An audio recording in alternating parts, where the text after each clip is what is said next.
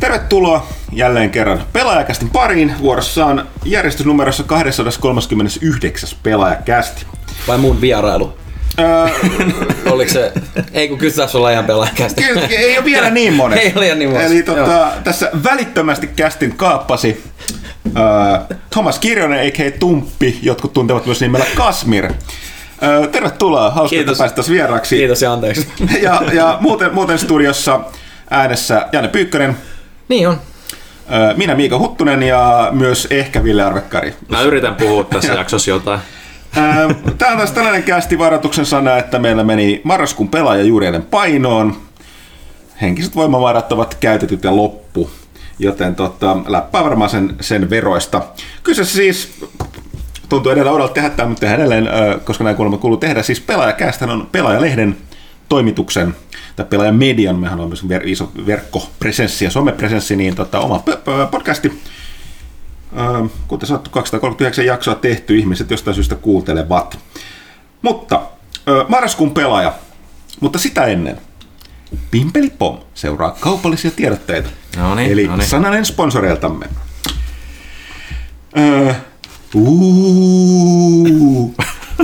Pyhäinpäivä.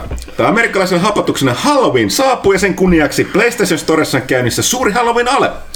Siellä on jopa 60% alennuksia kauhean hyvistä huippupeleistä.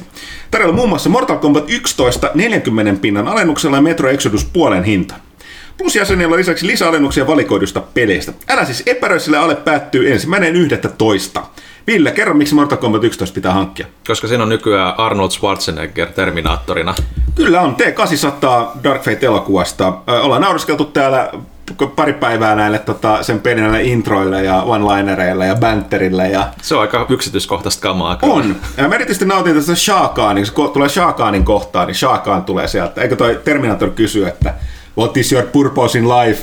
Ja sitten Sha-Kaan sellainen, to crush my enemies and see them driven before me. Kyllä. Se on hieno heitto. Todella Mortal Kombat 11, mitä sit voi sanoa, äärimmäisen näyttävä, äärimmäisen verinen, mutta myöskin mun taidot ei riitä siihen pitkällä tähtäimellä. Ja erinomainen tarinatila. Joo, näin taistelupelissä tuntuu todella odolta sanoa, että siinä on hyvä tarinapelitila, mutta Mortal Kombatissa on. Ja jos te nyt ei hankkinut, niin 40%, herran jumala. Samoin Metro Exodus. Jos kaipaa tarinallista yksinpelin räiskintäpeliä tällaisella slaavilaisella tarinavivahteella, niin parempaa valintaa ei varmaan löydykään. Mutta siis PlayStation Storen suuri Halloween ale. Ja sitten, ei sus tai Jeesus, vaan Asus. Nimittäin Elisalta irtoaa nyt mielenkiintoinen uutuusläppäri Zenbook Duo, joka sisältää toisen ruudun näppäimistön yläpuolella. Siitä on apua työkäytössä etenkin graafisissa hommissa tai pelatessa, jos haluaa seurata vaikka matseja tai pelistriimejä tai pelaajakästiin ihania ihmisiä videon muodossa. Eikö se ensimmäinenkin ruutu on näyty, eikö siis näppäimistä yläpuolella? Ei, mutta kato, hyvä kyllä, tulit tähän pyykkään. Ei, katso, kun läppärihän on näin, niin se on tässä näyttö. Siis nimenomaan kirjaimellisesti siinä pöytätason näppäimistön yläpuolella. Okei. Okay. Ja sen lisäksi siinä on se ruutu edessä, että sulla on tavallaan kaksi ruutua. Toinen siinä heti sun sormiesi yläpuolella. Bizarre. Jatka. Ja kuten sanottu, se on hyvä tapa, jos pelaa, niin katsoa sen pelaajakästi ja videomuodossa siinä samalla. Ja kaikkea se taivaanalainen keksi. 36 kuukauden maksuajalla ilman kuluja korkoja, niin tämä Zenbook Duo lähtee 44,40 € kuukaudessa. Kokonaishintaa 1598,40 €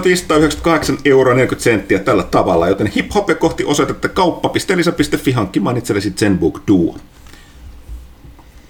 On se kiva katsoa, kun ammattilainen on työssä. Kimpeli pom, kaupalliset tiedotteet päättävät. Tosiaan, marraskuun pelaaja, ennen kuin mennään juttelemaan, mulla on aina tämä ongelma tässä kästi, miten pitäisi puhutella, että Tumppi, Kasmir, Thomas.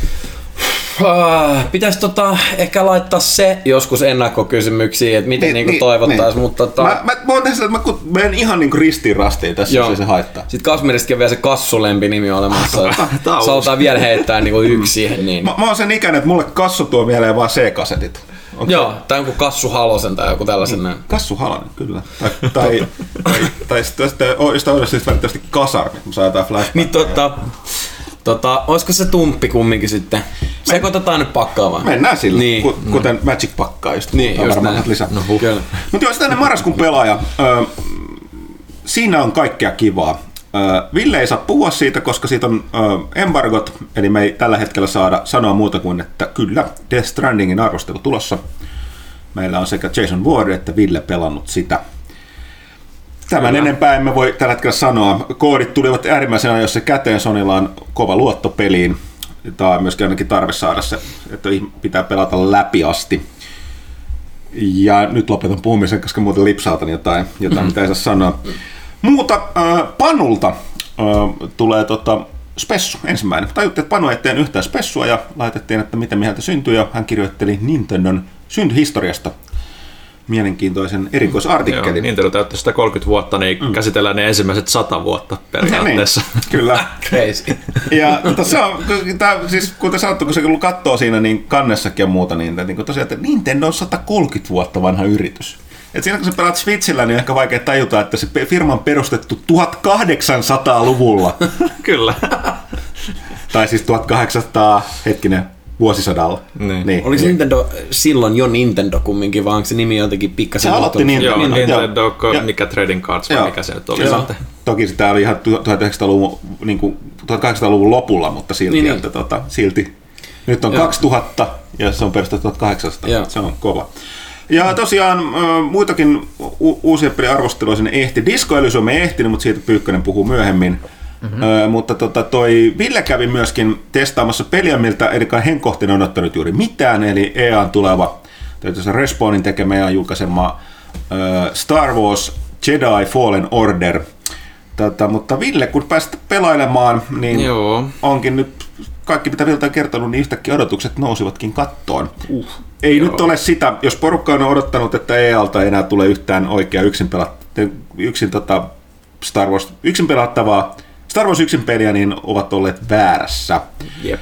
Ilmeisesti aika hyvää tavaraa. Joo, siis siitä on tulossa pieni video tässä vielä tämän viikon aikana Pelaajafiihin, mutta täytyy sanoa, että mä olin niinku aika pitkälti siinä fiiliksissä, että no kyllä se tulee varmaan testattua Tähtien sota fanina sitten, kun se ilmestyy jossain vaiheessa, mutta nyt kun sitä pääsi pelaamaan 3 tunnin ajan, niin mulla on jo hirveä hinku päästä pelaamaan sitä lisää, että se ei ole niin suoraviivainen kuin aluksi niin kuin ehkä ajattelin, että se on Metroidvania, eli vähän niin kuin Controlin tyylinen ja Batman Arkham Asylumin tyylinen. Nyt toinen, mitä sä sanoit, mikä kiinnitti mun huomiota, oli se, että se ei ole myöskään tällainen selkeästi nopeasti kyhätty, vaan siinä on aika vahva lore ja kaanelo-aspekti sisäänrakennettuna. Et sehän sijoittuu niinku vähän niinku episodi 3 jälkeiseen aikaan, eli Käsky 66 on käynnissä, Vader jahtaa Jedi ja Inquisitorit siellä sitten jahtaa kanssa. Et se niinku aika pitkälti niinku tuntuu pureutuvan siihen ajanjaksoon aika niinku vahvasti. Et siinä aika, kun siinä on semmoinen tutkimuselementti, niin kuin tuon tyylisissä peleissä tosi vahvasti on, niin sä pystyt lukemaan sieltä niitä,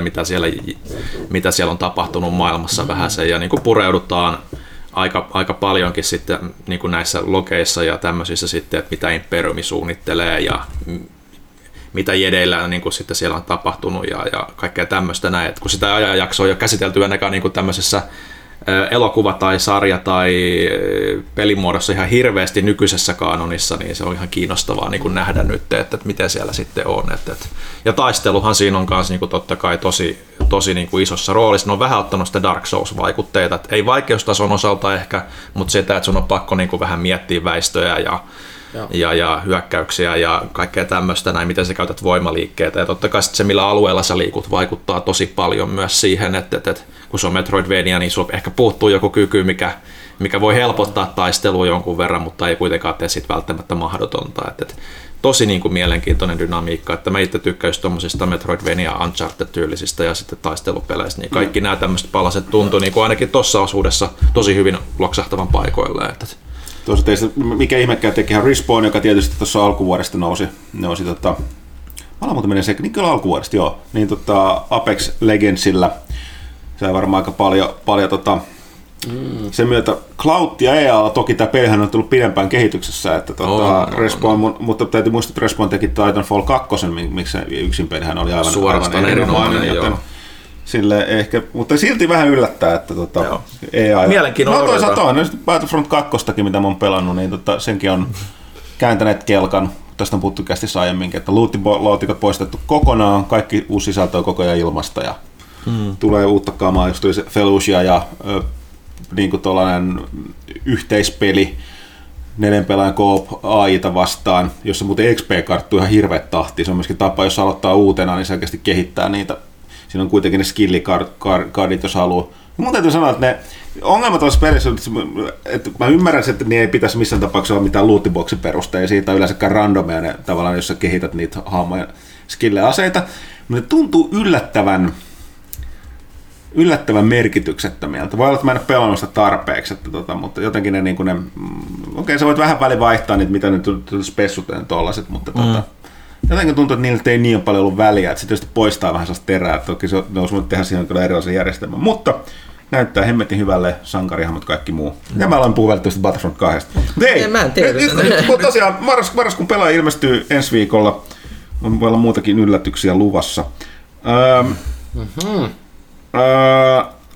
Mutta kun tähtiensoista puhutaan, niin puhutaan lisää. Tässähän on kaikki olemme nähneet, tuli Star Wars Rise of Skywalkerin tämä viimeinen traileri juuri ulos. Onko hype real, kuten nuoriso ei sano? Kyllä se tunteisiin meni taas. Siinä aika kova soundtrack oli ainakin. Se, kyllä noissa trailereissa niillä osaa niinku vähän niinku verrytellä, mutta en mä tiedä. Jotenkin vähän silleen, että se edellinen leffa ei ollut niin liekki omasta mielestäni, niin jotenkin vähän pelottaa, että saako ne sen oikeasti kasaan sen koko trilogian vai ei. Niin ja mulla on vähän sama, että mä en enää, toki oli itse asiassa yllättävän, toki nyt silleen ymmärrän, että ne pitää niitä salassa, mutta vähän sellainen mitään sanomaton, että jostain syystä toi Force Awakensin traileri oli sellainen monella tapaa, mikä niin liekitti. Se oli kyllä kova. Toi Last Jedikin traileri. Mä oon varmaan ainoa ihminen, joka mielestä se oli ihan helvetin hyvä. Ja taas meitä se Rogue One -heitteri, niin mä myös siinäkin varmaan ainoa. Tää oli Pelaajakästä 239. Vieraana oli Kasmir, jonka ei tarvitse enää ikinä tulla taas. Kiitos näkemiin.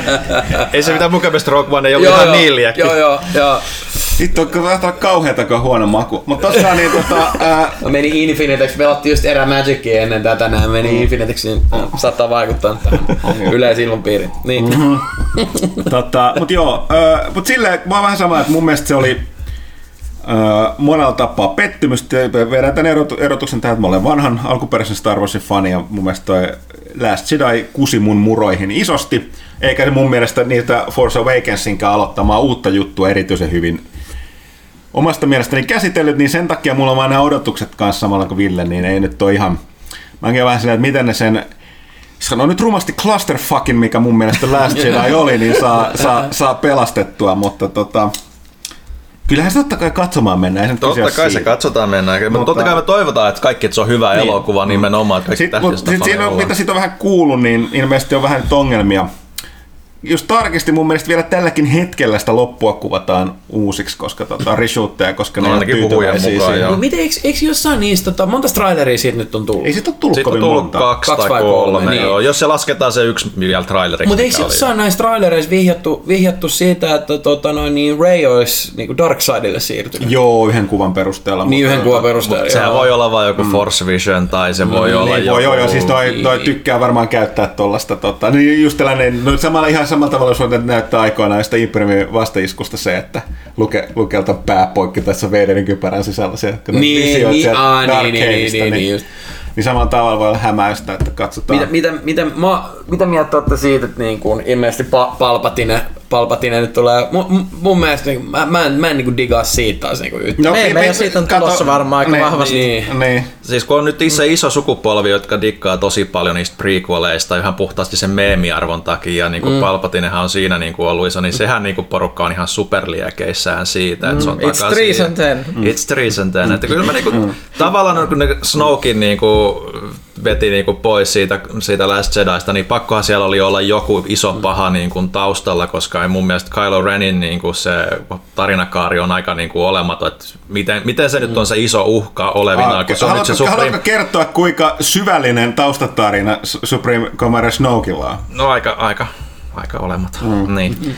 Et nyt kun ne sitten, Kylo Ren on hävinnyt jo 2 kertaa niinku jo Reylle, mitä niinku pelottavaa siinä niinku enää olisi yksinään no, niin kuin, Rise of Skywalkerissa. Niin ihan hyvä mun mielestä, että siellä on joku, niin kuin, millä ne tuodaan, mutta se ehkä Andor Mainaa Return of the Jedi loppuun niin, taas. Tämä just mennään mielenkiintoisiin yksityiskohtiin, että miksi... porukka tästä Star Wars-keskustelua varsinkin Yhdysvallasta tulee heti, jos et pidä Last Jedista, niin olet jonkinlainen ahdasmielinen naisvihaaja ja muutenkin mulkku, koska näitäkin ihmisiä on. Mutta niin kuin itse asiassa ajattelin, että mä oon monta sanonut, että ei mulla ole mitään Reyn hahmoa vastaan, se on helvetin hyvä Force Awakens. Mä oon vaan pettynyt sitä, mitä se käsitteli, senkin tarinankaari Last Jedissa oli aivan perseestä. Ja just ottaa just tämä, mitä Ville sanoi, että jos mietitään lukematkaa siinä trilogiassa, minkä takia... se niin kuin Jedin paluussa sen Vaderin kohtaaminen oli niin paljon tärkeämpi. Koska se sai patansa Vaderin Timperin vastaan joskus. Mäkin kuoli, menetti kätensä. Se oli oikeasti vaara, että miten se selviää tästä. Toivottavasti tuo Reina on niin voimallinen, että se käden heilautuksella niin varmaan päihittää tuon Kylo Renin. Niin sekin vähän sellainen, että ne koko ajan näyttää niitä tappelemassa niissä trailerissa. Ihan sama. No tappeluja 3 elokuvaa. Ei se kilotu sitä voittamaan, ihan selvä. Okei, jälleen kerran. Ikinä ei voi nyt tietää, mitä ne tekee siellä. Voi olla, että ne keksii jotain yllättävää, mutta kun mä yritän pois, mun odotukset eivät ole erityisen korkealla Last Jedin jälkeen. On tietysti Lando siellä niin, ja pakko vanha joku kartilainen olla vielä kehissä. Niin, että saadaan sekin tapettu. Niin, ja Luke nyt kuulemma korjataan siinä vielä jotenkin ja katsotaan nyt. Niin ja siis käy. Tosi tärkeä itse yksittäinen juonikaari, avaruushevoset. Totta. Vihdoinkin. Niin siinä on se tylian lopussa. Ratsastavat saa. Se mitä ei vuosikymmeniä halunnut nähdä ne avaruushevoset. Pyykkönen ei pääse tästä yli näistä hevosista. En mä tiedä. Stupid. Niin, mutta en mä tiedä. Kaikki tykkäs niin paljon siitä ratsastuskohtauksessa, kun tulee näin Last Jedissäkin.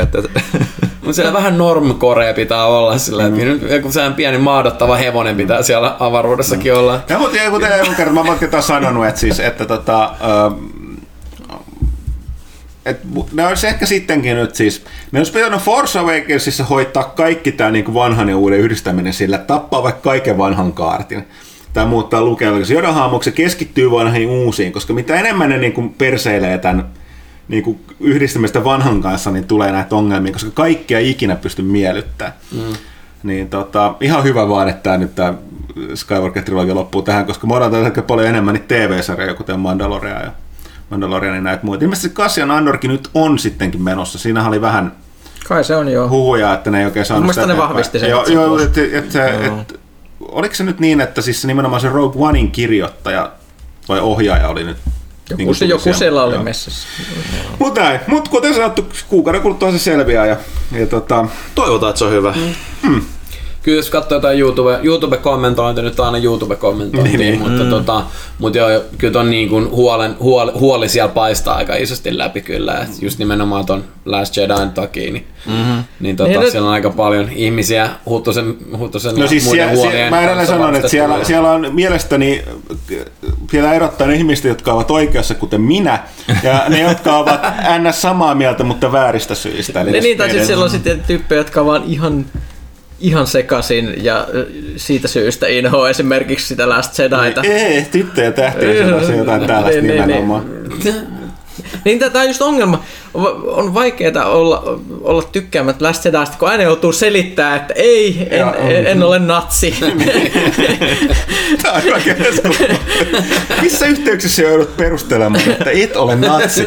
Puhuttaessa Star Wars Last Jedi. Koska jos sä katsot niinku YouTubea ja niinku vahingossa kirjoitat vaikka vahingossa Last Jedi, niin sit se niinku...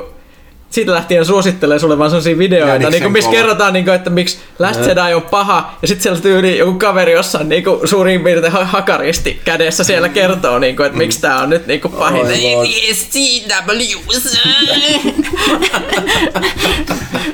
Minä vaan tykännyt siitä, kun se oli paska. Sori. Ei mitään. Ei olla tasapuolisia. Ei, tuossa on myös 2019 sinne nutshell. Kerro sinä nyt, miksi olet aidosti iloissa siitä, että sulla on niinku tää... Jotain positiivista. Ai siis siitä trailerista vai? Niin, taisi yleensäkin sitä, koska mä ollaan penseillään tuosta Last Jedista, niin sä pidit siitä ja nyt sen odotat myöskin Rise of Skywalker. Joo, siis kyllä mä odotan, mutta nämä on mulle niinku, nämä on tärkeitä leffoja, suurin osa on ollut. No niin, eikä mene eteenpäin. Mutta kyllä ne mulle sit silleen, niin kuin, ehkä mä en ole niin kuin invested, niin kuin, mä en ole lukenut mitään kirjallisuutta tai muuta niin kuin extended lore-hommaa. Siinä mielessä, jos olisi noin niin kuin syvällä siinä, niin sitten ehkä pystyisi ottaa näitä niin kuin kaikkia ratkaisuja ehkä niin kevyin mielin vastaan. Et mulle ne on semmoista niin kuin eeppistä viihdettä, mun mielestä niin, ne on eeppisesti viihdyttänyt mua ja mä oon niin kuin tyytyväinen asiakas. No niin, hyvä.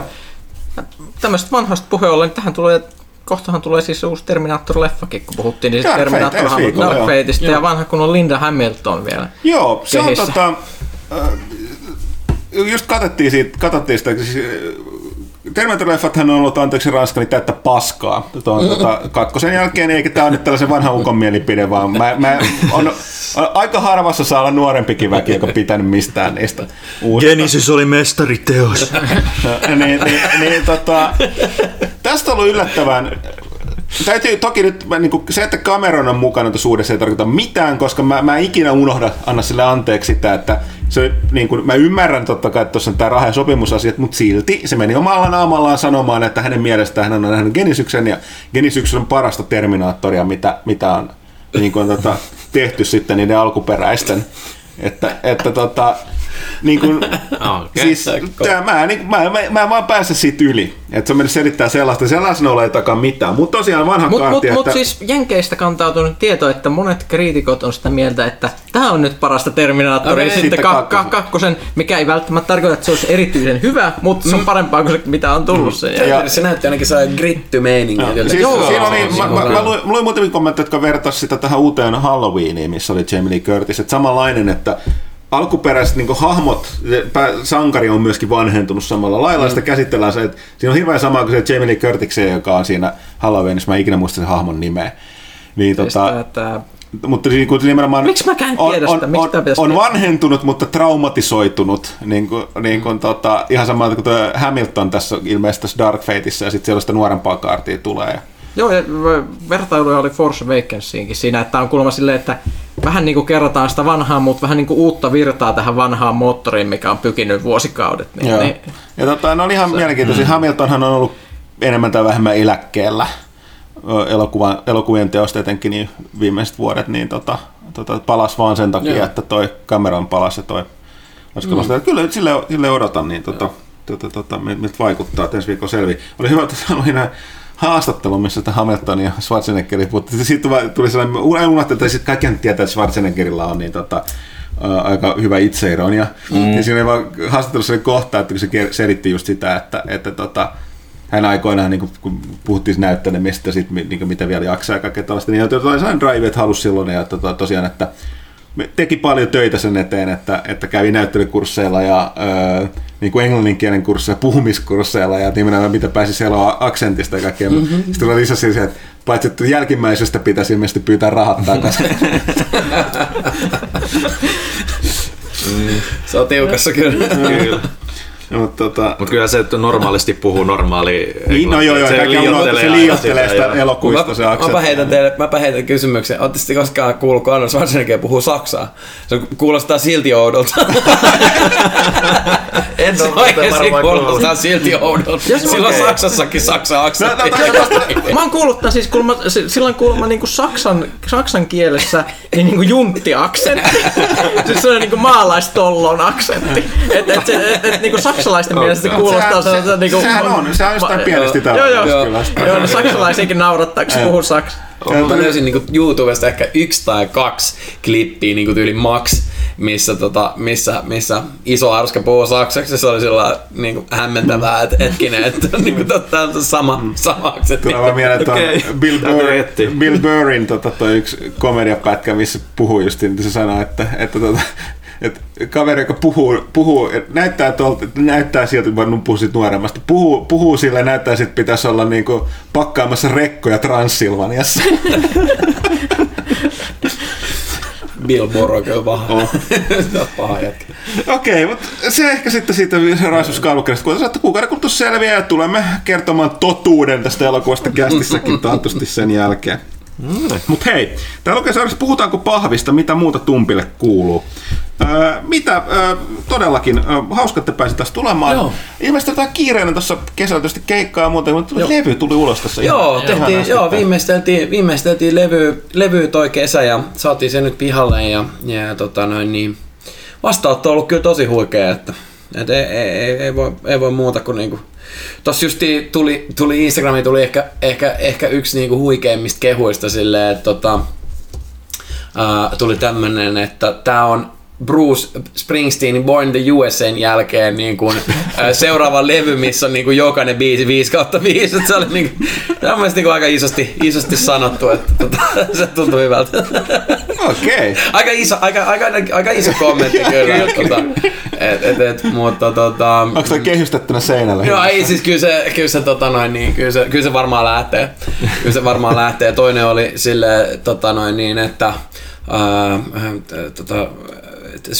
että synnytin juuri ja siltä levyltä niinku 3 biisiä soi niinku tän koko prosessin ajan niinku repeatillä ja hän sai paljon voimaa näistä biiseistä, niin se oli kans semmonen, että no huikeet kommentteja jengi laittaa kyllä, että ne laittaa sinne direct messagein puolelle sitten, että se on vaan niinku sulle se kommentti, niin kyllä jo tämmöiset näin, aina jos joskus vähän jotenkin epäilee niinku kaiken niinku tarkoitusta ja muuta, niin sit kun tulee joku tommonen yksikin viesti, niin sit on vaan se, että no joo, okei, että tässä ollaan niinku ihan oikealla jäljellä tämän tekemisen suhteen ja materiaalin suhteen, mutta joo tosiaan niin joo, se pistettiin pihalle. Nyt meillä on 20.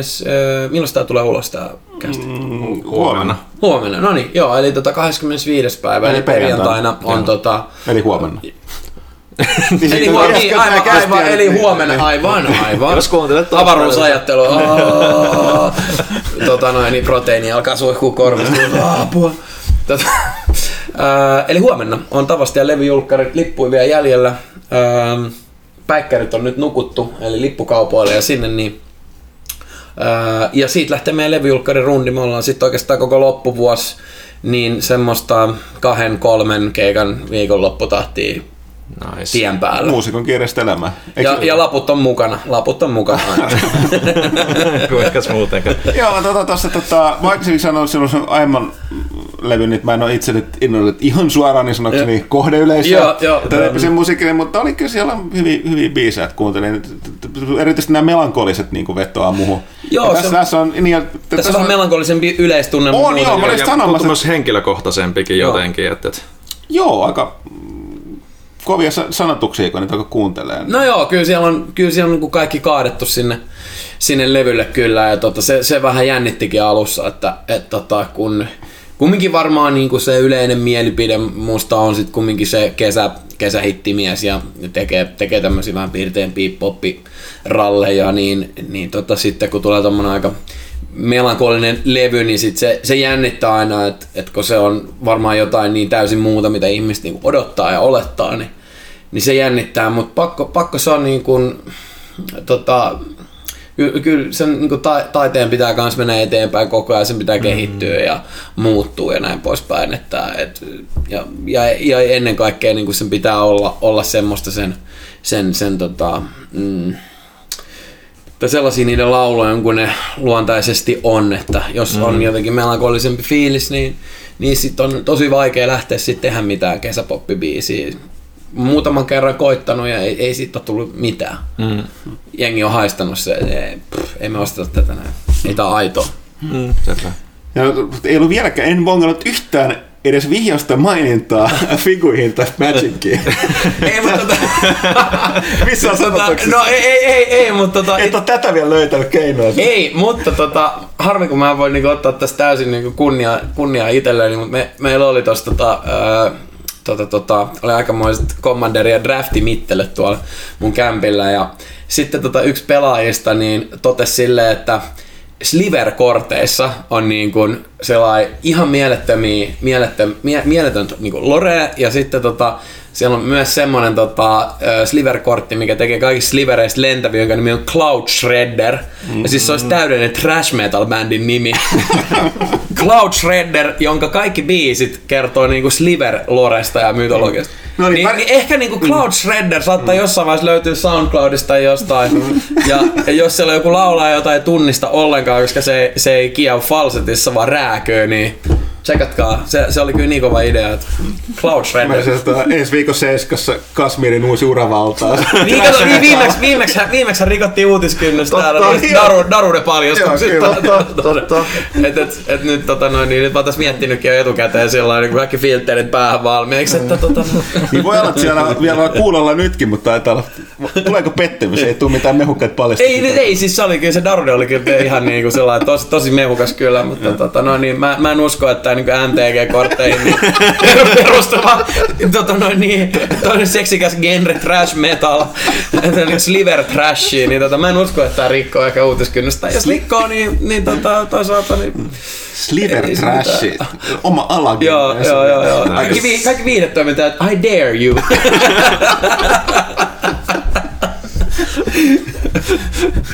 Se varmaan googletetaan body sliver. Sitten vaan sellainen epäuskoinen tuijotus ja seuraava aihe. Joo. Se on punkin Finland foorumeja silleen, Kassamen alkaa tekee thrashia. Ei. Rip trash metal. Black metal ankat forever. Yeah. Never stop the madness. Kyllä. Joo.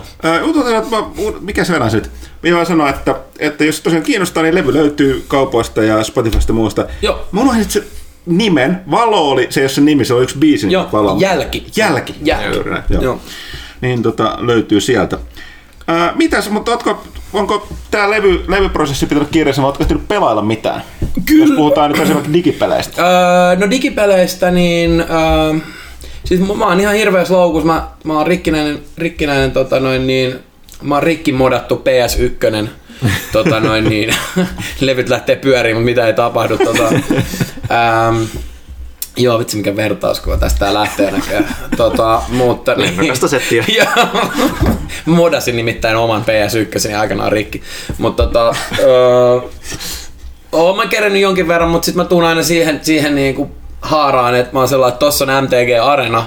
Polku, ja tässä on niinku kaikki muut mielenkiintoiset, ja sit niinku, sitä on siellä MTG Areenan parissa niinku huutamassa ruudulle, kun tulee rankedissä turpaa pahasti. Mutta mä oon pelannut kontrollia, mä halusin niinku pelaa sitä vielä enemmän, mutta sit jotenkin mulla aina se areena kuiskuttelee siellä korvassa. Sitten Borderlands 3 mä hankin tossa noin, siinä on pieni porukka, minkä kaa ollaan sitä välillä pelailtu. Sitten mitäs tossa oli vielä? No se Control on kyllä semmonen, että sitä dikkailen aivan sairaasti siitä. Niin.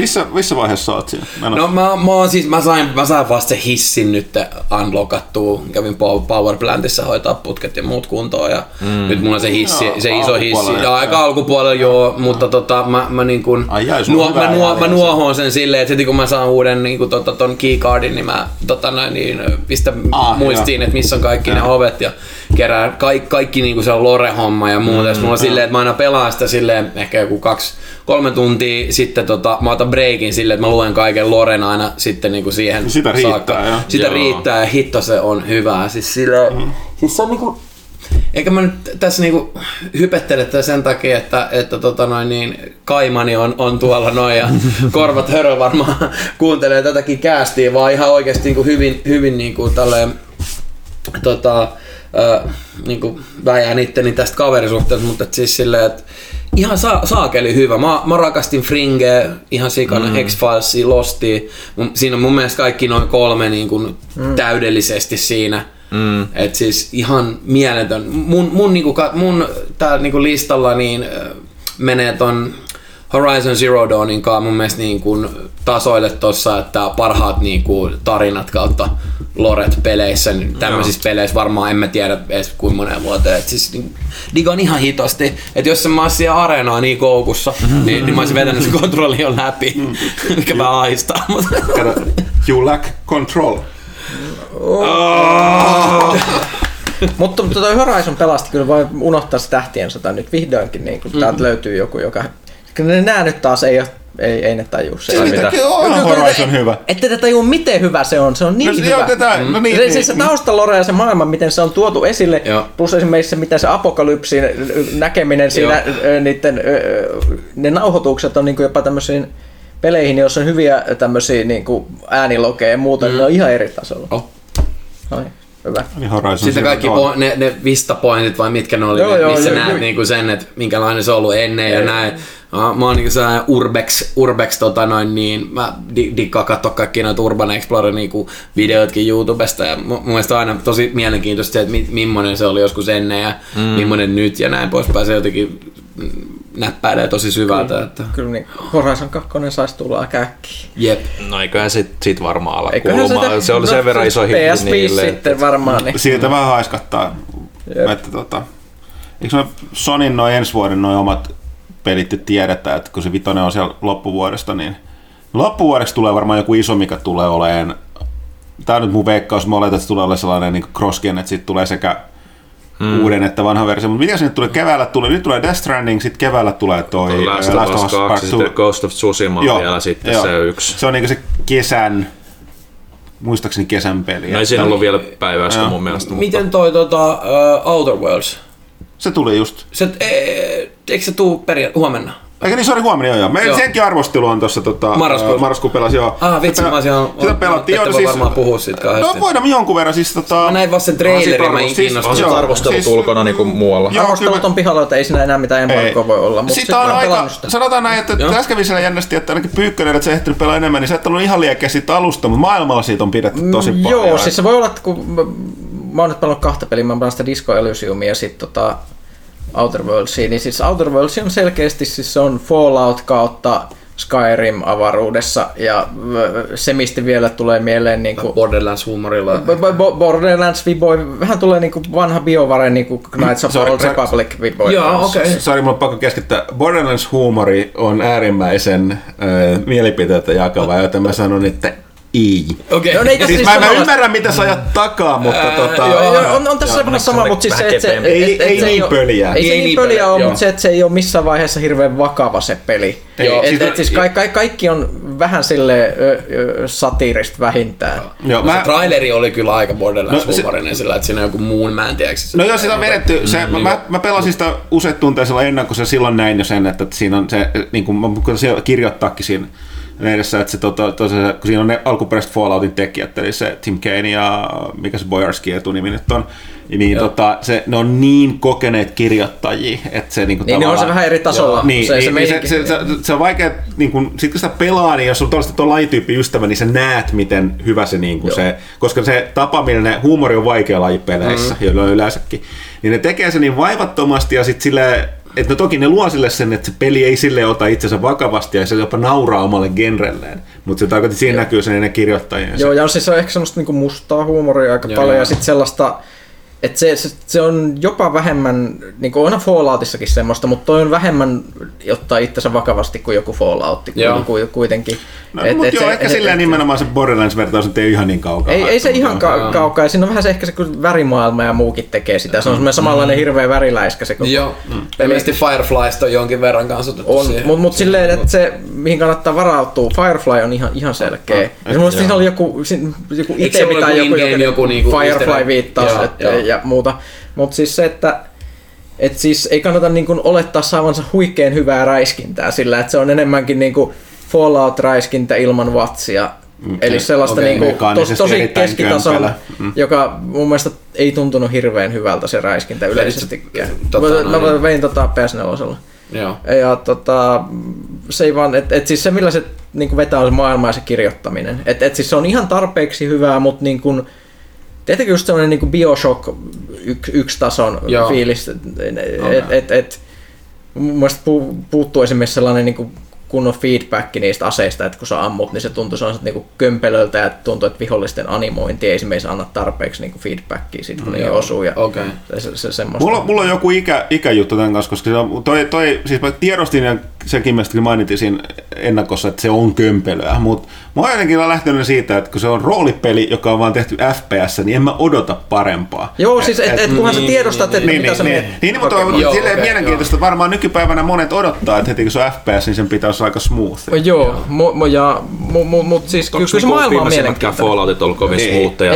Jos sä tykkäät Falloutista, niin sä tiedät, mitä sä saat. Ei niitä pelata sen takia. Mutta niissä se vatseli ajan hidastus, pysäytys on auttanut. Tossa ei oo sellaista. Voit hidastaa sitä aikaa, mutta ei pysäyttää. Tossa on se tosin, että sä saat niitä kavereita, millä on kaikki special movesia ja muuta semmoista vähän näyttävämpää. Ja se, että se auttaa, että sulla on niin kuin... niin, siinä on hyvä hahmonluonti, mä tykkäsin, mikä on siis todella kummallista jälleen kerran. Siinä on tehty tosi hyvän näköisiä, luonnollisen näköisiä naamoja, tosi helposti verrattuna esimerkiksi Falloutteihin ja muihin. Mutta et sä ikinä näe sitä, se on first person, sulla on aina joku kypärä päässä.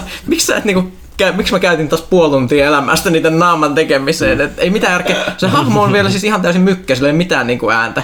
I don't know, mut siis... Pakko vaan tehdä. Joo, mut se, että siinä on ihan hyvän oloinen skillisysteemi, ja se, että skillit vaikuttaa tappeluun, myös sille, että mä panostin paljon persuadeen, niin mulla on chanssi, että kun mä ammun vihollista ensimmäistä kertaa, niin siinä on tietty prosenttitsanssi, mikä tulee sitten mun persuadista, että se joutuu paniikkiin sitten ikään kuin mun vahvan persoonallisuuteni takia tai muuta. Ja jokainen niistä, niin kun, esimerkiksi hakkerointiskilli vaikuttaa, että kun saa mut niin kun, mekaanisia vihollisia tälle. Et kaikilla skilleillä, jotka on jotenkin sosiaalisia, on myös taistelukäyttö, mikä on ihan hyvä. Ja sitten esimerkiksi ammukset on tosi streamlainattu, että kun jossain Falloutissa on niin kun 60 erilaista ammusta, niin tässä on light ammo, heavy ammo ja energia ammo. Ja tälleen. Aseet voi sen takia swappaa. Se tuntuu vähän sellaiselta niin kuin modernisoidulta Falloutilta. Ja bugeja ei tullut yhtään vastaan siinä, niin kuin mä ehkä 3 tuntia on sitä nyt pelannut.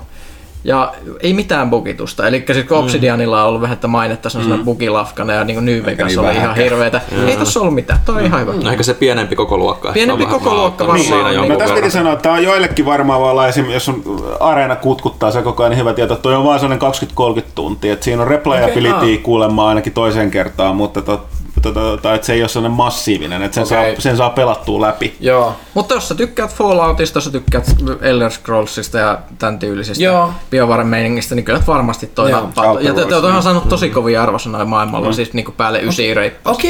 Okei. No hitto. Mä en ole varmaan siis vaan nähnyt tarpeeksi sitä storya vielä, kun mun pitänyt... Plus tässä on se, että kun se on tarinavetoinen peli ja mä oon pelannut sitä toista tarinavetoista peliä, mikä on ihan siis eri sfääreissä, niin ehkä mulla on vaan niinku huono vertailukohta tässä nyt sitten, että pitää tuoda se. Missä vaiheessa sit pitäisi sitten? No mä mietin, että alkaa mennä vähän sekaisin, mutta jos mä nyt vielä hetkeksi heitän palan takaisin tuolla Tumpille, että puhutaanko Magicista? No, levi puheenaiheesta. Niin tosiaan, eikä niin vähäkään. Täytyy sanoa tosiaan, että Hei, mä suosittelen sulle jotain mielenkiintoista. Okei. Tää tuli ihan nyt niinku puskista. Onko se toi Amazon Prime tai joku tää? On, Amazon Prime löytyy, joo. Niin siis täkkiä matchikorteista varmaan myös sit taiteesta. Joo. Niin siellä on semmoinen dokkari kuin The Eye of the Beholder siellä tuolla Primeissa, joka on siis dokumentti Dungeons & Dragonsin taiteen kehityksestä ja siitä, miten se on vaikuttanut niin kuin modernin fantasiataiteen ja myös niin kuin Magicin niin kuin siihen, että miltä fantasiataide niin kuin näyttää ja miltä se niin kuin pitää näyttää meidän aivoissa ja ketkä taiteilijat sitä niin kuin teki ja silleen, että sua voisi kiinnostaa. Ketkä sinä alkuperäiset? Siinä on se nelikko, sä sanoit. Mä muistan siis no Caldwell ainakin. Joo, Clyde Caldwell ja sitten Larry Elmore, onko se Keith Parkinson? Ja sitten se 4. tyyppi, jonka nimeä mä en jostain syystä ikinä muista. Ja sitten siinä on semmoinen, kun katsotaan niinku tää fantsutaidetta, niin aluksi oli niinku, kun keksittiin niinku DD, niin ei ollut tällaista fantsutaidetta niinku olemassa tämmöisessä niinku populaarikulttuurissa olemassa. Ihan alkuperäiset ne Monster Manual oli aika silleen... käsikuvasiaan. Joo, eli ne siis teki niin kuin ihan amatööri freelancer pohjalta niin kuin tästä mustavalkoista taidetta se oli niinku se alkuaika, että tämä TSR-yhtiö, mikä sitä teki, niin ne teki se, että niillä oli semmoinen Dragon-lehti, missä ne niin kun ne alkoi ensimmäistä kertaa kuvittaa näitä esimerkiksi näitä DD-monstereita, että miltä joku Rust Monster tai Beholder niin kuin näyttää, niin ne oli tosi semmoisia karuja niin nykymittapuolella ne kuvitukset, mutta sielläkin on muutama niin tosi kova semmoinen mustavalkoinen piirrostaiteilija ja muuta. Mutta tosiaan, kun ne on kaikki luonut pohjat, se Beholderit ja Roast Monsterit ja Displeasure Beastit näytti aika köppösit silloin aikoina, mutta ne on edelleen näytti, kun ne on sama nykypäivänäkin. Sitten tuli tällainen, että TSR päätti, että niistä pitää tulla niin kuin niin Dungeons & Dragonsista yhtäkkiä piti tulla niin mainstreamia, ne uskoi, että se menee mainstreamiin, että se myy niin kuin kaupan hyllylle, niin sitten niin tarvittiin niin rebootata se taide ihan kokonaan. Niin sitten ne toi sinne niin kuin tyypit, joita sanottiin niin kuin The Four Horsemen of the Apocalypse, jotka niin kuin kaikki pistettiin samaan huoneeseen 4 nurkkaa istumaan, jotka niin kuin ruokki ikään kuin toisiaan sillä.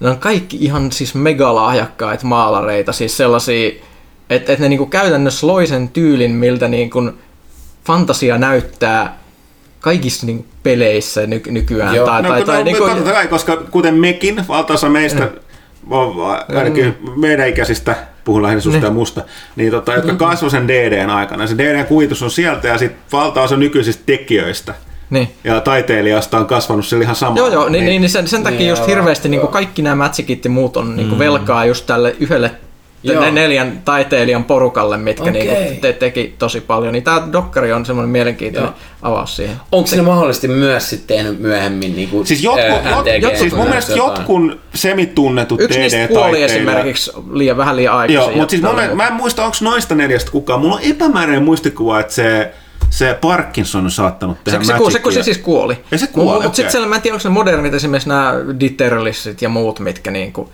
on että siellä oli aika lailla. Sillä ainakin ihan alkuaikoina, niin mun mielestä siellä oli noita, mä tunnistin nimiä, että ne oli nimenomaan DD, että mä olin nähnyt Dragonin tai Dungeonin sivulla. Ja silloin siellä oli just esimerkiksi juttua siitä, että tietyt niin nämä linjastot, kun tuli DD:ssä, niin kuin myös Dark Sun ja sitten tämä Planescape, niin se oli se juttu, että ne molemmat niin kuin ammensi siitä, että ne annettiin yhdelle tietylle taiteilijalle, jonka piti luoda koko ilme sille niin kuin linjastolle, että ne sai niin kuin yksin piirtää niin kuin pari vuotta aina sitä, että ne niin kuin loi semmoisen yhtenäisen ilmeen. Se kyllä toimi. Dark Sunissa on tietty visuaali. Heti kun sä sanot sen nimi, niin mä välistämästi. Siis, niistä tietokonepeleistä muistaa tämän, sen mikä visuaali. Brom-tyyppi. Ja sitten tämä Ditterlissi oli se, joka piirsi Planescapea, millä sanottiin, että niin kuin ohjeet oli suurin piirtein, että piirrä vähän niin kuin keskiaikaista.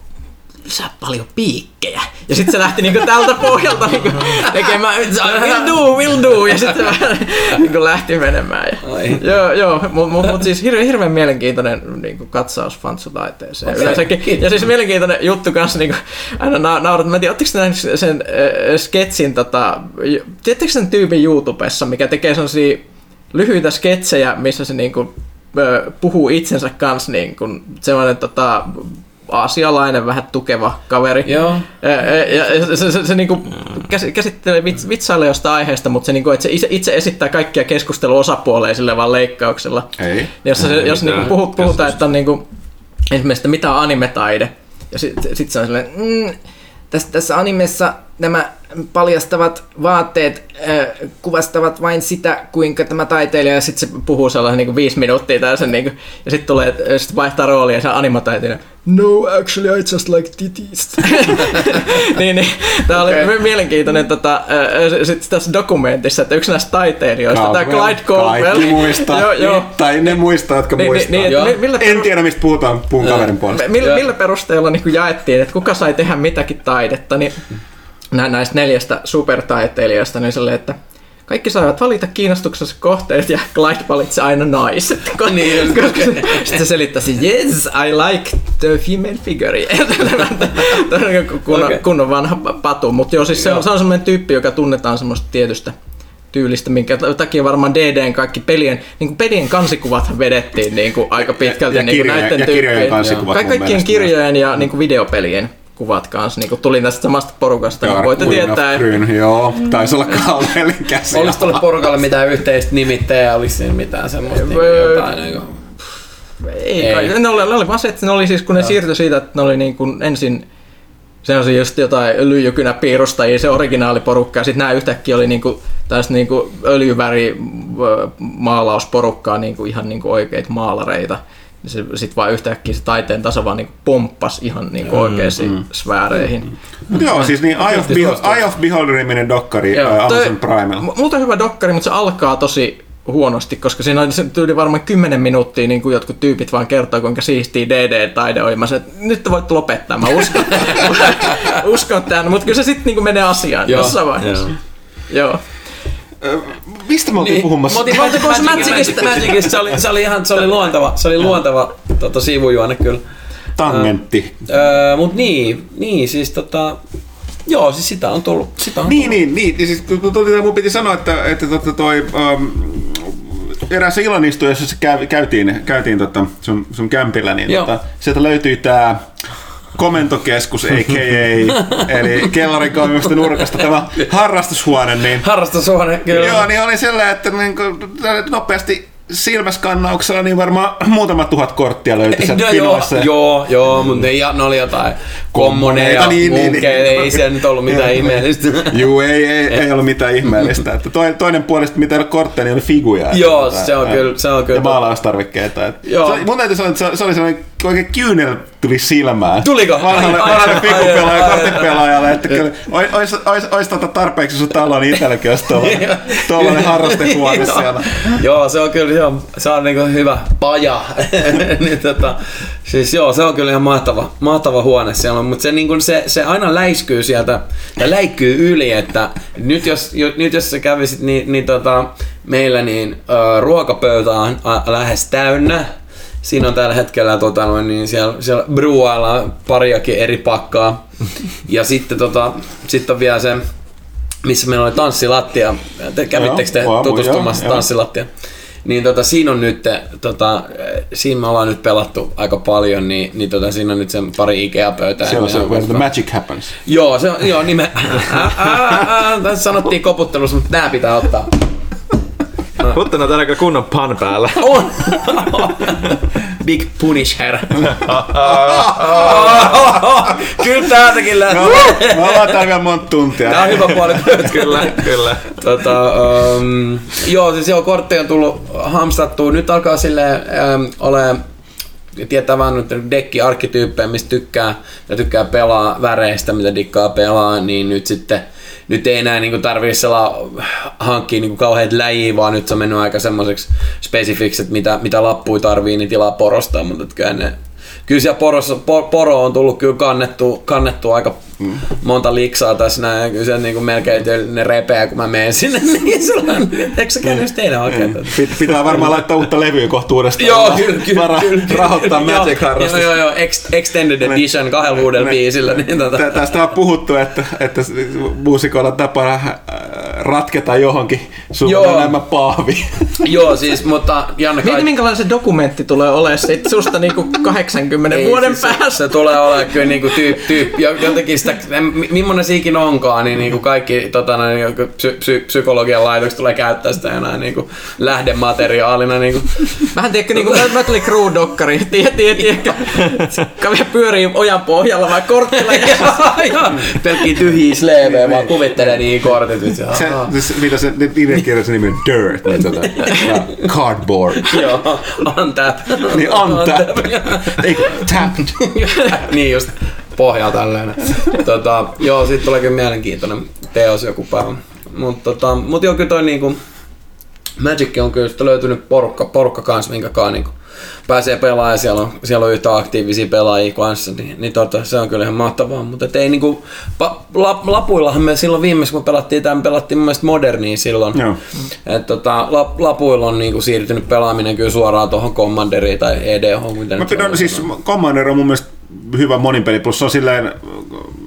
Se ei ole niin hätäistä. Niin, tai siis totta kai siis se, kun pelaa 1 vs 1, niin se sellainen oikein kunnon hampaat tirvessä turnausmeno, niin siinä on oma hienoutensa, koska se peli on erinomainen sellaisen kunnon pakahiommisen ja sideboardin ja kaikki muu.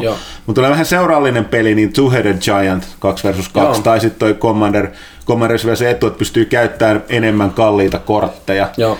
Toki nämä sielläkin voi rakentaa tuollaisia hemmetin juustapakkoja, mitkä vaan se laittaa pari korttia pöytään, se on mä voitin. Ei tarvitse perustella mitenkään. Ei tarvitse just. Ai ai. Se on siellä on niin ja sitten antaa muille pelaajille lainaa tosi hyviä pakkoja. Ei, se on toinen millä mä pelaan. Nyt vaan niinku shuffler was broken. Pyykkösellä antaa paka, joka perustuu siihen, että se lähtee rullaamaan, kun pelataan instantti ja sorceria, ja sä et saanut yhtään kai se ensimmäinen instantti ja sorceria tullut sille 30 vuoron jälkeen. Ei, mutta se on kato se juju, ei niitä pidä laittaa sinne pakan pohjalle, kun suflaa sitä pakkaa, niin pitää laittaa siihen framille heti.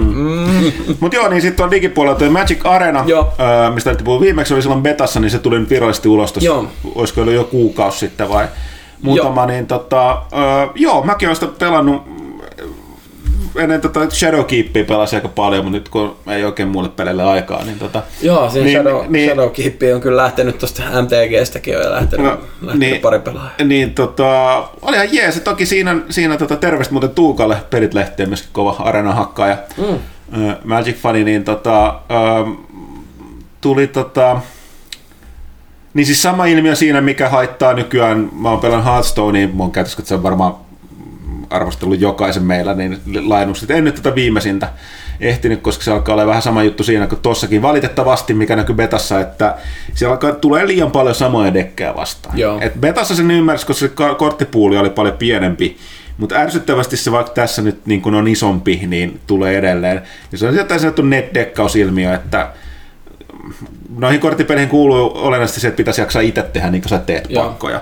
Mutta tai twiikata sellaisia niin kuin suosittuja, mutta kun valtaosa pelaajista on kiireisen haluamaan pelata, niin noi pelit menettää jotain siinä, kun pelaajat ei tee itse pakkojaan tai twiikkaa niitä esimerkiksi ostamalla tai valmiiltaan sitä muokkaamaan, koska sitten ne kopioidaan suoraan netistä ja siellä on totta kai ne niin kuin suosituimmat ja parhaimmat, että sitten sieltä ei tulekaan mitään muut vastaan. Mä allekirjoitan itsekin tämän, mä oon siinä vaiheessa, että hyvin vähän, en mä jaksa Arenaskaan erityisesti alkaa niin kuin, ei mun riitä aikaa enää siihen, että koska niin kun siihen pitää panostaa kunnolla, että se vaan läiskii lappuja sinne.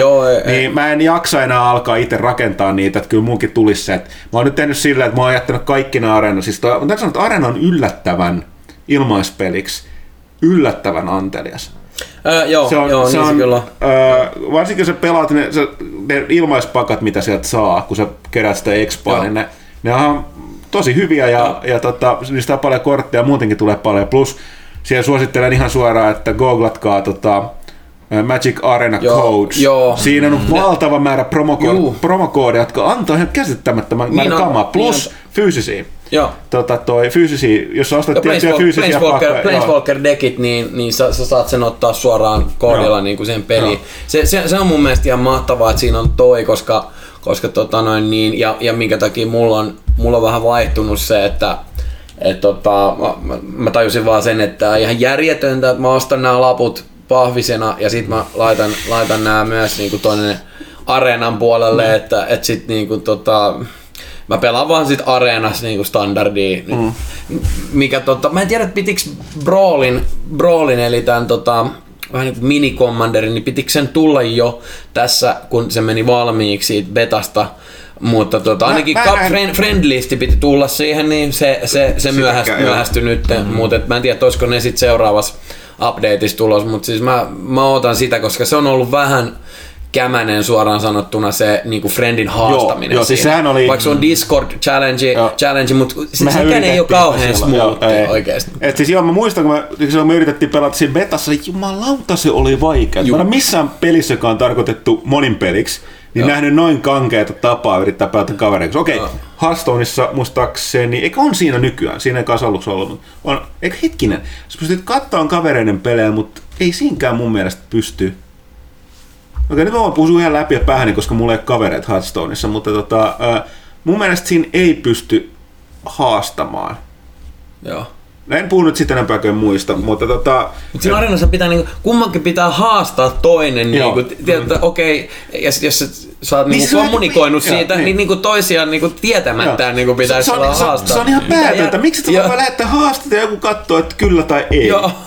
Sitten siinä on vielä se, että mun mielestä pitäisi mennä silleen, että kuka hostaakaan sen haaston, niin se menee sen hostin speksien mukaan se peli. Nythän se on silleen, että jos hostilla on vaikka best of 3, haastetulla best of 1, cancel ei onnistukaan. Siis tosiaan, no mikä mättää? No sulla ei ollut nyt tuolla best of three, et siinä on tommoista. Mä luulen, että noi kaikki ehkä toivon mukaan siis, ainakin muuttuu. Se brooli tulee olemaan mielenkiintoinen.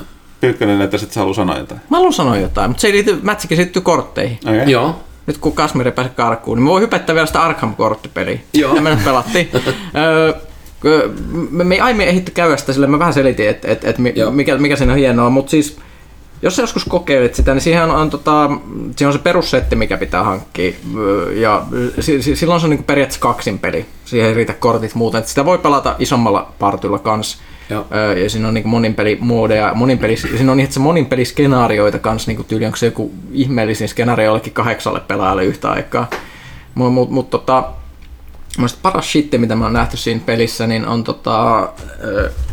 mikä tämän nimi oli tämän laajennuksen, se Path to Carcosa laajennus, niin se oli niin toinen iso kamppis, mitä tuli tähän peliin. Ihan hemmetin hieno tarinallinen korttikokemus, mikä liittyy tähän niin kuin tulhun tähän Yellow Sign-meininkiin, eli se on sitä niin kuin vähemmän semmoista pulpik-tulhua, missä niin kuin ammutaan konepistoolilla syvällä esiin, enemmän semmoista niin kuin päässä viiraa juttua. Eli siinä on ideana, että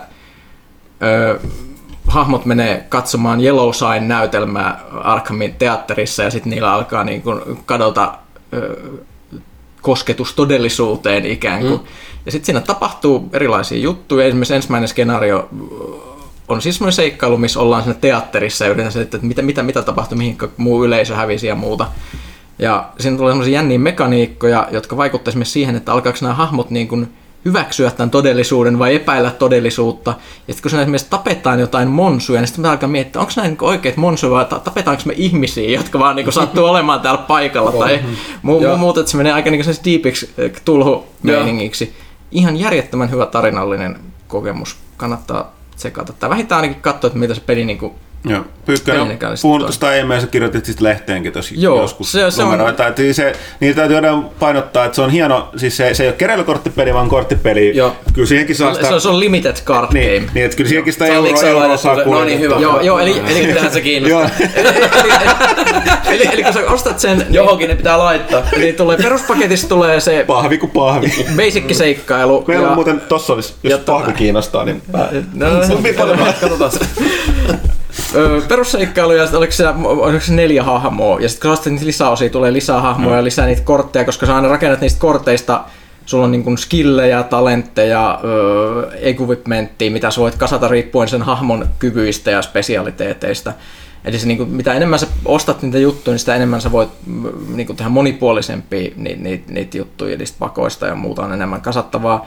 Mutta sitten kuitenkin kaikki seikkailut on silleen, että kun sä seikkailupaketin, niin mun mielestä jokaisesta tulee niin kuin 2 genua, jotka voi pelata ja siihen liittyvät kortit ja ne on tosi spesifisiä välillä. Osaa niin kuin kierrätetään, että esimerkiksi jotkut mielenterveysongelmat tai rottalaumat tai tämmöiset voi olla semmoisia, että ne voi tulla mihin tahansa skenuun.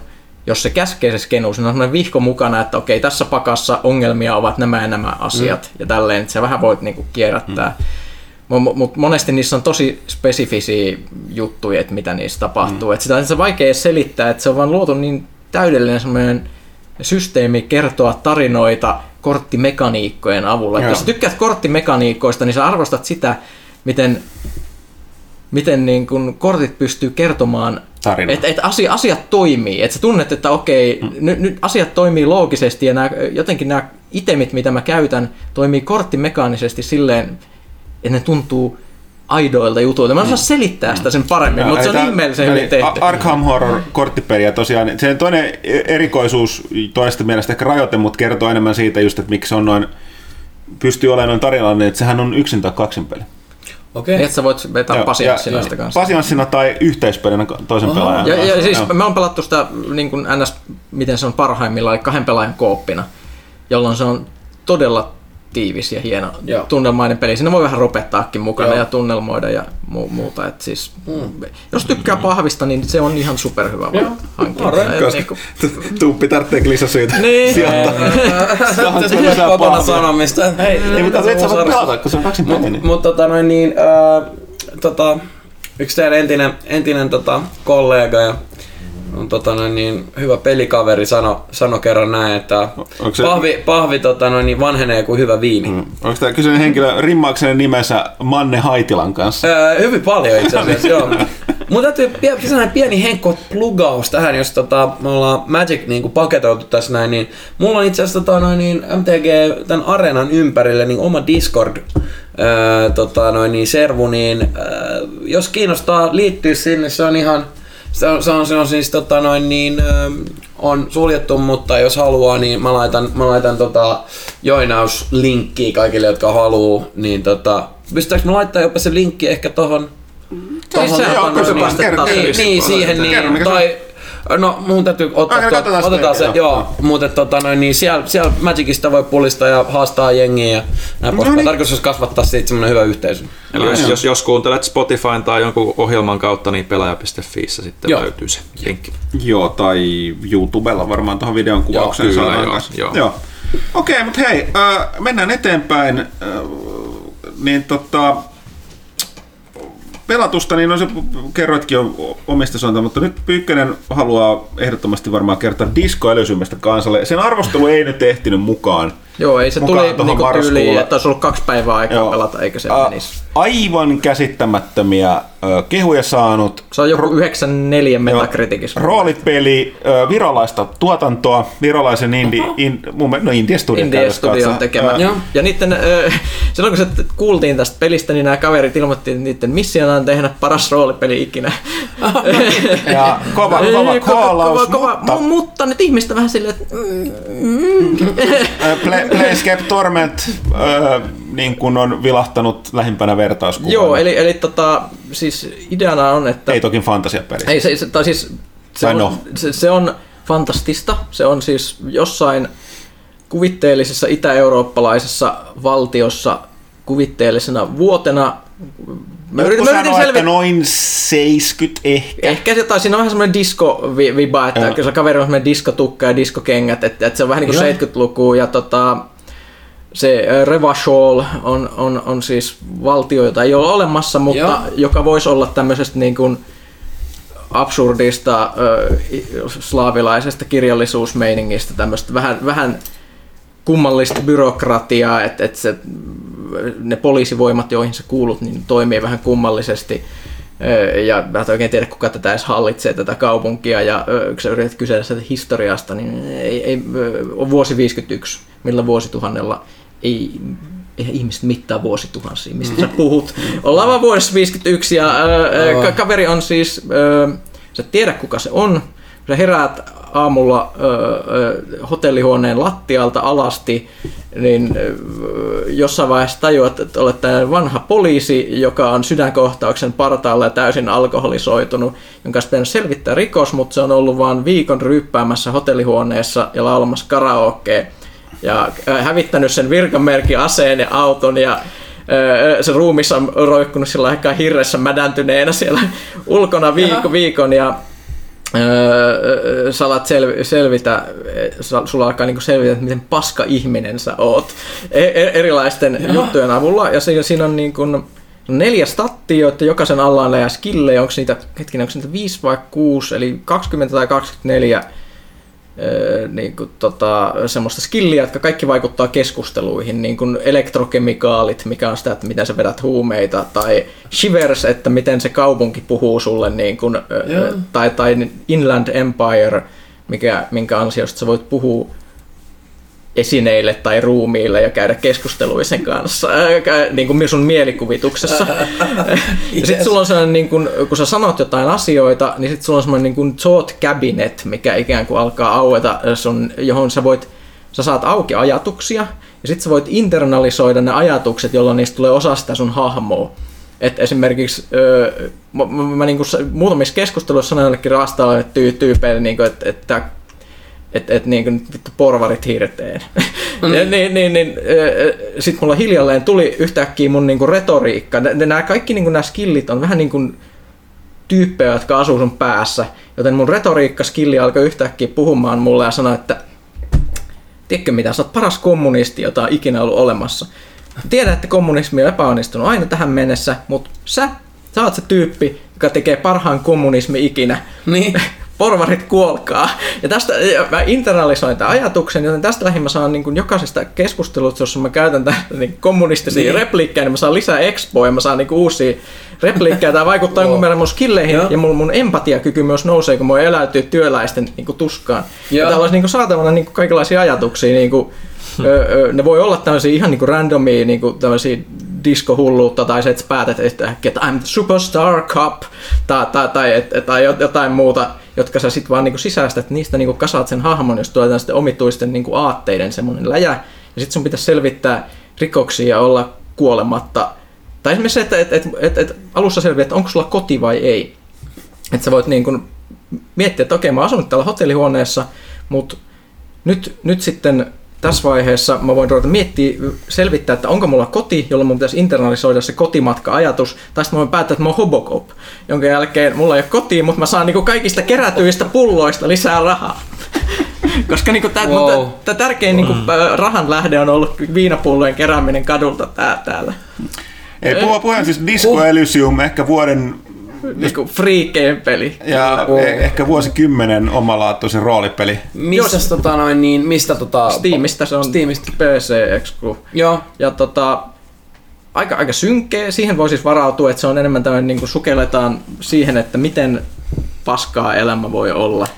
Armas paskiasta lainatakseni kaikki on paskaa paitsi kusi tässä pelissä. Aika siisti tää arttikin vielä. Joo, ja siis siinä on paljon mielenkiintoisia tehtäviä, mitä mä en ole vielä toteuttanut, niin kuin muun muassa, että mun pitäisi löytää sopiva karaoke-laulu itselle, että mä voisin toteuttaa mun sielun syvintä kutsumusta ja muuta.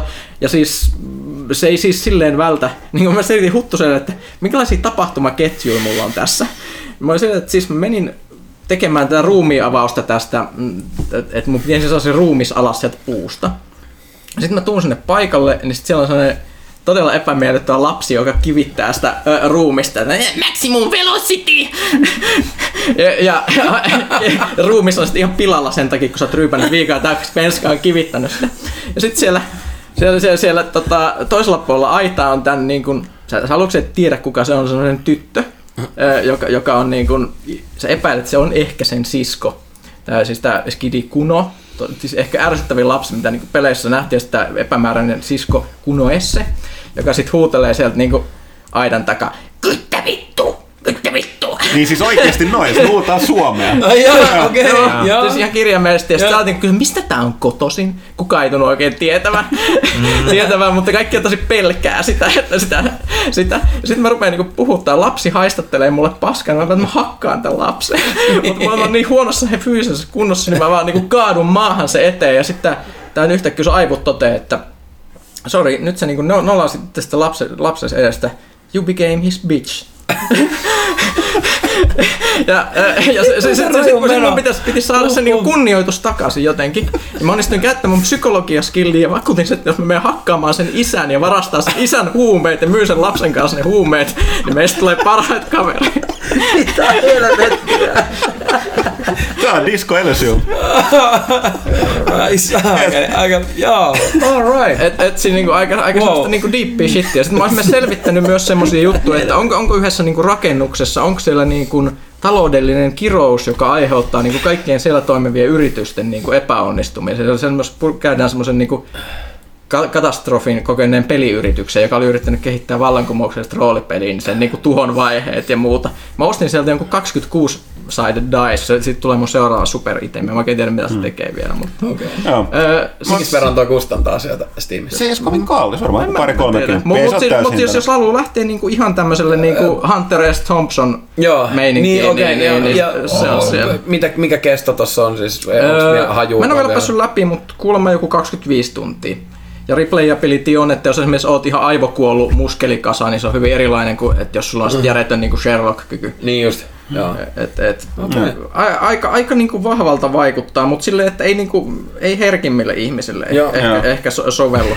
Että se menee sinne syvälle semmoiseen viemäriin ja se, että ne jutut, että jos haluat esimerkiksi omaksua niitä niin kuin ikävämpiä ajatuksia ja muuta. Hitsi, voi siistiä olla rasisti. Yeah! Niin sitä niinku on mahdollista tehdä siellä. Olisiko että on uskallettu myös niinku tänä päivänä niinku pistää sillä all in kaikki tommoista noita. Ja mutta roolipelihän pitää mahdollistaa varsinkin, joka on tollainen ei edes inhorealistinen, vaan psykedeelis inho. Niin pakkohan se on mahdollistaa kaikenlainen. Joo, no 40 on nämä maksaa. Okay. Joo. Mutta siis se, että toi on niin out there, että en ole nähnyt kyllä vastaavaa.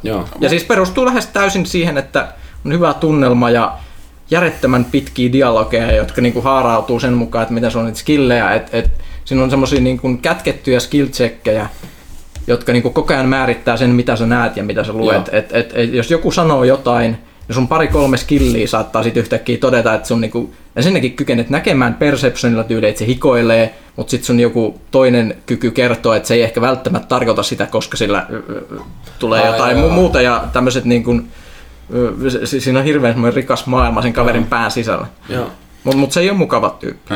Disco Elysium. Mun piti tähän jälkeen puhua, nyt tehtiin väärinpäin, mä haluaisin puhua lisää kaikkien oikein parhaasta pelistä, mitä ei kenelläkään ollut siitä pelaamatta, eli Destiny 2, se Shadowkeep -lainosta, mutta mä kuitenkin kaikista olematta Disco Elysiumin jälkeen pysty.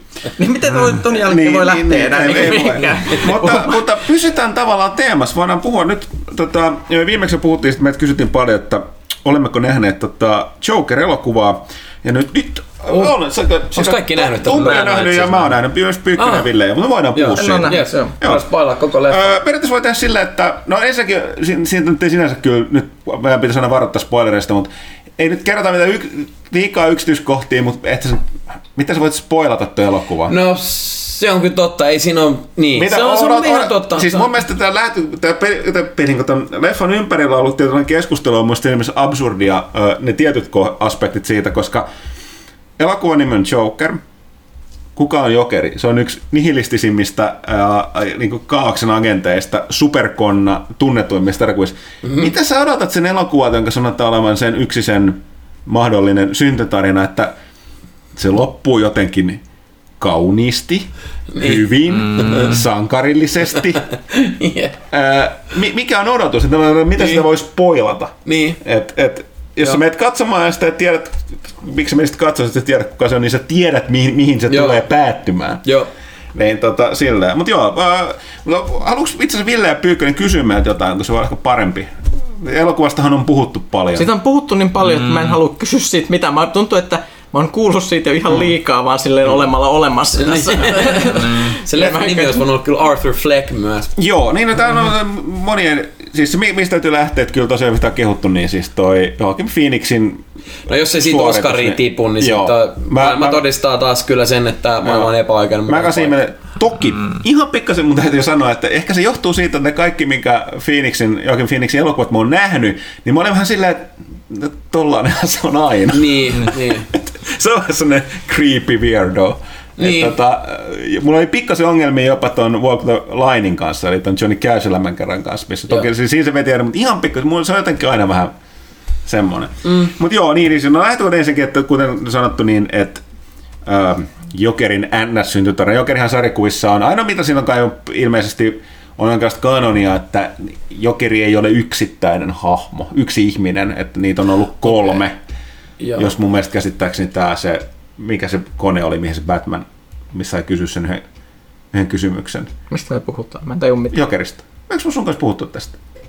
Kenen kanssa mä puhun? Siis jossain sarjakuvassa on se, jossain storylineissa oli joku sellainen kone, mistä kaikki sai kysyä jotain, tai kone tai joku hahmo tai tällainen, joku vastauksen jonkin kysymykseen. Ja aina mitä Batman haluaisi tietää, että kuka on Jokeri. Ja sitten sanotaan, että niitä on ollut useampia. Niitä on ollut useampia, mutta sanoksi, että niitä ei kuka niistä 3 tai joku tämmöinen. Niin se on ainoa, mutta sen lisäksi, koska se, jopa se kuuluisin, eli Alan Mooren ja toi, kuka se taiteilija, mä aina unohdan sen, niin tekemä toi siis se Killing Joke, niin sitähän on pidetty sellaisen. Toihan hirveän paljon, niin kuin toi, siinähän on hirveän sama piirteitä, että tällainen vähän surkeahko, wannabe stand-up-koomikko, josta tulee se Jokeri, mutta sekin on vain yksi tarina, että Jokerilla ei ole mitään sellaista. Ja tuossa leffassahan niinku on yksi kohtaus myös, joka niinku, tietysti vähän niinku tukee jokereita, tai siis niinku, että et kuka... No vitsi, spoilaaks tää? Onko tää leffassa mitään siihen liittyen? Et siis, mun mielestä siis virallinen stanssi sarjiksessa on, että Et Jokerilla ei ole syntytarinaa, koska se vaan kertoo sen aina uudestaan ja kusettaa joka kerta. No siis se on ollut sellainen, tuossa on muutama kohta, mikä on sellainen, että sä aluksi katsot, että hetkinen, ja sitten se onkin silleen, sitä ei suoraan selitetä, toi elokuva pyrkii tahallisesti sellaiset selitä, mutta se, niin kuin, siinä osa elokuvasta on niin kuin, sen ihan sen pään sisällä, niin että näin tapahtuu joo. hänen päässään, mutta ei oikeasti, joo. vaan se vaan näytetään vähän niin kuin jälkikäteen eri tavalla. Mutta siis tosiaan se... Mutta esimerkiksi kohtaus Bruce Waynein vanhempien kanssa, Niin, voiko tämän sanoa? En mä tiedä, eihän se ole Joaquin Phoenix, joka siinä ampuu, vaan niin, se on joku toinen, jolla on Jokerin aamio, että se on niinku movementti tietyllä tapaa kanssa Jokeri siinä leffassa. Joo, toki se on niinku silleen, että sehän niinku vaan tapahtuu siellä taustalla johtuen siitä, miksi sen Gothaman kuvataan. Siis sehän on hirveän pohjautuu 80-luvun New Yorkia, joka on kauhea paikka. Niin se oli just tuolla, niin kuin toi kuvaa joo. sen. Niin sehän vaan tapahtuu siellä taustalla ja se niinku vahingossa tavallaan siellä kyti jo. Ja sitten vahingossa käynnistää sen ja sitten niinku muuten se on silleen, että niinku, se jopa kirjaimellisesti ja lopussa kysyy niin siinä, että tällaisen momentin se vähän ei kiinnosta yhtään. Mutta toisaalta täytyy sanoa, että siinä vaiheessa siellä lopussa, kun siellä, niinku, jokainen voi keskustella itsenään siitä, missä vaiheessa se on se jokeripersoona.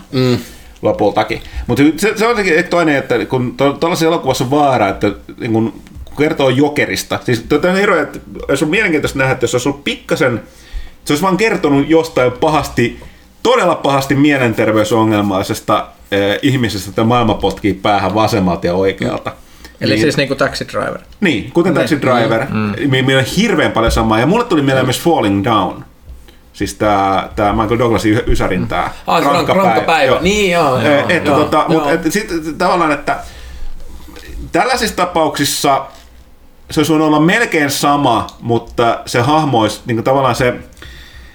Siinä mun mielestä pitää, kun puhutaan jokerista, niin se raja, että onko se sympaattinen tavallaan, että niin kuin, pidätkö sä sen puolia niin kuin jopa siellä lopussa? Niin Jokerin tapauksessahan näin ei saisi tehdä. Sehän oli mikä mulla oli se, niin kun, tai mitä sä voit perustella. Se Jokerihan on yksi kuten saattaa se kuuluisa näistä uusista Batmaneista, että some men just want to watch the world burn. Ja sen Jokerihan on täsmälleen sellainen niin kun nihilistinen niin kun anarkisti tai kaaoksen tavoittelija. Niin eihän se voi olla liian sellainen. Ja kyllä mun mielestä tässä kaikessa toimii, että joo, maailma on epäreilu paikka ja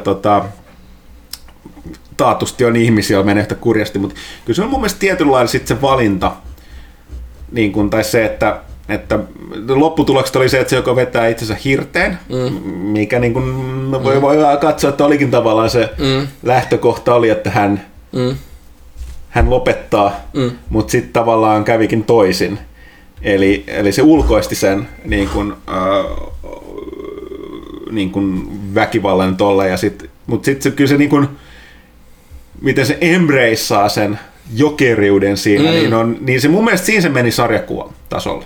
Joo. Et siis silleen, että sen takia se siitä, kun kuuluisesta rappuskohtauksesta ja sitten se oikein talk show. Joo, siis just näistä. Joo. Sehän se määrittävä kohtaus on. Ja vähän sitä ennen tulevat tapahtumat, missä oli... Silloin elokuvassa 2 kertaa, jolloin se naurattaa. Ja se oli se toinen, mutta huomioon mitä siinä tapahtui, niin huvittavaa se, että oli just sen, niin kuin se oven avaus. Joo, niin just. Satana on ollut mulle kiltti, totta kai sä saat mennä. Tai yleensäkin se just se kaveri. Joo, ja siinkin on vähän kysealasta niin kuin nauraa silleen. Ja niin on. Mutta siis oikeasti niin kuin mun mielestä toi on kanssa kiehtovaa silleen se, että miten niinku...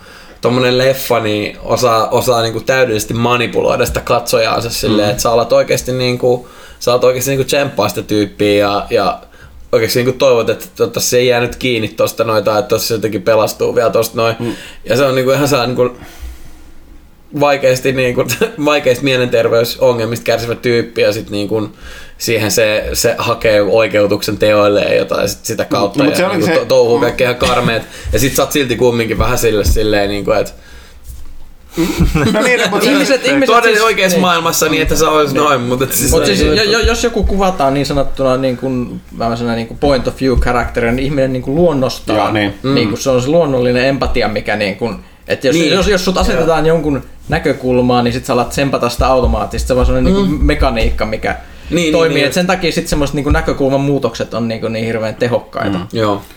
Mutta tosiaan, mikä tossa niinku, mikä mua niin ärsytti se, ainoa mikä ärsytti oli se, että kun puhutaan jokerista, niin se, että se että jos sä kuvaat, yrität tehdä realistisen kuvauksen, että miksi siitä tuli sellainen kuin se on, niin se ensinnäkin se ei toimi sinne hahmolle, koska sehän on, siis Jokerihän ei ole millään lailla yliluonnollinen hahmo, mutta tavallaan se sen ajatusmaailmahan on, minkä Heath Ledger oikeastaan veti paremmin, koska siinä ei vaan vedetty selittämään sen taustasta tai mitään muuta. Että se oli vaan sellainen luonnonvoima, joka tavallaan niin kuin, se oli niin kuin Batmanin psykologinen vihollinen, ei niinkään fyysinen, mikä oli sitä loppuun myöten.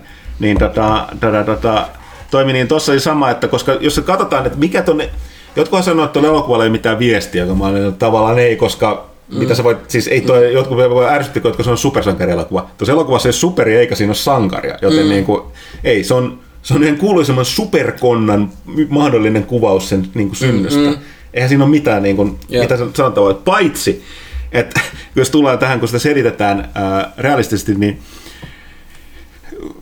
hyvinvointiyhteiskunta, minkä tahansa yhteiskunnan on syytä panostaa mielenterveyspalveluihin, sen mielenterveysongelmisen pelastamiseen, koska sehän toi, niin kuin mä sanoin, että silloin tuo on varmaan äärimmäisen realistinen kuvaus, että tuollaiset ihmiset lähtökohtaisesti joko ne hyppää junan alle tai ulkoistavat sen väkivallan, niin kuin sen kaiken sen kärsimyksen ja ongelmansa, ja niin kuin, niin sitten nämä kaikki väkivaltaisimmat, niin kuin, miksi näitä sanotaan siis, pahasta mielenterveysongelmasta kärsivät väkivaltaiset ihmiset, niin sittenhän siinä käy noin. Niin se on tavallaan, mä sanoin, että jos toi hyväksyttäisi siinä syyksi, niin mun mielestä olisi ehkä niin kuin liian vesittää sitä Jokeria tavallaan. Että mun mielestä sen takia mä sanoin, että siinä joku sellainen napsahdus käy, missä menee vähän niin kuin, sille niin kuin ei pelkästään ulkosta sitä, vaan se jotenkin embraceaa sen koko juttuunsa, koska se on niin surkea tapaus sitä ennen. Se tajuu siinä sen, että sen mutsi on niin kuin sitä niin kuin goudannut ihan väärään suuntaan ja se heittää ne sen lääkkeet helvettiin ja vastaanotto menee kiinni. Mutta tosiaan niin siis kyllä on niin kuin sillä, että oli kyllä. Siis kaikista mä pidin se Joaquin Phoenixin vaan se rooli suoritus sen loppuun. Ja sitten kaikista hauskinta oli se, että kun puhutaan näistä eri Batman-versioista, niin kun tullaan sen porraskohtauksen jälkeen, niin mä olin sanonut, että tämä on todella hämmentävää, koska mun mielestä oli risteytys, tai tavallaan niin tuli ensimmäisen mieleen, jos totta kai se oli täysin omansa, niin Heath Ledgeria ja Cesar Romeron Jokeria, 60-luvun kämppisen Batmanin. Niin. Siis se, niin kuin, ne oli ne mun mielestä, joka oli tosi niin kuin outoa, että ei ollut mitään näitä modernimpia tai muita sarjakuvaversiota, vaan nämä kaksi, joka oli aika outoa. Ja siinä oli musiikkia käytetty tosi taitavasti kanssa siellä. Joo, oli todellakin. Ja se, mä oon niinku dihonnut siitä, mä mietin heti, että vitsi, että millainen tää on tää niinku Heath Ledgerin Jokeri, joka on niinku jostain ihmeen syystä niinku täysin koskematon, että jos nyt joku näyttelijä on kuollut, niin ei se nyt tee mistään roolista mitään koskematon mun mielestä, vaan kaikkea pitää aina pystyä arvioida. Niin mun mielestä se on ollut niinku siistiä nähdä myös sitä niinku VS-keskustelua siitä, että sekin on jotenkin pysynyt silleen niinku tosi järkevänä mun mielestä esimerkiksi siinä, että jos nyt haluaisi ne sijoittaa jotenkin niin kuin samaan universumiin tai kaanoniin, niin sehän on niin kuin Heathin Jokeri on Jokeri niin kuin Prime Jokeri. Ja sitten taas Hankinin on niin kuin leffasta viikat 10 minuuttia Jokeri. Et se on niinku se sen niin kuin, se on se tyyppi, joka pikkuhiljaa niin kuin vaipuu siihen full Jokeriin. Ja siinähän se on niin kuin vaan se master level Jokeri siinä. Niinku Heathin esittämänä ja näin poispäin, että se on kummaskin on niinku puolensa, että se on niinku vähän järjetöntä niitä sit kumminkaan vertailla ihan jotenkin eri meininkiä ja näin poispäin. Mua itteni ärsyttää siinä Heathin Jokerissa se, että se on niinku koskematon silleen, niinku, että nyt kun katsoo jälkikäteen, niin niinku, joo, se on hyvä, mutta niin on kyllä Phoenixinkin Joker. On, ja siis oli kyllä Kyllä, oli ymmärrän kaikki noin kehot, mitä on saanut, että mulla joku ajatus nyt karkastosta? Mun tuli joku kommentti vastaan, että elokuva, joka on niinku silleen niinku tylsä ja niinku antaa helppoja vastauksia vaikeisiin kysymyksiin, mutta aika pitkälti se kannattelee vaan se Phoenixin roolisuoritus sitä. Niinku, ei mun mielestä anna mitään vastauksia mihinkään. Niin. Mä en muista kuka sen sana, mutta jossain tuli tollainen vastaan. Niinku, että sitten rupesin miettimään, onko se nyt kun sä mainitsin sarjakuvamaisuuden siinä jossain vaiheessa, että olisiko se viitannut siihen sitten. Ehkä se liittyy siihen, että kuten sanottu, niin siis toihan että eihän toi niin kuin yhteiskunta tai elämä potkii ihmistä päähän, niin se silloin ongelmia ja se vajoaa siitä syvemmälle ongelmiin, sitten mielenterveysongelmiin, ja sitten tapahtuu jotain. Eihän toi nytkin sellainen uniikki tarina. Mm-hmm. Kuten puhuttiin, niin se on hirveän paljon, niin muutenkin todella paljon, niin kuin sitä, mä näen sen, mitä oli sanottu, että se on Coppola-vaikutteinen, nimenomaan Taxi Driveria. Mm-hmm. Robert De Nirohan esiintyi tuossa elokuvassa, joka on hauska ympärä sulkeutuu sen suhteen. Ja sitten nimenomaan siihen Falling Downiin, että mä en kyllä lainkaan. Koska mikä elokuva, kun se Disco Elysiumista oli mun mielestä niin helppo siirtyä, koska sisällön se on tosi ankea. Samasta lähteestähän noin varmaan tulee. Että siis eihän siinä ole niin kuin, en tiedä onko siinä yhtään hyvää ihmistä. Niin. Millään lailla. Niin on hämmentävä muuten, että tuli ihmeellinen Jokeri-juttu, että Disco Elysiumista pakko mainita. Siis ensimmäinen kerta, kun sä katsot peilissä, kun sun hahmo, niin kun, hahmoikoni siinä ruudulla, niin kuin kaikissa roolipeleissä on, mistä sä näet, että okei, mulla on health hit ton verran ja ton verran sanityy ja tälleen. Niin se on aluksi vaan sellainen niin kuin möykky, ennen kuin sä menet kattoo peiliin ensimmäistä kertaa. Ja se peili silleen varoittelee, että haluat sen ihan varmasti katsoa niin kuin peiliin, että mitä sieltä näkyy. Sen kun sä niin lopulta vaippaat sen peilin ja katsot sinne, se kaverilla on semmoinen ihmeinen virnistys päällä, jota se ei voi lopettaa. Se on sanottu expression, mikä on sen tästä mystisestä diskojuhlimistaustasta lähtöisin. Eli jos sä et saa sitä impossible skill checkillä poistettua sun naamalta sitä virnistystä, niin kun sen pelin ajan se tyyppi kulkee sellainen niin pervovirne päällä, niin kuin jokeri siellä menemään. Tässä on selkeästi jotain yhteyksiä kyllä. Mutta joo, ehkä sitten enempää on aika silleen, että kyllä mun oikeastaan on, että niinku, kannattaako kaikkeen mennä katsomaan? No ei taatusti, siis on se silti kuten on sanottu jokeri. Kyllä sun pitää jollain lailla olla kiinnostunut tai tietoinen aiheesta, tai jos jostain syystä synkät ahdistavat elokuvat kiinnostaa, niin sit, mut muuten niin silleen. Joo, eikö se nyt ollut tekemässä, vai tekikö jo jonkun ennätyksen niin kuin R-rated leffoista? Mikä se leffoista oli? Deadpool oli pitänyt ilmeisesti. Joku avauskai niin oli, plus se on menestynyt tosi paljon paremmin kuin esimerkiksi Justice League, vaikka se on R-rated. Niin. Sekin, okei, koska tuo jännä, niin totta kai mä ymmärrän ton ankeuden ja synkkyyden takia, että se on R-rated, mutta eihän se ole siinä niin, pari kohtaista, no joo. Hei, pakko sanoa tähän väliin, te joudutte laittaa kohta Amazon Primelle niinku pyynnön niinku ilmaisista jostain tunnuksista koko porukalle. Me ollaan puffattu tässä Pyykkösen kanssa. Me puhuttiin Karnivalan roostaa, mä oon hehkuttanut Good Omenssia ja Preacher. Mitäs boys? Joo. Tuli vaan niinku, menis niinku tälleen niinku aika luontevalla aasinsillalla. Se kannattaa kyllä kans. Ollaan puhuttu pitkään tässä kästeessä. Joo. Et aika mielenkiintoista, siis boys oli varmaan paras supersankarisarja, mitä mä oon nähnyt telkkarissa. Ja se on jännä, että se on sarjan parempi kuin se lähdeteos. Originaali, joo. Silleen niin kuin ratkaisevalla tavalla. Mutta mikä mielenkiintoista, nyt on tullut Jenkeistä kuulla, ilmeisesti Watchmen televisiosarja on kuulemma äärimmäisen kovaa kamaa. Niin se alkaa nyt kans tyyliin. Mä suhtaudun vähän varauksella, koska ne lähteet, mistä mä oon kuullut, niitä ei ole sitä niihin, mitä mä luotan kaikista eniten. Joo, mutta siis kaikki.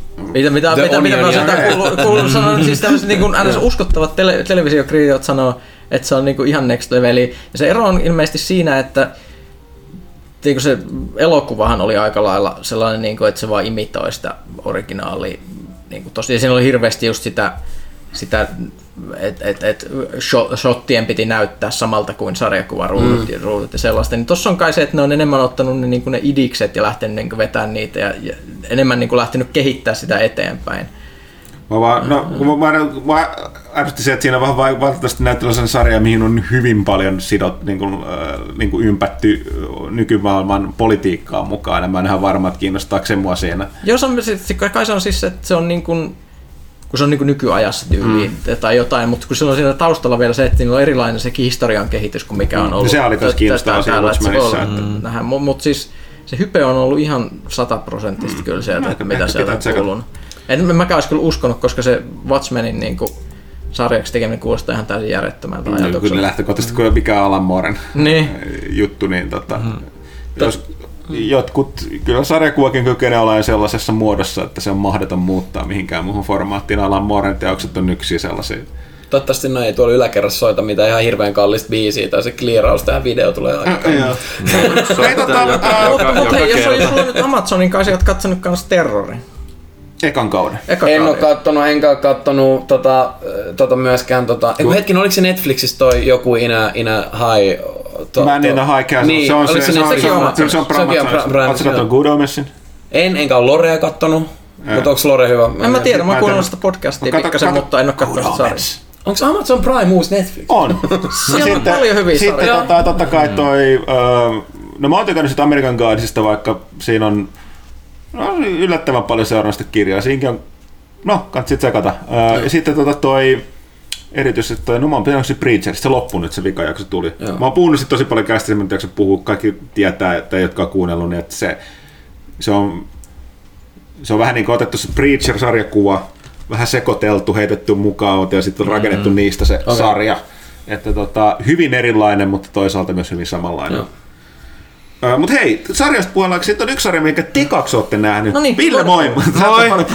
Mun pitää rupea katsoa sarjoja selkeästi. Niin, mulla ei ole HBOta, joten vai mikä tää oli? Mä tykittelen vähän randomisti niin kaikista palveluista sarjoja, niin nyt tuli katsottua sit Barry, koska joku suositteli sitä kästissä, ihan sen takia, koska joku kästi kuuntelija sanoi, että mun pitäisi katsoa se. Ja mä katoin ekan kauden ja joku 2-3 jaksoa tokalta kaudelta, ja olihan se kyllä kovaa kamaa, se iski mulle ihan 100%. Ja sulla sä et ole suoraan itse seurannut, mutta... Ei, mä oon passiivisesti seuraillut sitä, niin, mutta siis mielettömät hahmot, se oliko se sitä Balkanilta se, kalju täysin... No go Hank! Niin, ihan aivan sairas hahmo. Kyllä se hilpeä tsetseenialainen gangsteri, joka on aina iloinen kaikissa tilanteissa. Me voi tapahtua mitä tahansa. Ainut ihminen, joka voi puhua niinku ihmisten murhaamisesta äärimmäisen iloisen tapaa. Ja siis tämä Barry päähenkilö on siis Afganistanin sodan veteraani, joka tekee tällaiselle epämääräiselle kaverilleen hommia palkkatappajana, kunnes se sitten yhdessä vaiheessa harhautuu niin kuin näyttelijä kouluun tämmöiselle kurssille vahingossa. Ja sitten se tajuaa, että se haluaa olla näyttelijä, koska se kaveri on henkisesti ihan totaalisen tyhjä. Siis niin kuin, sillä on niin kuin henkinen elämä, jossa on lapsen tasolla ihan selkeästi. Siis ei mitään niin kuin sisältöä, mutta se haluaisi, että se on, ja se, kun se on se näyttelijäkurssi, se vähän niin kuin uskoo, että se voisi olla niin kuin tämmöinen ihminen, ehkä jollain tavalla, vaikka se on ihan totaalisen... Sekä premissi sarjalle. Niin on, ja se on semmoinen niin kuin surullinen, se on vähän niin kuin silloin Hitman 47, semmoiset niin kuin tappotaidot, se käyttää niitä, mutta se niin kuin arkisessa elämässä on ihan siis... Nolla, ja siis se ei tunnu saavan mitään iloa siitä tappamisesta myöskään, että sekin on vaan sellainen, että se vaan masentaa sitä entistä enemmän, mutta silti se aina pakotetaan lähteä, aina joku tilanne pakottaa, että nyt pitää taas tappaa ihmisiä, mutta minä vaan haluaisin näytellä.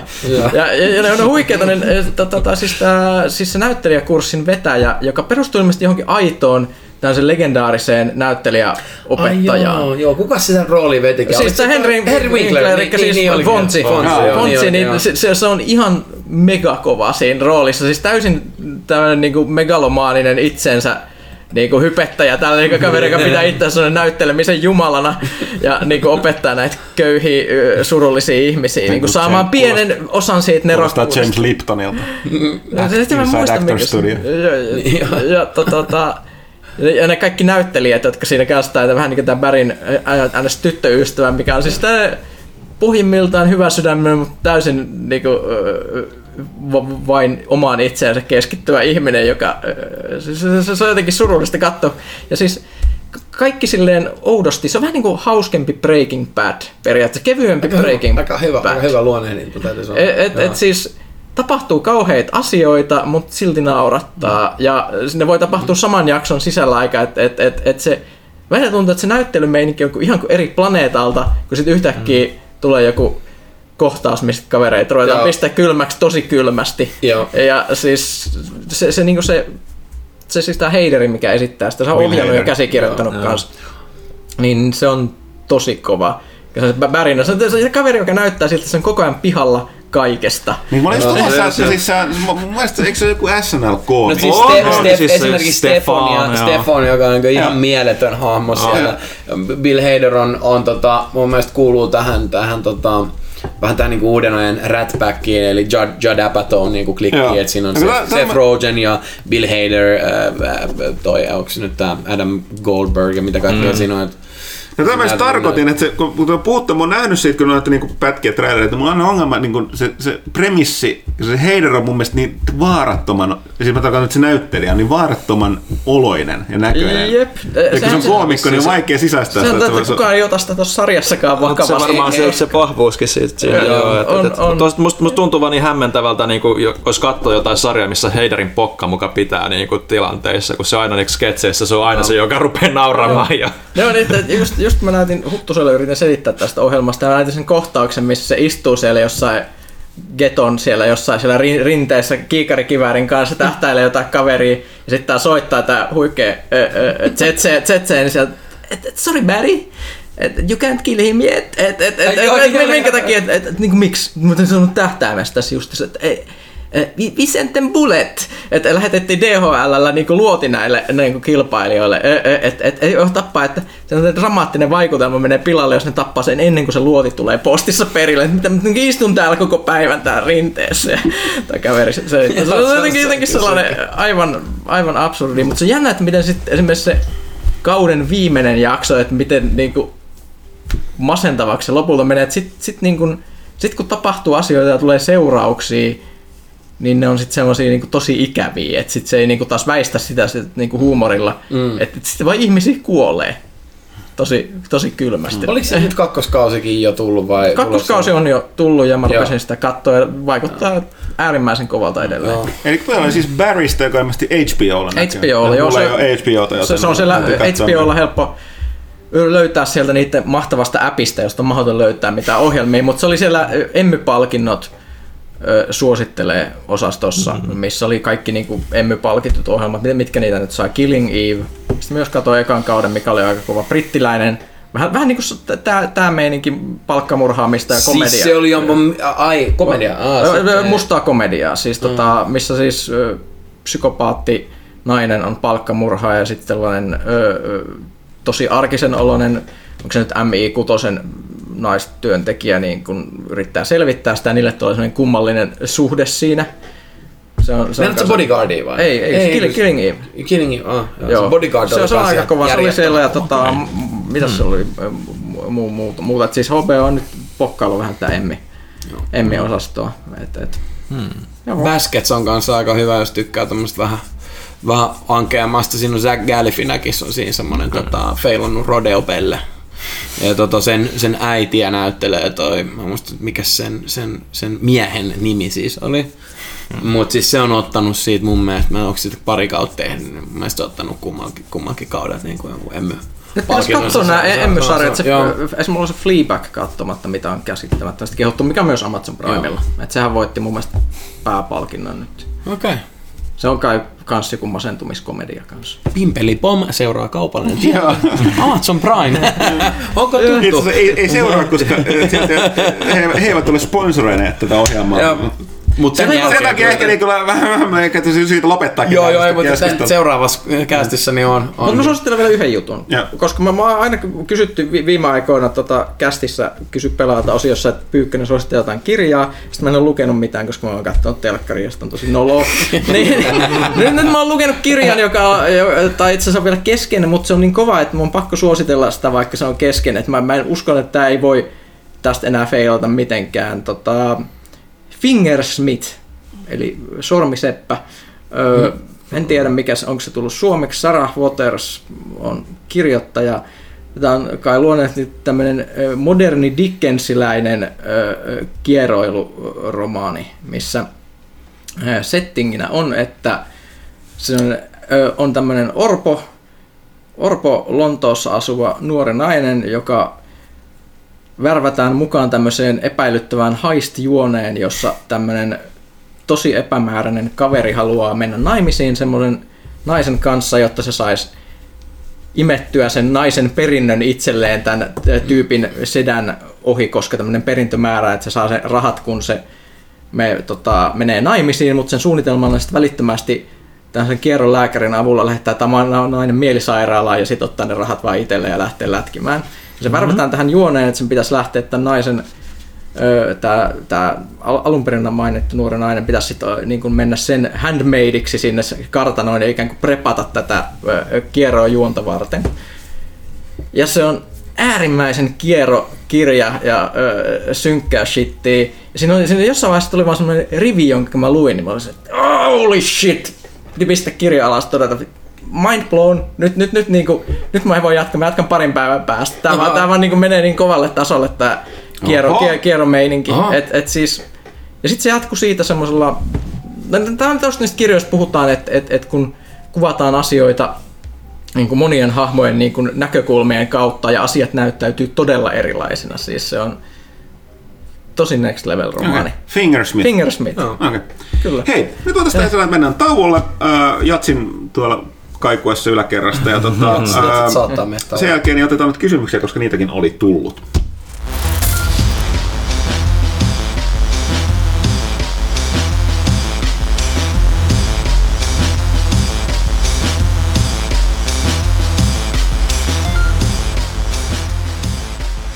Tästä lähtee. Pelaajakästä kysy pelaajalta. Pelaajakästä 239 kysy pelaajalta. Aloitetaan täältä pelaaja.fiistä.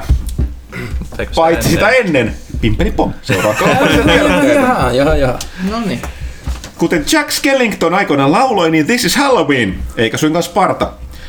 Eli älä unohda PlayStationin suurta Halloween-aletta, jossa on ihan hirveitä alennuksia monista hyvistä huippupeleistä. See what I did there? Joo. Jo eri adjektiivisia tätä jopa. Esimerkiksi aiheeseen sopivat Resident Evil 2 ja Devil May Cry 5 irtoavat puoleen hintaan. Ja muistakaa, että Plus-jäsenille, eli PlayStation Plus-jäsenille on vielä lisäksi lisäalennuksia valikoidusta peleistä, että kampanja loppuu 1.11. Ville, miksi Resident Evil 2 ja Devil May Cry 5 kannattaa hankkia? Ne on molemmat hyviä pelejä. Siis Resident Evil 2 uudistaa niinku sen klassikon aika pitkälti niinku moderniin aikaan erinomaisin keinoin. Ja Devil May Cry vaan on sitä hyvää japanilaista mättöä, mistä aina niinku pelaajat tykkää, niin ei voi mennä pieleen. Jopa minä pidin Resident Evil 2. Tästä remakesta. Joo, se on huikea. Siinä on vielä PS4-versiossa VR. Ja kuka se kertoo, että oli mennyt VR-ssa? Eikö tämä ole 7? Eikö se ole 7? Sori, se on 7. Mut mä oon kuullut, että tähänkin on modattu jotain VR-systeemejä. Okay. PC:llä. Niin tuli 7 oli se tarina siitä, kun se pelasi VR:llä ja oli se luukku ja sitten sieltä kuului sitä ääntä ja sitten totesi, että nope. Joo, se on 7. Joo, se on 7. Okei, totta, niin mä täysin. Mut kakkosen remake on aika menee sekaisin, kun ne tekee näistä kaikista vanhoista. Mut miksi? Siis mun oikeastaan Resident Evil 2 on mun mielestä yksi legendaarisimmista Resident Evil-peleistä. Mikä tästä remakeista tekee niin hyvä? Se on oikeasti aika hyvä peli kaikilla moderneilla standardeilla pelattavuuden puolesta ja siinä ei ole mitään mun mielestä, että vaikka siinä oli niitä vanhoja juttuja, että okei sä käyt seivailemassa jossain hemmetin seivipisteillä ja muuta, mutta ei se tuntunut kömpelöltä missä vaiheessa, ei edes se inventorihallinta. Sekin tuntui vaan semmoiselta vähän omalta jutultaan, teetkö niitä laatikoita, missä yrität säätää, että sulla on tavaraa mukana vaikeasti, niin se oli vaan tyylikkäästi tehty se peli, niin taitavasti toteutettu nykyajan kaikilla hyvillä standardeilla. Okay. Kuten sattu, tämä ja monet muut pelit PlayStation Storesta isossa Halloween-alennuksessa. Kovia alennuksia, joten käykää tsekkaamassa. Sitten luvassa on tuftia settiä. Nimittäin Elisa haluaa kertoa, että Asusen TUF, eli TUF Gaming FX705DU-peliläppäri, mikä tämä sana, niin kuin kierii kielen päältä ulos. Aika kova puffi. Solju, joo. Jopa tuftinen puffi, eikä tuff-puff. Eli TUF Gaming FX705DU peliläppäri. Kyseessä on 17,3-tuumaisella näytöllä varustettu peliläppäri, joka on läpäissyt lukuisia käyttötestejä kirkkain värein. Muun muassa se näppäimestä kestää jopa 20 miljoonaa painallusta. Eli aika ruffiin käyttöön. Ruffiin käyttöön. Eli tuplasti enemmän kuin keskimääräinen kilpailija. Myös koneen jäädytykseen on panostettu ja teillä pelkoa, että se sulaa läpi, kuten mun entinen työkone, pöydän läpi siis. Ja nyt tää irtoaa tarjoushintaan 30 kuukauden korottomalla ja kuluttamalla maksuajalla maagiset 36,08 € kuukaudessa. Yhteensä 1298,96 €. Ja tässä on nyt alennusta normaalihintaan 100 €, eli kannattaa toimia nopeasti, eli osoitteeseen kauppa.elisa.fi. Ja muistetaan nyt kynät, mä odotan ihan hetken, että porukka ottaa nyt kynät esiin, onko hyvä? Eli Asus TUF Gaming FX705DU peliläppäri. Muistatteko mitä olutta Homer Simpson juo? Duffia. No niin. Pimpelipom, tähän lopetamme kaupalliset tiedotteet.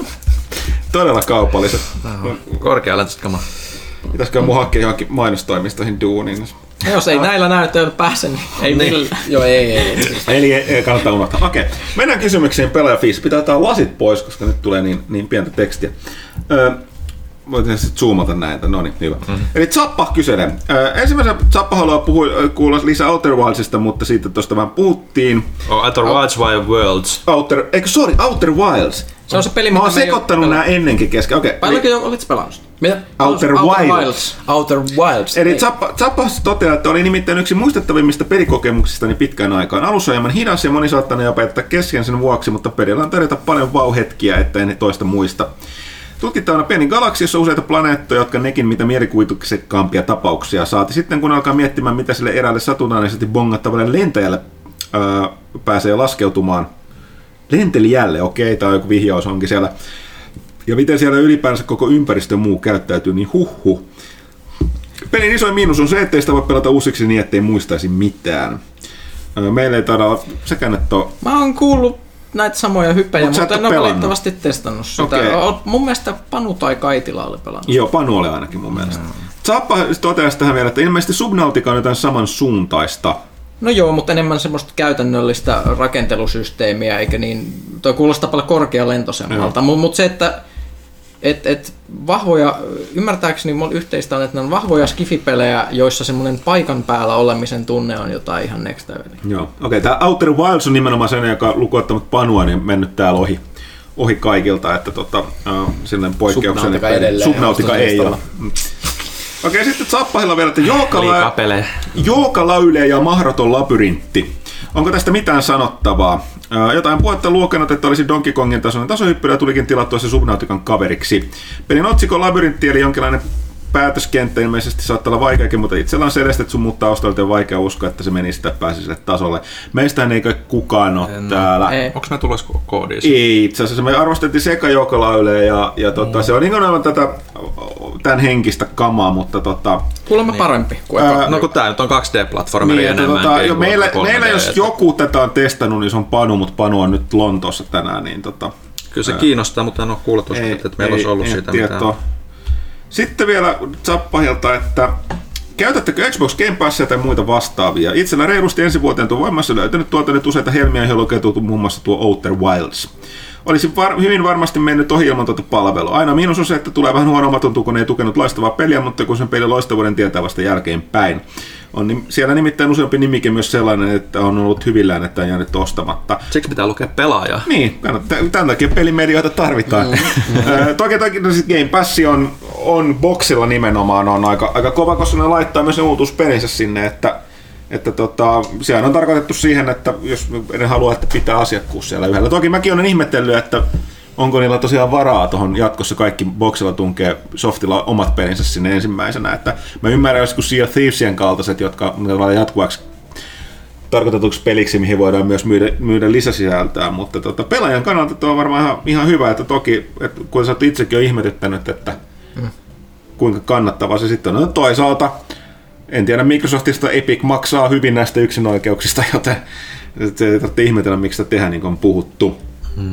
Meillä ilmeisesti muuten erityisesti käydään. No, kun Xbox on lasten Minecraft-koneena, niin mä en sille pelaa. Ei olisi ikinä mahdollisuuksia. Niin kuin ollaan mun mielestä aiemminkin todettu, niin ei toi oikein ole sellainen, tollaset on niinku meidän kautta sitä himopelaajille välttämättä se niinku... Niin, tai toimittajille, niin, jotka niin, aika vähän random pelejä. Niin. Sitten Saappa vielä yrittää kysellä, että onko se hiton Death Stranding oikeasti hyvä peli, tai onko se ylipäänsä peli? No comments. Mm. Valitettavasti ei pystytä sanomaan. Mä voin tietysti sanoa ihan mitä mun huvittaa, niin, mutta... Ei sillä välttämättä mitään todellisuuspohjaa. Niin. Se oli siis Pleikka yksinoikeuspelikoh. On. Puhtaasti. Ja. Mua kiinnostaa, sanotaan näin, että minua kiinnostaa se todella paljon johtuen asioista, mitä mä oon kuullut siitä pelistä viime aikoina. Ja se ei kiinnostanut mua aikaisemmin, mutta nyt se on alkanut yhtäkkiä kiinnostaa. No joo, kyllä mä oonkin siis se jaettu maailma. Tai semmoinen jännä, että no siis eihän sekään sinänsä silleen uutta, että se on niinku vastaavan tyyppistä ollut noissa Souls-peleissä ja aikoinaan Demon's Soulsissa tolleen, mutta joo, ei se ole sitten tietenkään se ainoa kantava tekijä siinä, mutta... Kantava, Varokaa nyt. Ai. Postilakkokin on muuten tulossa. Totta. Sieltä tulee hyttinen embargo ruoskan kaatula. Mistä tietää, että on postilakko? Ei mistään. Sielläkin on. Sori, mutta... En nyt myöskään edelleen halua huomata, että tässä näissä ikinä emme halua syyllistää postin työntekijöitä yhtään mistään. Ei, kyllä se on ihan jossain muualla se on. Toteanpa vaan, että postin työntekijät on varmaan yhtä uhreja kuin mekin, mutta vaan sanon, että ottaen huomioon, minkä postin palvelun tehtävä on, niin ne yrittää tuhota meidän kaltaisten yritysten niin liiketoiminnan, joka ylläpitää niitä. Vielä tällä hetkellä, kun jotain kannetaan jonnekin, mutta joo, ei sit sen enempää.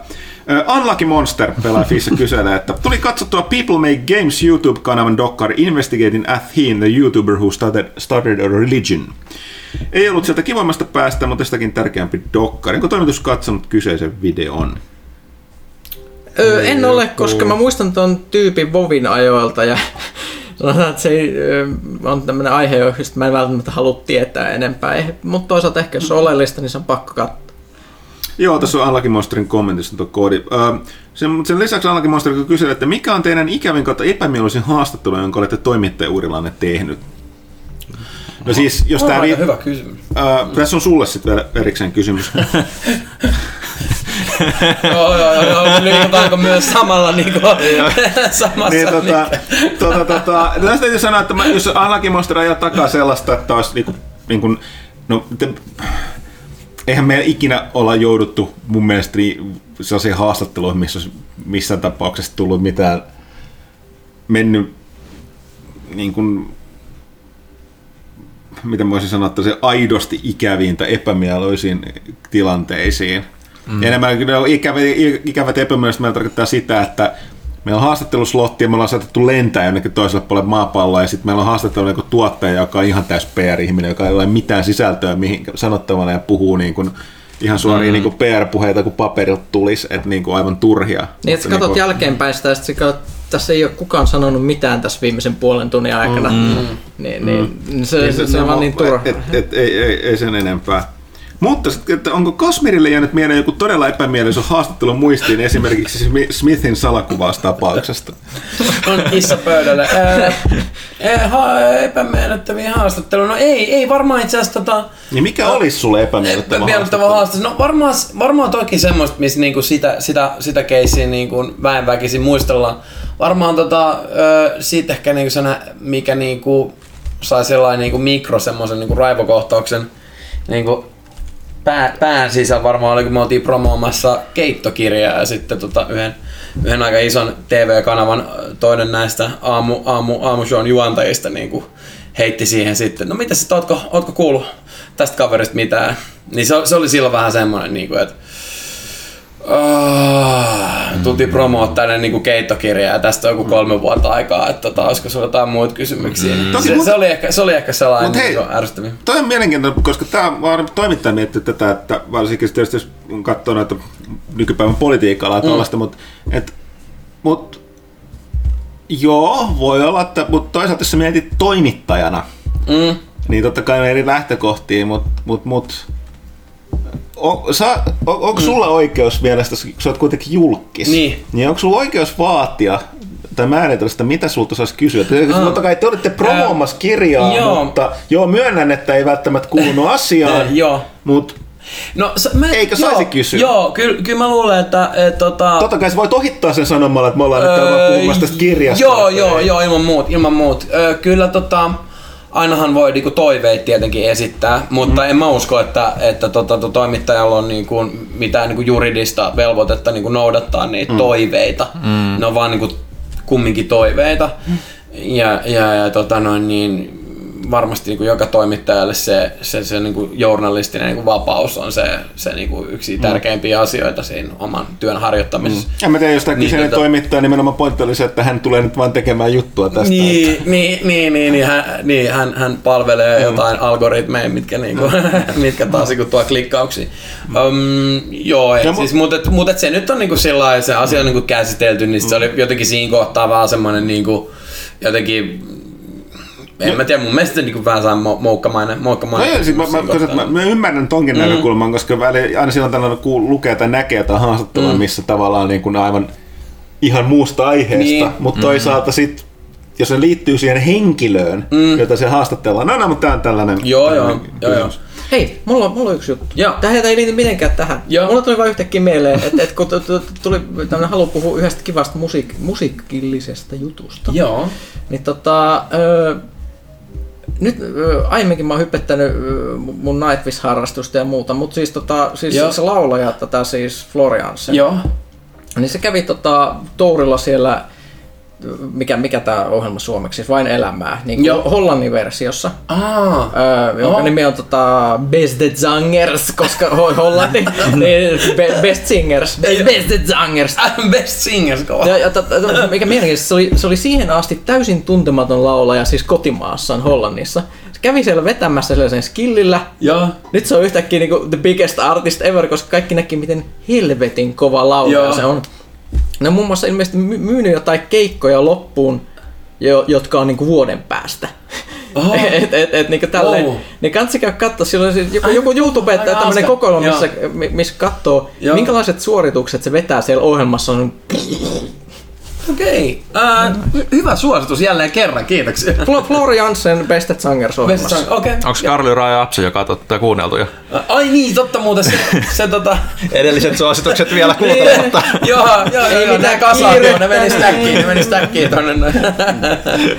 Liikaa MTG Arenaan, mä ymmärrän. Mut hyvä kysymys oli Anlakin Monsterin. Okei, sitten Turbomuna. Badabim badabum. Onko Kasmirin manageri vieläkään tietoinen siitä, että herra käy salaa pelaajan toimistolla mehustelemassa peleistä sekä MTG:stä?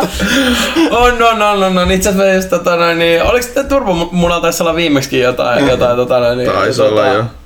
Musta jotenkin nyt mä oon alkanut niinku epäilemään, että Turbomuna on jollain tapaa niinku, kuuluu johonkin kaveripiiriin tai jotenkin niinku tuttuihin. Mutta just itse asiassa puhuttiin tossa. Onko se manageri? Niin, siis niin, vitsi. Nyt sitä pääräjäytys emojia tähän kohtaan. Just itse asiassa puhuttiin Jussin kanssa tässä ennen kuin tulin tänne ja kysyin, että mitäs on tänään ohjelmassa. Mä sanon kiire promopäivää. Mitä sulla on? Mulla ei lue mitään täällä. Sä sanoit, että sä oot menossa yhteen Suomen suosituimpaan erään alan podcastiin. Se kuulostaa hyvältä, kun sanoo, että menee podcastiin vieraksi. Mikä podcasti?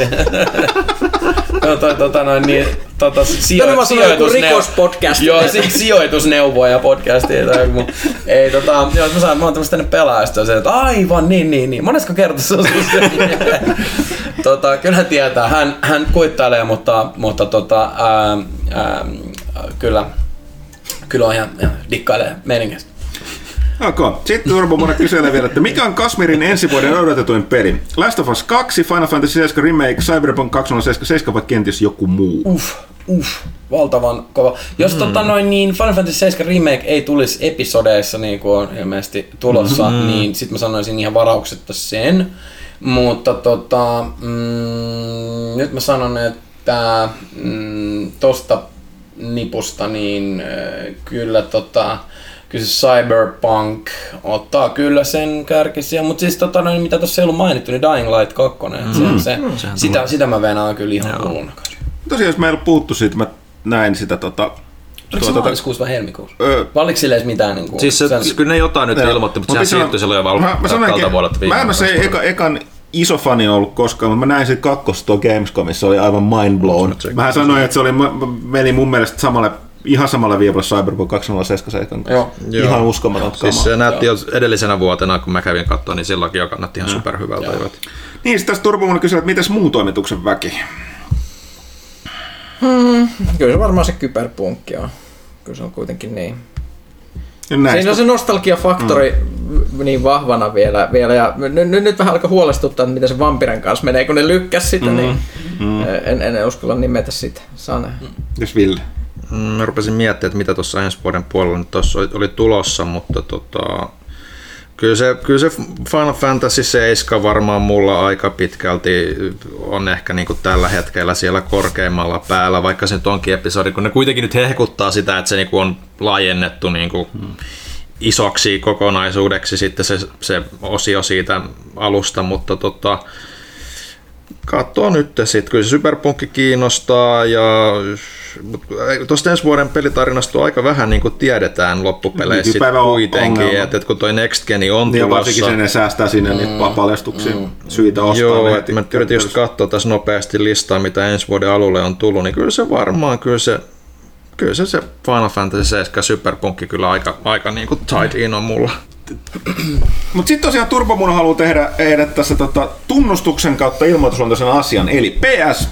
Saavutin vihdoin ja viimein tähän mennessä elämäni merkittävimmän merkkipaalun. Olen kuunnellut nyt joka ikisen julkaistun Pelaajakästin. Härrekyyn. Tämä monivuotinen taipale alkoi muutama vuosi sitten, kun kästejä oltiin julkaistu päällä 190 kappaletta. Tällöin kuuntelin aluksi kästiä hiukan satunnaisesti, mutta sattuneesta syystä jakso 195 Kasmir Cast sai minut koukkuun tähän korvia hivelevään keskinkertaisesta läpästä koostuvaan ekstaasiin. Noniin. Aloitin näin ollen kuuntelemaan vanhaa kästejä ensimmäisestä jaksosta lähtien, olen nyt vihdoin saanut tämän saagan päätökseen. Tätä julistakseen laitoin lehden vuodeksi tilauksen tukeakseni toimintaanne. Lainatakseni erästä vakiokuuntelijaa, keep up the good work. Turbomuuna, olet uusi lempi-ihmisemme, jo toki täytyy todeta kiitos ja anteeksi.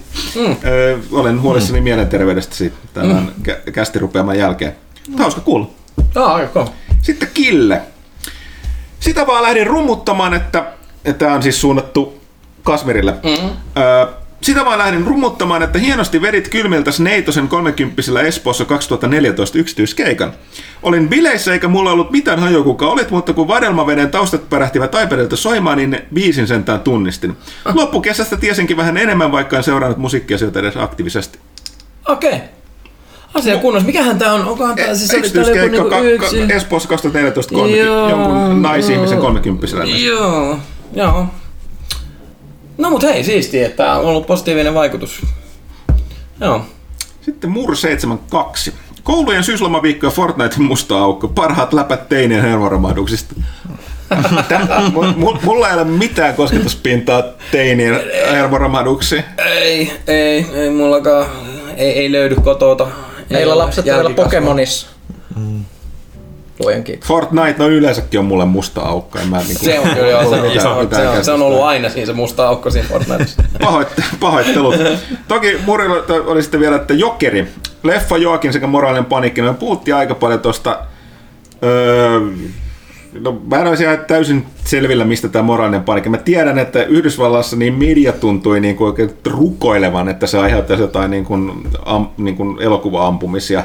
Mutta en mä mitään muuta sen ihmeempää. No joo, no tää Gary Glitterin biisivalinta nyt oli huono asia, että menee pedofiilin pankkitilille rahaa, mutta just kohtausta kaksi ennen sitä on kerrottu elokuvassa, että tää hahmo on itse joutunut niinku pedofiilien uhriksi. Mun mielestä se on lähinnä nerokas valinta. Plus toi ohjaaja kertoo, että siis siitä ei makseta. Niin, siinä on joku ihme biisissä siis, joku oikeudet. Että joku oli ostanut kaikki Glitter-biisiä oikein pois Glitteriltä. Joo. Eli se ei saa enää penniä.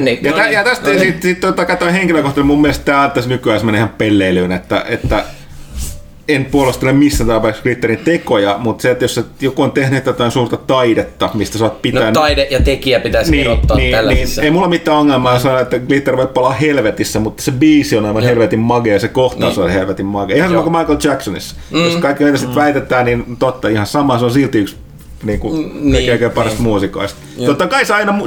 Ainahan tää tulee mieleen, kun kuuntelee jotain tällaista, että niin on tämäkin oli tällainen ihminen, mutta Ja tietysti tämä on helppoa tässä tapauksessa, koska Jackson on myöskin kuollut, että se ei niinku tule, jos esimerkiksi ostaa sen levyjä, niin se ei tule hyötymään siitä mitään, mutta näin. Okei, mutta nyt vähän meni sivuraiteelle. Eldakar. Halit suippaa, mitäs tytöt? Mikä on kästiläisten autiosaarivalinnat? Eli minkä kirjan, musiikkilevin ja pelin ottaisitte mukaansa kuuluisella autiosaarella? Nyt mun mä olen nyt todella... Ei autiosaarilla ole sähköä, joten ainoastaan tuo kirja on hyödyllinen tässä tapauksessa. Mutta tässä nyt lue pidemmälle. Ahaa! Lue pidemmälle. Eldakar, hyvä. Joku on ennakoinut, että mä menisin tällaisen. Ja please, ei mitään kikka 3 vastaukset yliin. Ottaisin kirjan, jossa kerrotaan, kuinka koukospähkinöistä saa tehtyä maaltamerilaivan. Kysymyksillähän haetaan niitä juuri teille parhaita teoksia, jotka ovat nyt vaan niin hyviä, tai niistä löytyy aina jotain uutta. Ja vaikka tällä saarella onkin ne sähköitä tarvittava pelikone sille autiosaaripelille, siellä ei ole nettiyhteyttä. Eli hän yksin peliä haetaan, kun hän ei sitä haaksirkosta kukaan muuta selvinnyt nyy. Hyvä Eldakar, nyt sä oot osunut kysymysten asettelun ytimeen pelaajakästi, se ei jätetä tilaa saivartelulle. Eli nyt pitäisi miettiä puoli tuntia jotain oikeaa vastausta. Mutta näistä joskus mietitään vähän liikaa, koska yleensä se mitä sut ensimmäisenä tulee mieleen, kun vähän lukee kysymyksiä, niin pitäisi olla totta. Kirjastani ehdottomasti, mikä mulle tulee ensimmäisenä mieleen, on toi... Michael Bulgakovin Master ja Margarita, eli mikä saatana saapuu Moskovaan. Musiikkilevy. Se on vähän pahempi. Oikein. No, kyllä mun täytyisi ottaa John Williamsin toi ensimmäisen New Hopein toi. Musiikit. Peli. Yksin peli. No niin tässä mä alan saivartelemaan. Koska nyt, jos me ollaan autiosaarella, niin sen pitäisi olla peli, mitä voi pelata paljon. Ja mä oon huono pelaamaan pelejä uudestaan läpi. Mutta ehkä sellainen, mistä olisi eniten hupia tolleen, niin nyt kun siellä olisi aikaa pelata ja pakko pelata sitä peliä, niin jos mä en ota mitään sellaista ikuisesti pelattavaa, niin ehkä toi itse asiassa tämä aika moderni, mutta silti loistava, eli Pathfinder Kingmaker. Kävi tuon hetken mielessä, koska sen pelin pitäisi olla niin pitkä, että sä oot unohtanut alun siinä vaiheessa, kun sä oot päässyt loppuun. Tällainen 100-tuntinen peli olisi aika hyvä. Joo, ja siinä on hirveän paljon niin kun, syitä pelata sitä uudelleen. Joo. Mun valinta pelillä olisi Crusader Kings 2 kaikilla laajennuksilla. Mä voisin pelata sitä forever ihan tyytyväisenä. Kirja on vaikeampi, koska senkin pitäisi olla jumalattoman paksu, koska muutama ärsyttäisi lukee uudestaan se alku tosi äkkiä. Että se pitäisi olla just... Onpas vaikeeta. Käytännössä ottaisin jonkun hemmetin sormusta herran, ihan vaan sen takia, että se on niin paksu. Sitten se, kun tulisi tylsää, niin voisi lukea vaikka niitä liitteitä, jota opiskella haltijakieltä. Tiedätkö, kaikissa kirjoissa ei ole niin hyviä liitteitä. Nyt sä pöllit mun kirjavalinnan. Ei se välttämättä nykyään ole enää mikään mun lemppari fantasiakirja, mutta se olisi täydellinen autiosaaren kirja, jos tämän ylimääräisen materiaalin ja paksuuden takia. Ja levy, mä en ottaisi kyllä metallilevyä mukaan, enkä ehkä mitään niinku, se levy pitäisi olla semmoinen, josta olisi tykännyt jo todella kauan tähän mennessä, jotta se ei sit osoittaudu sit yhtäkkiä, että sitäkin huomaat, että nyt sä et enää pidäkään. Mä otsin Garbageen ensimmäisen levyn.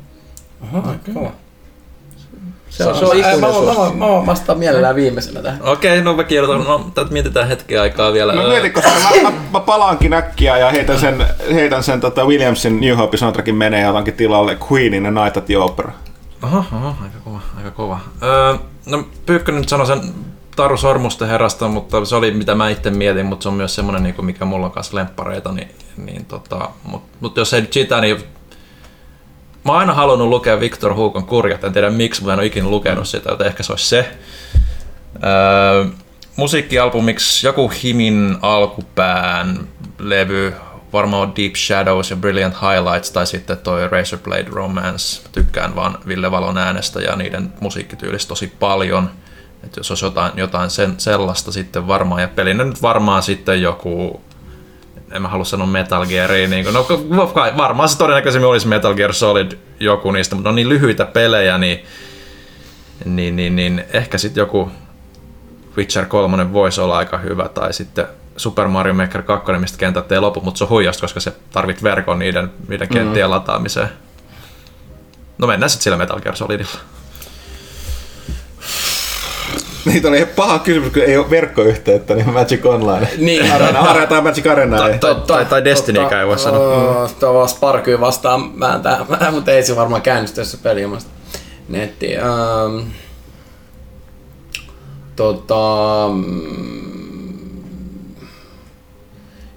Mennään puhtaasti tämmöisillä feel good asioilla, niin laitetaan levyksi levyksi Kanye Westin My Dark Fantasy. Mm-hmm. Sitten laitetaan peliksi joku tämmönen, mistä nyt on, mitä nyt on mistä tulee hyvä fiilis, kun pelaa sitä, niin tämmönen alkeinen, vedetään mä oon tän kerran aikaisemminkin kästistä mainita, vedetään Tomba 1. Mm. Ja sitten kirjaks, mikä on semmonen portreek? No, Mötley Crüen tyyppien toilailuista on hauska lukea, niin The Dirt. Mm. Viihdyttäviä teoksia kaikki nämä. Siinä Eldakarille vastauksia. Sitten no. Fat Dumbo. Moi! Parin viikon intensiivisen Pelaaja-podcast-tykityksen jälkeen päätin laittaa lehden kestotilaukseen, olette saaneet minut löytämään uuden kipinän pelaamisen. Mahtava kuulla. Haluaisin kuulla mielipiteenne nykyisten pelin äänimaailmasta. Harvemmin kuulen puhetta, kuinka paljon äänipuolella on otettu loikkauksia sukupolvelta toiselle, esimerkiksi surround sound, 3D sound, yms. Itse avauduin tähän pelatessa God of Waria ensimmäisen kerran, kun World Serpent avasi suunsa nurkasalua 12-tuumaan ja rupesi pauhaamaan siihen tahtiin, että taisi koko kortteli säikähtää maailmanlopun tulevan. Control onnistui myös todella hyvin luomaan äänillä tunteen, että nyt lentää oikeasti raskasta tavaraa seinille. Minkälaisilla äänentoistovehkeillä toistatte äänipuolella, kuinka paljon äänimaailma vaikuttaa teidän arvioihin peleistä? Tämä on jännitty, hyvin suunniteltu äänimaailma ja musiikkihan niin tekee paljon peleille ja vaikuttaa. Monasti sitä ei välttämättä huomaa tai tajua.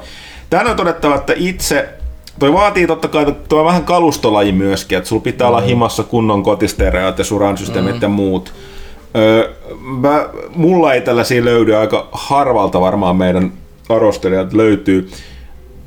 Tavallaan pitäisi olla, mutta mä silti sanon, että jos se peli nyt ei muuten toimi, niin ei tollainen niin kuin mega hyvä äänimaailma sitä nyt täysin pelasta myöskään, ettei se nyt silleen ole suuri puute, mutta... joo, siis sanotaanko, että jos olisi paremmat systeemit, niin kiinnittäisi ehkä vielä enemmän. Ja totta kai riippuu peleistä, että kyllä tajuu aina välillä niin kuin musiikista, mutta myöskin äänimaailmasta. Itse kun pelaa paljon räiskintäpelejä, niin arvostaa. No, Battlefield-peleissä on ollut perinteisesti todella hyvä ja jykevä äänimaailma. Tähän täytyy sanoa, että tuossa uudessa kodissa on myöskin, ainakin tuon betan perusteella oli. Ja näin, mulla on aina ongelma tuollainen äänikaluston kanssa, että mä en ole ikinä tyytyväinen siihen, mitä niinku, jotain alkeellisia tollaisia niinku perussettejä ollut, niin mä aina niinku nysvännyt, että mikä on, kun en ole silleen mikään muusikkoihminen, niin just silleen, että mikähän ne enemmän vai, mulla tuntuu, että mistään, millään niinku on tuon basson tai ton, mitä näitä mut asetuksia nyt on päähäni niitä, niin millään tunnu oikein saavan mitään. Treble-midle ja basso siinähän nyt on. Ei tunnu saavan mitään oikein hyvää. Sitten loppujen lopuksi ne ovat basso täysillä ja sitten aika paskaa soundia jossain tapauksessa, mutta muuten riittää. Mä täytyy sanoa, että myös Destinissä on mun mielestä ihan loistavat aseiden äänet ollut kyllä. No ne on tunnistettavia. Joo, on tunnistettavia. Varsinkin Crucibleissa tunnistaa, että millä sieltä nakutetaan aina vastaan. Joo. Kontrollissa oli kyllä tosi hyvä. Siinä oli sairaan hyvä. Se on tosi ahdistava se se hissi, joka siellä pistää jatkuva supatus taustalla. Joo, se on tosi ahdistava. Mä oon varmaan joskus sanonut aikaisemminkin kästeissäkin, mutta mä oon jotenkin itse enemmän aina ollut just niinku vanhojen peliä niinku se niinku äänimaailmasuunnittelu, että musiikilla on paljon isompi rooli kuin nykyään peleissä. Et mä en ehkä sillä osaa välttämättä arvostaa hyvää äänimaailmaa, niin kuin no, totta kai se on tärkeä asia, että siellä on kaikki asiat kohdillaan, mutta mä jotenkin enää tykännyt, että taustassa on joku repeatillä joku biisi, joka jää sitten niin kuin päähän ja sitten kun sen kuulee niin kuin jälkeenpäin, niin se niin kuin tuo muistoja siitä peleistä, että mulla on tosi semmoinen vahva, niin kuin, tai musiikki tuo mulle tosi paljon visuaalisia muistoja, niin kuin, kun mä kuulen sen, niin Niin se on mulle ollut aina tärkeää, että mulla on vähän niin kuin ollut niin kuin negatiiviset fiilikset siitä, että nykytrendi on, että musiikkia laitetaan niin kuin koko ajan tausten niin kuin pois ja keskitytään enemmän niin kuin luonnolliseen äänimaailmaan. Et kun siitä on jo vain arvot jossain open worldissa, niin, ei niin kuin, se on vaan sitten sitä luontoääniä aika usein, että ne jää niin kuin enemmän taka-alalle. Et mulla on ehkä vähän semmoinen niin kuin erikoinen näkemys ehkä, tai mielipide tästä äänimaailmasta nykyään. Mulla on... Siis kyllä mä tykkään hyvistä äänistä, mutta siis mun on pakko kuunnella nykyään aina kuulokkeilla, kun asuu kerrostalossa ja on lapsia. Ja ei ole silleen hirveästi tilaisuuksia, että voisi luukuttaa ihan hirveillä täysillä. Niin, mut kyllä mä arvostan hyviä ääniä esimerkiksi. Ja varsinkin unikit äänimaailmat on sellaisia hyviä just. Vähän sama mitä Ville selitti. Muistelin tuossa, kuuntelin vanhoja esimerkiksi Infinity Enginen roolipelien ääniraita, joku Icewind Dale ääniraita tai jotain. Minäkin vieläkin muistan, miten ne menee, mutta tai joku Tormentin musiikit ihan täysin, mutta mulla on myös sit se, että mä arvostan älyttömästi, kun peli ihan yhtäkkiä tykittää jonkun biisin, mikä on sävelletty sitä peliä varten ja sanot, että siis niinku oikea biisi, jossa on lyrikat ja laulaja ja muuta, ja se yhtäkkiä on sit osa sitä pelin maailmaa ja tulee puskista. Niitä on tullut muutama vastaan sille viime vuosina, mitä muistan. Divinity Original siinä kakosessa oli ihan loistava. Tämmöinen Warframeissa on tällainen. Ja siis ne on vaan semmoisia hetkiä, että mä arvostan älyttömän paljon. Tuosta tuli mieleen toi, oliko se Far Cry... Miten se meni? Miten sitä järjestys meni toi? Olisiko se Far Cry 4, missä oli tää ihan mieletön, mennään polttaa flamerillä se kannabisviljelmät, ja sitten lähtee soimaan, oliko se joku Dead Mouse vai joku dubstep-biisi siihen. Okay. Siis se oli niinku ihan sellainen älytön koottaus. Itse kontrollissahan tämmöinen kanssa. Niin on. Mutta ei voi puhua siitä, kun sä et ole nähnyt sitä vielä, mutta semmoinen on tulossa. Oh, yes. Okay. Sitten Janne Uus, minkälaisia oppilaita olette koulussa? Hyviä. Keskinkertainen. No, keskinkertainen varmaan minäkin. Ehkä 8, 9 ehkä siihen tienoilla suurimman osasta. Te ette nyt varsinaisesti vakuuttanut tältä ihmisiä, että niin kun minä Tumpialla oltu keskinkertaisia, toisesta tuli muusikko, toisesta pelitoimittaja, mutta te olitte ilmeisesti parempia, tekin olette pelitoimittaja. Niin, eikö sitä ollut mitään illoin? Keskinkertainen riitti, olisi riittänyt. Sitten Janne kysyi, mikä on paras tapa sekoittaa MTG-kortit? Hyvä kysymys. Mä katsoin tästä itse asiassa YouTubesta, joku matematiikaprofessori kertoi tästä näin, ja se millä saa eniten niin sanottua kaaosta siihen, niin on vaan tämä. Tällä saa random aspektin niin kuin hänen mukaansa niin kuin isoimmaksi, mutta riflaa pakka 7 kertaa, sillä mennään.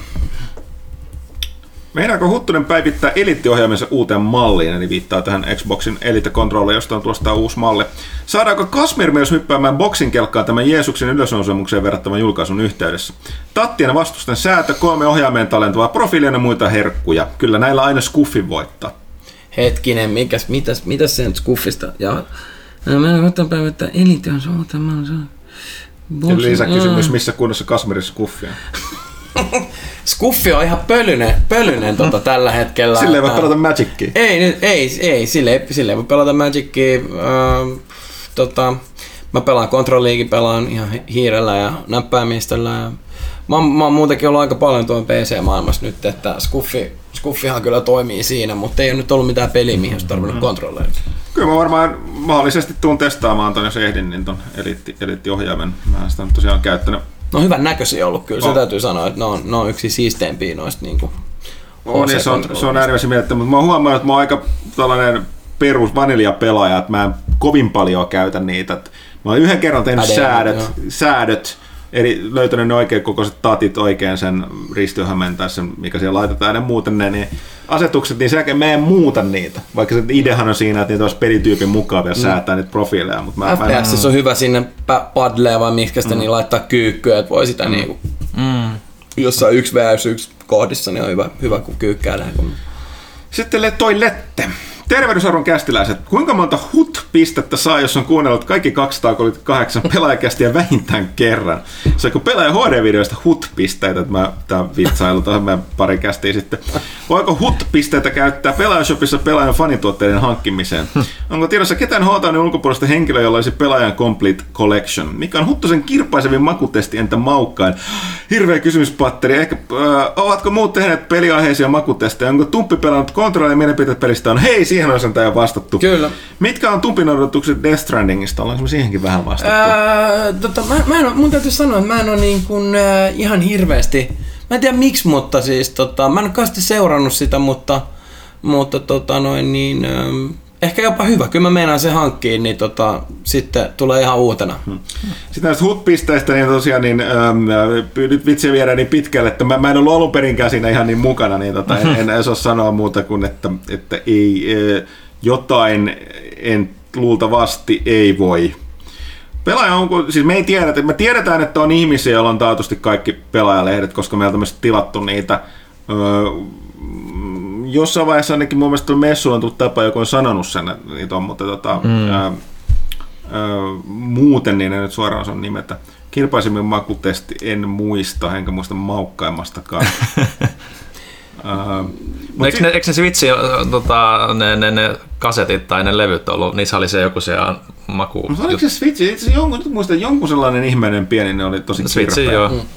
Mulla tuli tästä HUT-pisteistä tuli mieleen ihan tämmöinen niin spontaani ehdotus, että jos pitäisikö teidän ottaa tuonne saitille tai näihin käästeihin semmoinen ekstra ohjelma on se kuin hitti vai hutti? Ja tää on nyt fantastic tää jakso, ettei mitään ole. Koemaistainen Miika the Hut. Sitten letoiletteilla vielä tuon loppuun, että osallistutteko ilmastolakkoon, niin mikä on paras ilmastoteko, jonka lähes elämässä tehneet? Mä voin nimetä 3. Mulla ei lapsi, mulla ei auto, mä asun kerrostalossa.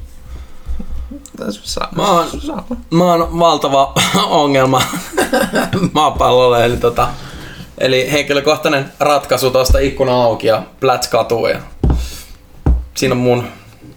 Mulla ei varaa lentää. Joo. Mulla on sama vastaus kuin Huttusen. Okei, sitten otetaan sitä pelafissä vielä. VD Vade. En tiedä mitä sanotaan. Morjesta! Saisitte kerätä kaikki Destiny-nörtit ja pitää kästin pelkästään kyseisestä pelistä, kuten Vovin kanssa teitte. Vovcasta oli mielenkiintoista kuunneltavaa, eikä näillä peliä ikinä pelannut. Loistavaa vaan, mahtava ehdotus, koska tätä on ehdotettu, niin mun täytyy tehdä tää. Mitä mieltä olette Shadowkeepistä, mihin olette buffia, nerfiä, mikä on teidän PvP-budki nykyään? Ihan kun mä olisin itse käynyt tekemään sitä kysymyksen, mutta en ole. Mä luetan kuitenkin loppuun. Itse hyppäsin pitkästä aikaa Destiny 2 remmiin, sitten Forsakeniin, ja vaikka kuinka paljon sieluni halaa ja hakata muita pelaajia vastaan sulan pahasti nykyisen PvP-metaan. Missä Reklusen nerf? Onneksi perissä on paljon muuta kuin PvP. Lisäksi jatkakaa videomuotoisen uutiskimaran tekoa, mikä olen kykenevä, että se on miellyttävää katsottavaa. Se oli kiitos Villelle ja Panulle. Joo, se on muuten erinomainen, pakko sanoa. Yritetään jatkaa. Mä olen edelleenkin vaikeuttaa se Disco Elysium nyt tästä Shadowkeepistä puhumisesta, mutta mä tein sen arvostelun nyt tohon marraskuun lehteen, että siinä on mun mietteitä. Buffia, nerfiä, no siis vaikea sanoa, koska nyt tuossa oli niin isoja järjestelmämuutoksia. Tasapainotettiin, että superit ei ole nyt ihan niin kuin ylivoimaisia jatkuvasti saatavilla kuin oli aiemmin, että aseilla on enemmän merkitystä. Nyt on ollut hienoa se, että submachine gunit ja sniper riflet nostettiin takaisin kunniaan.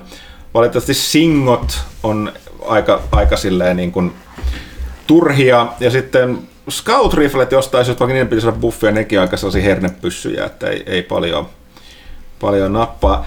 Joo, Rekluseja tulee vastaan, se on tietysti ollut kovan työn takana, mutta mun mielestä niin ylivoimainen, toki mä en mitenkään tuolla tasolla pelaile Cruciblea. Joo, Shadowkeep loistava, mutta kuten sanottu, Destiny 2 on mulle toinen työ, elämä ja harrastus, niin mun mielipide ei välttämättä ole ihan sama kuin sen keskiverto pelaajan. Mä en ois pelannut koko Shadowkeepia. Mäkään pystyn melko osallistumaan tähän. Ei nyt. Niin ne ajat muuttuu. Destiny-kästi, aivan mahtava idea. Ehkä tähän päästään vielä. Sitten Badass Bambi. Huomaat, että on badass bämmillä on myöskin toi kuvan badass. Musta tuntuu, että tää kuulostaa niin hyvän nimimerkki, että musta tuntuu sanoa ehkä aikaisemmin. Joo, koska nyt tulee nimenomaan. Mahtavaa saada Kasmir mukaan. Yes. Kiitos Taralle upeasta yksityiskeikasta Kuopiossa viime helmikuussa. Et lähtenyt kuitenkaan jatkoille, vaikka annettiin managerille osoite. Oltais muuten Jaha Warhammerista videopelistä Iloliemen äärellä. Vitsi, ei mikään ihme kuin näet, kuinka sekoit päästä porukkaan yleisössä. Tee niiden bileiden toinen pääjärjestäjä. Loistavaa. Tähän mennessä on aina ärsyttänyt, kun Huttunen jauhaa jostain pidon Destinistä. Kuunnakaan loppu. Nyt kuitenkin, kun New Light saapui, peli on free-to-play Steamissa ja annan kaiken anteeksi. Aivan pimeä lore ja maailma, joka on teemoilta lähempänä High Fantasy sun kiviä. Miekat vain ovat vaihtuneet rynnäkkökivääriin. Imaisin mukaansa. Tulipa katsottua jopa YouTubesta 1,5-tuntinen pitkä tekijänsä mukaan lyhyt recap pelimaailman tapahtumista ennen kakkosta. Pelimekaniikalta tämä on ihan totaalista virtuaalista amfetamiinia, olen koukussa. Kun olen vetänyt kaikki ilmaiset tarinakampikset läpi, mitä tässä pelissä oikein pitäisi tehdä? Forsakenin ajattelin ainakin ostaa, onko muita must have DLCtä. Missä vaiheessa power-levelin suhteen kannattaa alkaa säästämään noita aseita, joista tykkää? Onko kilta melko lailla pakonen endgame-kontenttia, kuten raideja varten? Kiitos upeasta kästistä ja hyvää syksyä. Badass Bambi, aivan mahtava ihminen. Taatusti komea, älykäs ja menestyvä. Nyt kun päästiin tähän, niin tosiaan niin... Jos joku ihmettelee, mikä toi kopsahdus on, niin Pyykkönen kuoli. Okei, mä yritän pitää tämän lyhyenä. Seuraavaksi unohdan nimi Curse of Osiris. Jep. Warmind ehkä. Tää on se tietysti. Joo, jos puhutaan loresta ja tarinasta, niin siinä on se. Joo, ja sitten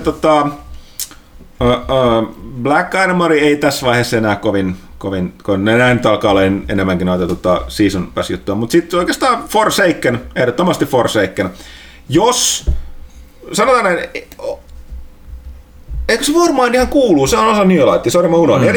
Eli siis... Ne kaikki ennen Forsakenia on. Eli Forsaken ja sitten suoraan toi Shadowkeep, eipä siinä sen ihmeempää. Black Armorin voi skipata. Ja periaatteessa Season of Opulence. Jälleen kerran mä en muista, kun ne ei ole suoraan siinä lisäreitä, vaan on niitä Season Pass juttuja. Sitten missä vaiheessa alkaa säästämään? No periaatteessa kaikki aseita nyt tämän, jos on New Lightissa kannattaa pelaa, niin mikä tahansa ase, missä sulla on hyvä rolli? Koska sit se vaan uppaa niiden poveria edemmäs mentäessä. Jossain vaiheessa kannattaa kuitenkin muistaa, että kun sun power nousee ja sulla on ollut jotain exo-aseita esimerkiksi, niin niihin ne kannattaa mieluummin tuhota ja ottaa sieltä collectionista uudestaan, koska sä saat yleensä siinä poverinkeruvaiheessa ne korkeammalla poverilla sieltä. Mutta tosiaan, jos sulla on hyvä rooli aseessa, niin ne täytyy säästää, koska sit sä vaan uppaat niitä ajan kanssa. Toki siinä vaiheessa, jos tulee vastaan joku ase, mikä tavallaan on kaikin tavoin parempi kuin se on samantyyppinen vanha, niin sit pistät senkin vaan lihoiksi. Että siinä ei, sen suhteen ei silleen kannata olla arka. Onko kilta melko lailla pakollinen endgame-kontentti, kuten raidea vastaan? No siis kilta edesauttaa, ei se tarkoita kilta vaan antaa bonuksia, jos pelaa yhdessä, niin kuin niitä kilta-engrameja viikoittaisit tollasia. Eli sä vaan tarvitset jonkun porukan 3 tai 6 hengen, jos puhutaan raideista. Mutta edelleenkin Destinyllä on erittäin hyvä se LFG-tuuli ja siellä on taitavia pelaajia, joita kautta pystyy helposti etsimään. Ei pelin sisäinen, mutta sen apin. Destiny oma apin sisäinen niin kuin LFG-tuuli niin on hyvä. Ja silloin porukka, kuten mä aikaisemmin käsitteessä sanoin, niin meilläkin on porukka löytänyt raideja ja jopa niin kuin flawless runia varten löytänyt ihan random porukkaa. Että löytyy silleen. Mutta joo, kyllä se siellä varsinainen endgame, jos mut kysytään, niin ei ole matchmakingin alla. Joten siihen, kuten sanotaan, 2 kaveria, niin riittää niihin 3 hengen meininkeihin, mutta sitten raideihin se 6. Eipä tosiaan päädäs Bambi. Tämä Marko toi seuraava. Kansalainen. Katsoit, että näyttää sieltä. Okei, kansalainen. Kuka 80-luvulla Uudellamaalla syntynyt kotimainen miesartisti? Käyttää pipoa läpi vuoden, ollut mukana vain elämää ohjelmassa, omaa mahtavan naamakarvoituksen, yhteys vadelmaa mennä kappaleeseen. Vastaus on tietysti... Pyhimys. Kyllä. Olenko ainoa, joka on sekoittanut nämä kaksi täysin erilaiselta? Mitä oliko se oikeasti vähän? Mä olin! Mitä ei läpällä sen! Olenko ainoa, joka on sekoittanut nämä kaksi täysin erilaiselta kuulostavaa muusikkoa keskenään? Mä heitin läpällä sen kysymyksen. Mä oon kuullut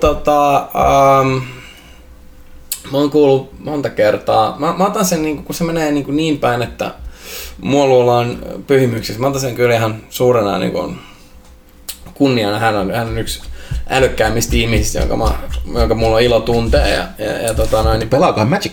Ei pelaa Magic. En usko, että pelaa mitään, mitään mutta joo, mä otan sen ihan, jos meidät sekoitetaan, niin se on ihan fine. Mä en tiedä, meneekö se niinku kumpaankin suuntaan tämä asia, mutta meillä on kuulemma, niin kuin, jos raja on niin kuin tostana, niin kun ottaa vaan tosta, niin kun nenä loppuu, niin siitä poikki ja sitten tosta jostain otsasta, että ottaa vaan niin kuin silmät tämän alueen, niin me ollaan lähes identtisiä.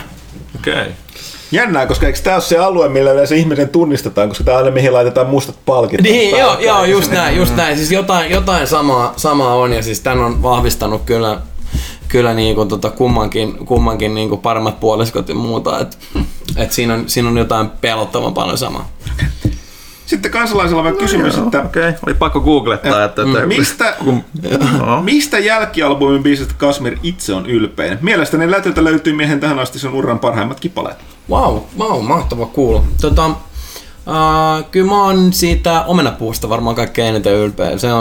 Se on eniten semmoinen teos mun mielestä siellä levyllä, ja oli suuri kunnia saada kirjoittaa se Ultrabra-legenda Joel Melasniemi ja Tuomo Prättelän kanssa biisi, niin kummatkin suuresti arvostamia muusikoita, ja erityisesti niin Tuomo Prättelän noin soololevyt, niin on kyllä niin ihan jäätävää kamaa. Et silleen ne oli kivat sessarit, ja siitä biisistä mä oon kyllä varmaan kaikkein eniten ylpeä koko levy. Sitten Markka 1. En tiedä, pitäisikö kiittää vai kirjoita Kasmiria, kun viime kästivierailu se synnytti meikäläisessä pahimman luokan Magic the Gathering -addiction. Yes! Tämä tekee paljon asioita ihmisille, tämä kästi. Areena pyörii koneessa enemmän kuin mikään mun peli nykyään, ja paridekillistä pahvikorttejakin on löytänyt tiensä talouteen. Yes. Mutta mukava harrastus on joka tapauksessa, yes. On sitten kysymyksiä. Mikä tää oli? Markka 1. Markka 1, love you man. Minkälaisella dekillä Kasmir nousee areenan lädderissä? Nyt mä nousen tommosella Ortshov Life Gaini -dekillä tällä hetkellä, eli mustavalkoisella. Siellä on... No hei, liity mun MTG Discordiin, niin mä laitan sun decklisti sinne. Niin. Mut siis Life Gaini hommia, ja sitten paisuvia kretuja Life Gainistä, vähän sweepejä. Mä en oo nähnyt hirveesti sitä dekkiä, se on mun oma, se on mun oma brew myös, mutta en oo kauheasti nähnyt sitä, ei todennäköisesti kuulu minkään sortin metaan, mutta ehkäpä juuri sen takia se on jokerikortti. Sitten entä minkälainen Commander-dekki herralta löytyy, jos formaattia pelaat? Epäreilu on vastaan. No nyt täällä on mukana, koska tänne on joinaamassa kumminkin vielä kästin jälkeisiä pelejä. Mikä se oli? Maitila vai mikä se oli tää mikä riima? Manne Haitila. Manne Haitila.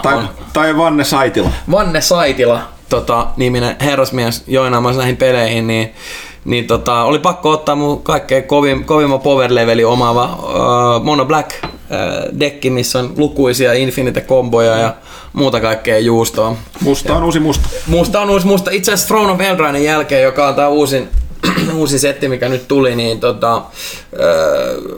Mono Black on kyllä oikeesti varten otettava väri tällä hetkellä. Se on saanut tosi paljon rakkautta, sai jo tuossa M20-koresetissä ja nyt Eldrainen myötä, niin siellä on todella hyviä pakkoja saa tehtyä, ja tosiaan niin Markka Ykköselle vielä, että joinappa sinne Discord-serverille, niin jauhetaan lisää. Otetaan nämä kysymykset tähän, mutta varmaan pääsee sinnekin sitten jotkaamaan. Ansaitsiko Field of Dead -banninsa? No kyllä se mun mielestä sitä metaa niin kuin piiskaili sen verran huolella, että ei se muut, mutta siis se aiheuttaa sen, että siinä metassa on se yksi pakka ja sitten vaan niitä pakkoja, ainoita pakkoja, mitkä pärjää sillä. Niin sit vaan tulee vähän ankea siitä pelistä. Mutta en mä tiedä, noin, niinku, mä oon liian nyyppä niinku, ottaa siellä hirveästi kantaa noihin niinku, bänniasioihin. Et mun ymmärrys pelistä on vielä kumminkin niinku, alle vuoden mitassa. Että, mutta kyllä se aika rankka kortti oli ja varsinkin Scapeshifti dekissä, mikä nyt rotaatioitu pois tuossa noin Eldrainen myöntä, niin oli aika rankkaa hommaa, mutta katsotaan nyt, siellä varmaan seuraavaksi on uusi Simic Planeswalkeri Oko seuraavaksi Jobin blogilla. No täällä just Markka yksi seuraava kysymys, viimeinen kysymys, Magic olikin, että onko Oko Broco? Onko Oko rikki? Oko on ainakin, jos niin meidän playgroupissa niin saa pelata jos vaan keskustellaan etukäteen, saa pelata mitä vaan Planeswalkereita commanderina. Niin mä pelasin yhden pelin Okolla ja sillä tuli kyllä voitto napsahti heti, että se on ainakin niinku commanderina niin aika rankka lappu. Ja on se nyt muutenkin niin joku tommonen bantti kautta jund food dekki, niin kyllä se on helvetin kova lappu, siis ihan sairas. Sitten Markka Ykkösen vielä kysymys. Oletteko kerran testata Arkham Horrorin uuden Dead of Night-lisärin, eli tämä on siis Arkham Horror 3. edikko lautapelin. Mä en ole ehtinyt hankkia, nyt on ollut seuraan kaikenlaista hässäkkää, että lautapelit on ollut vähän vähillä. Meillä on muutenkin se yksi skenaari vielä testaamatta, mutta pitäisi hankkia. Sitten vielä pari kysymystä täältä pelaa.fiistä. Sensory Overdrive. Hei, mitä mieltä huutusta Batman Arkham Legacysta? #BewareTheCourt of Owls. No, Batman Origins oli niistä heikoin niistä Arkham-peleistä niin aika pitkälti, että se on niiden tekemä, jos sen huhut nyt sit pitää paikkaansa, niin ei ehkä nyt silleen niin kuin välttämättä ne isoimmat odotukset sen suhteen, mutta kyllä uutta Batman-peliä kyllä silleen niin kuin vähän jo tehnyt niin kuin, tai tullut ikäväkin jo, että on siitä jo kuitenkin se 4 vuotta siitä Arkham Knightista, että kyllä Batman aina kelpaa. Et se tietysti, että siinä on nyt enemmän sitten, että jos siinä on enemmän niitä muita hahmoja, niin kuin ne huut, niin kuin, että keskitytään enemmän niin kuin se Bat-perheeseen, että siellä on sitten Robinit ja Nightwingit ja Batgirlit sitten mukana, niin voi olla mielenkiintoinen. No siitä on niin pitkä aika, että varmaan haluan katsoa, että ne on niin hyviä pelejä, että jos se pohjalla rakennetaan, niin aina kelpaa. Enemmän kyllä kiinnostaa, mitä Rocksteady niin kuin tekee itsessään. Sitten Dankku Dude. AV-arvon kästiläiset. Huttunen ei näköjään ole saanut slaagia Destiny, josta on tullut siitä. Miksi mä olisin saanut slaagia? Sori, mä tarkoitin sultaa tai enkä jundia, anteeksi. Okay. Joo. Hyvä korjaus, koska... Joo. Käyttääkö Huttunen menneniä? En käytä. Mennen tullen. Kansa on puhunut Huttunen, ei selityksiä mistään kiireestä. Milloin Jarkko Grönberg saadaan kästiin vieraaksi? Etuyritetään kysyä. Tuonne seuraavaan kästiin on tulossa toi Thomas vieraaksi ja vahvistettu, mutta katsotaan saadaanko vielä loppuvuodeksi, jos aikataulut natsaa. Milloin legenda Pyykkönen vaihtaa Skodaan talvirenkaat? Varmaan ehkä viikonloppu. Nastat vai kitkat? Nastat. Suosiko legenda Pyykkönen bensiiniä vai kenties dieseliä? Bensiiniä. Kiitoksia vastauksista ja mukavaa lokakuuta kästiläisille. Toivottavasti tämä auttoi autoisissa valinnoissa elämässä. Kyllä. Ja sitten viimeinen täältä, mä en huomannut täältä, eli Kosonen. En tiedä ehtiikö vielä kästiin, mutta kokeillaan. Hyvin ehti. Onko Pyykkönen edelleen mukana Warframe-skenessä ja jos on, niin mitä ajatuksia pelin endgameista eli kalastuksesta? Endgamehan on fashion frame eikä kalastus, mutta en ole nyt silleen, että mä odotan, että se tulee se Empyreaan ja rupean sitten taas hakkaamaan sitä enemmän. Koska Empyreaan näyttää niin hyvältä. Eli tää oli tää loppuvuoden... Avaruuslaajennus. Joo, sitten varmaan tulee lisää juttua. Mun väyliä pitkin, eli tästä niin tuli kysymys, onko muita rehtejä pelejä kuin CSGO? Tää tuli Jaakolta. Ensinnäkin Jaakko pelaa Destinyä. Rehtejä, se on miten se hyvä kysymys. En tiedä. Blood Bowl. Siis lautapeli. Jossain vaiheessa epäonnistuu. Mitä Tetris? No, on sekin varmaan aika. Kyllä se aika. Ja sitten Tetriksen jumala on tunnetusti. Jos muistaa College Humorin ikivanhan, mutta nerokkaan sketsin. Squiggly. Line piece. Okei, Kosonen viimeinen kysymys pelaajafiisteri Kasmirille MTG-kyssäri. Kun porukka tietää. Jep, tää on hyvä, En ole viimeisimmän rotaation jälkeen pelannut peliä ja tiedustelisin, onko se ärsyttävä monoblue tempo deck edelleen noin 90% areenapeleistä vastassa. Viittaakohan tää nykyiseen turnauskeneen vai tuohon areenaan? Joo, siis ainakin monoblue mill on niinku täysin validi asia. Siis millaus on tällä hetkellä todella tehokasta Eldrainen myötä. Että mut mä en ole nyt varma mitä tässä on ollut tässä monoblue-tempossa. Mutta edelleen niin toi monored cavalcade-dekki, eli ykköspoverin kretuivaa vaan pöytä täyteen ja hyökkäämään, ja cavalcade tekee sieltä yhden lämän suoraan aina kun yksi ykkönen hyökkää, niin sitä on aika paljon. Näkyy sitten no sitä millausta ja mitäs nyt muita. No se oli se Bant Golos oli kova, se on se Field of Dead oli siinä. Ja nyt Mythicin voitti joku Gruul Agro, eli punavihreä Agro mun mielestä voitti nyt Mythicin. Mä tässä just puhuin tuosta areenasta, mä puhuttiin tuosta aikaisemmin, että siellä tietyt dekkityypit. Mulle tuli vastaan, siis mä en muista mitä tämä Magicissa tempo tarkoitti, mutta oliko siellä sellainen superärsyttävä sininen, mun mielestä oli melkein pelkkä sininen, jossa oli sellainen yksi creature, joka mä en muista sen nimeä, mutta se kierrätti sitä pakkaa. Tavallaan laittoi kortteja sivuun, mitä sä saat pelata huviksesi, ja se koko ajan niin kiersi, vaikka sä sait sen tapettua, niin silloin oli yleensä sellainen enchantmentti, että se palasi takas pöytään, ja se niin rullasi koko ajan sun library graveyardiin, ja niin jopa exile-pakkaa, josta sait jotenkin vedettyä kortteja. Se oli super ärsyttävä. Siis se, periaatteessa kun se rullan pyörii, niin mä aina rage quittasin, koska se peli oli siinä.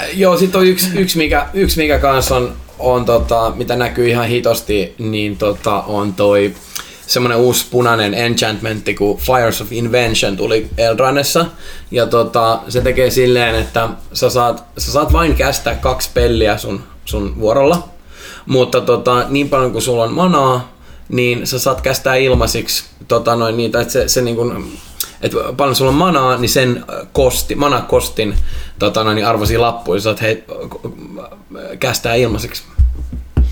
Niin se on aika kova, jos on tämmöisissä Planeswalker, esimerkiksi joku tämmönen Grixis musta punasininen Planeswalker-dekki, missä on Fires of Invention, niin sitä punaista niin lappua näkyy kanssa aika paljon. Se on aika tehokas kyllä. Okay. Siinä oli Pelaajafiin kysymykset. Onko mä somessa kuule vielä riittää kysymyksiä. No niin. Että mennään, täällä on nyt muutamia kanavia pitkin, niin käydään näitä läpi täältä näin. Twitterin puolella yksi kysymyspatteristo Ville Yliknuutilalta Kasmirille. Mm-hmm. Kuinka paljon ja millaista dataa sinulla on käytettävissäsi kappaleiden striimauksissa? Entä paljonko käytät aikaa datan kyttäämiseen ja teetkö taiteellisia ratkaisuja datan perusteella? Tämä on hyvä kysymys. On olemassa paljon varmaan kollegoita ehkä, jotka rakastaa tuijottaa niitä tätä dataa enemmän. Mä saisin varmaan kaiken mahdollisen datan, mitä ikinä niin haluaisinkaan niin noista biiseistä, mutta mä käytän hyvin, mä edes käytän Spotifyta, eli käytän nyt toista palvelua ihan vaan sen takia, Spotify on ihan ylivertainen palvelu, ei sen puolella, että kaikki kunnia spottarille, mutta mulla on vaan se, että mä huomaan, että se vaikuttaa mun niin kuin, siihen tekemiseen, jos mä tuijotan sitä liikaa, mä huomaan, että mä lannistun siitä hirveän liian helposti, jos joku mun biisi ei niinku striimaa tarpeeksi. Niin mä oon tehnyt sit silleen vähän ehkä tuollainen cold turkey meininki, mutta mä oon sit poistanut sen kokonaan sen mahdollisuuden muut niinku tuijotella mitään Suomi Top 50 listoja. Että sit niinku en mä eikä varsinkaan niinku, että mun mielestä se on sitten jo jotain ihan niinku muuta bisnestä, jos niinku striimien ja sen niinku datan perusteella jotain tekee biisejä. Et jos nyt kuuntelee mun uusimman jälkialbumin, niin siitä voi jo heti päätellä, että minkään sortin datoja ei ole kyllä katsottu. En tiedä, onko se hyvä vai huono juttu. Taiteellisessa mielessä hyvä juttu, kaupallisessa ehkä ei sit niin, en tiedä. Right. Discordin puolella Veitsen kirjoittaa, että hyvää iltaa itse kullekin säädyllä. Täältä tulisi muutamia kohdennettuja kyssäreitä. Tässä on joku MTG-kyssäri, mä tiedän, onko tähän vastata, kun mä oon mennyt ohi. Mutta Kasmir, vaikuttaako Field of Deadin bännit areenapeluseen? Muuttuuko se kivemmaksi vai pitääkö tehdä uusi pakka? No kyllä sitä näkyy niin paljon, että totta kai se tulee varmasti niinku tuntumaan siinä. Niin kun nehän nyt rotaatioituu pois huomenna. Eli tänään. Joo. Tänään muistaakseni oli vikapäivä mun mielestä areenassa. Mielestäni paperina se taisi olla tyyliin eilen tai toissapäivän tai jotain tällaista. Mutta varmaan tulee vaikuttaa siihen, mutta kyllähän siellä on sitten tosiaan toi Oko uutena haastajana siellä, että niin kyllä Jurassic Parkin mikä se oli se parkin perustaja, se oli John Hammond vai mikä? John Hammondia lainatakseni, nature will find its way. All right. Uudet Field of Deadit löytyy kyllä. Jostain. Pyykkönen. Mitä tuntemuksia Crusader Kings 3 -julkistus on herättänyt? Onko tässä uuden saagan alku? Varmasti on, mutta koska se on Paradoxin peli, niin siinä menee varmaan aika lailla aikaa. Ensin se ilmestyy, sitten vähän fiksaa sitä ja sitten tulee pari laajennusta ja sitten siinä on se juttu, että sitä saa varmaan odottaa vielä aika pitkään. Palataan asiaan 5 vuoden kuluttua. All right. Lopuksi vielä yleistä Jokerista. Me vähän sivuttiin tätä, mutta olisiko leffa parempi ilman DC-lisenssiä? Monet tekijät tuntuvat ainakin itselläni heikentävän leffaa DC-universumista tuttujen asioiden kautta. No, kuten sanottu, niin se olisi hyvin erilainen elokuva silloin. Se olisi ihan pikkasen pitänyt muuttaa sitä loppuun, mutta siis se olisi toiminut. Mutta sehän jeesas jo, että siinähän ei ollut DC:n Justice League-lisenssiä, tai siis sitä, että sehän oli eri niin kuin se oli Alt-universa niin kuin alla, että sinänsä niin kuin se antoi vähän vapauksia. Mutta sanotaanko näin, että siis, kun se premissi itsessään on niin merkittävä tekijä siinä, että jos sä poistat sen, niin sit se on koomikkoversiosta taksikuskista. Eli voisi toimia hyvinkin. Aleboy666 kysyy, että mikä oli ensimmäinen konsoli, jolla pelasit? Varmaan pohdinnettu Kasmirille siis. Se oli tuo 8-bittinen Nintendo. Klassikko. Oliko se Mario? Joo, Mario oli joo. Silloin se oli hauska. Mä muistan vaan siitä silleen hämärästi. Mun isovanhemmilla oli tämmönen Radio TV Kirjonen niminen kauppa Olarin ostarilla. Ja Fafa oli skautannut sen Nintendo sinne myyntiin. Ja siellä on semmoinen Nintendo-ständi heti kassan vieressä ja jono siihen jatkuu ulos siitä kaupasta. Ja siis muistan sellaisia hämärin muistikuvia, että välillä vaan niin niiden piti pistää peli poikki. Sillain, että et nyt riittää, että tänne kauppaan ei enää niin mahu muita asiakkaita kuin vaan nämä lähitienoon junnut, jotka jonottaa pelaa Marioa siihen koneelle. Mutta joo, 8-bittinen Nintendo. Pahissonni kysyi, että mikä on paras ruoka, mitä syönyt? Onko tämä nyt tämä? Ilmeisesti voi kaikki muutkin vastaa. Mä voin Huttusen veikkaa Huttusen puolesta, Huttusen lempi. Parhaan ruoan. Siis kysymys on, ei ole lempi, vaan paras. Paras ruoka, mitä syön. Ja se, mun ongelma näissä kysymyksissä on, että se edellyttää sellaista muistia, mitä mulla ei ole. Mut joku valkosipulinen aurajuusto. Justiinsa, joo. Hässäkkä. Tuolla ovi. Niin, mutta jos et nyt... No itse asiassa nyt kun sanoit, mä sanon ne... Sun ne illanistujaisten silloin, niin ne... Täytetyt portobello siellä. Joo, ne oli aivan törkeen hyviä. Siellä oli kaikkea, mitä mä vihaan ruoassa, mutta se oli aivan hemmetin hyvää. Niin ja mä vielä Hanne Vaitila henkilölle kun hän tuli sinne ja kyseli, että missä te ootte, niin mä sanoin hänelle vielä vitsi mielessä, että Huttunen on varmaan apostelemassa buffetin pääruokaa, eli jollain homejuustolla täytettyä portobelloa, ja naurettiin kummatkin räkästi. Sitten pöydän äärellä on sinä tälleen näin, tää on ihan sairaan hyvää syömässä, niin emmetin siihen, niin silleen mitä tapahtuu? Siis on joku magic ingredient vielä, siinä oli portobelloa, sitten sitä homejuustoa, siinä oli joku vielä. Mä en muista mikä se on. Siinä oli aprikoosi. Aprikoosi, joo. Siis, se oli todella hyvä. Joo. Varmaan joku tylsä pihvi jossain hyvässä ravintolassa niinku, tai jotain vastaavaa. STK-herkkupihvit varmaan. Mutta never myös, forget. Never forget. Mutta joskus kun kävi aikoinaan Italiassa, niin joku tosi niinku peruspaikallinen ravintola, missä oli pirskatin hyvä lasange. Muistelen sitä edelleen kanssa lämmöllä. ABC bonus pannu pienessä krapulassa. Mitäs Pyykkönen? Mikä tää oli tää kysymys? Paras ruoka, mitä oot syönyt? Siis kaikkien aikojen paras ruoka. Tai ainakin se, mikä tulee sellaisen mieleen. Jotta ABC bonus pannu. Pidetään se. Pysytään nyt siinä. Pysytään siinä, joo. Se oli varmaan joku risotto joskus tosi kauan sitten. Sä oot myöskin hehkuttanut jotain ihme peruna juttuja jostain Lidlistä. No ei ne ehkä ihan parasta ruokaa. Tää oli joku risotto, jossa oli kans sieniä mun mielestä. Mut siitä on tosi kauan aikaa, en muista mitä siinä oli. No se Tampereen. Ei kun kenties Lidlin niitä perunagratiineja, mitkä tulee siinä jossain two-packista jossain tällaisena. Ei siis nämä perunajutut on siis niitä espanjalaisia perunamunakkaita. Okei. Original tortilla siis. Joo. Juuri niitä, mutta ei siis. Sienirisotto on varmaan vastaus. Tamperelainen. Right. Mitä sillä aiheuttaa suurin pettymys, teekö jollekin skideille? Hei, tänään on tortilla torstai! Skidit juoksee tälleen näin kavereita koulusta kotiin, siellä on se perunamunakas ottamassa. Tämä on tortilla. Mä oon peruna-ihminen, mä tein lapsille kesällä niin perunapizzan. Eli siis slicesin perunoita ihan ohuiksi ja sitten niinku tein niistä sen vähän spiraalimaisesti silleen, että pistin niitä limittäin, paistoin sen pohjan silleen, että ne vähän niinku fuusioitu ja sit pistin siihen päälle aineksiin ja se oli perunapizza. No, pitääpä testaa. Se on aika mielenkiintoinen. Ehkä mä varastan ton seuraavaan keittokirjaan. Pyykkösen perunapizza. Legenda Pyykkösen perunapizza. Kyllä. Ei se väärin ole. Muoviukkomies 69 kysyi, että vieläkö on viime aikoina piisannut aikaa ja intoa muoviukkoleikeille? Siitähän vähän sivutettiin. Joo, managerin nukkeleikeiksikin nimeämä harrastus. Mutta siis jotenkin manageri saa näihin kortteihinkin.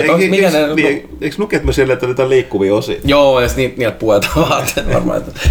Nyt täytyy sanoa, että toi AOS-homma on ollut aika rajusti telakalla nyt. Kaitilan riemuksi varmaan. No joo, Kaitila Hyttinen kummatkin on ollut vähän pahana siinä, niin, mutta mut ehkä jossain vaiheessa vielä. Never say never. Right. Adjektiivi kysyy, että montako litraa meni herneitä kesällä? Ei yhtään. Eipä yhtään. Pari palkoa. 12 ehkä. Right. Okei. Zuha Official kysyy, että ollaanko siitä otettu Throne of Eldraine haltuun?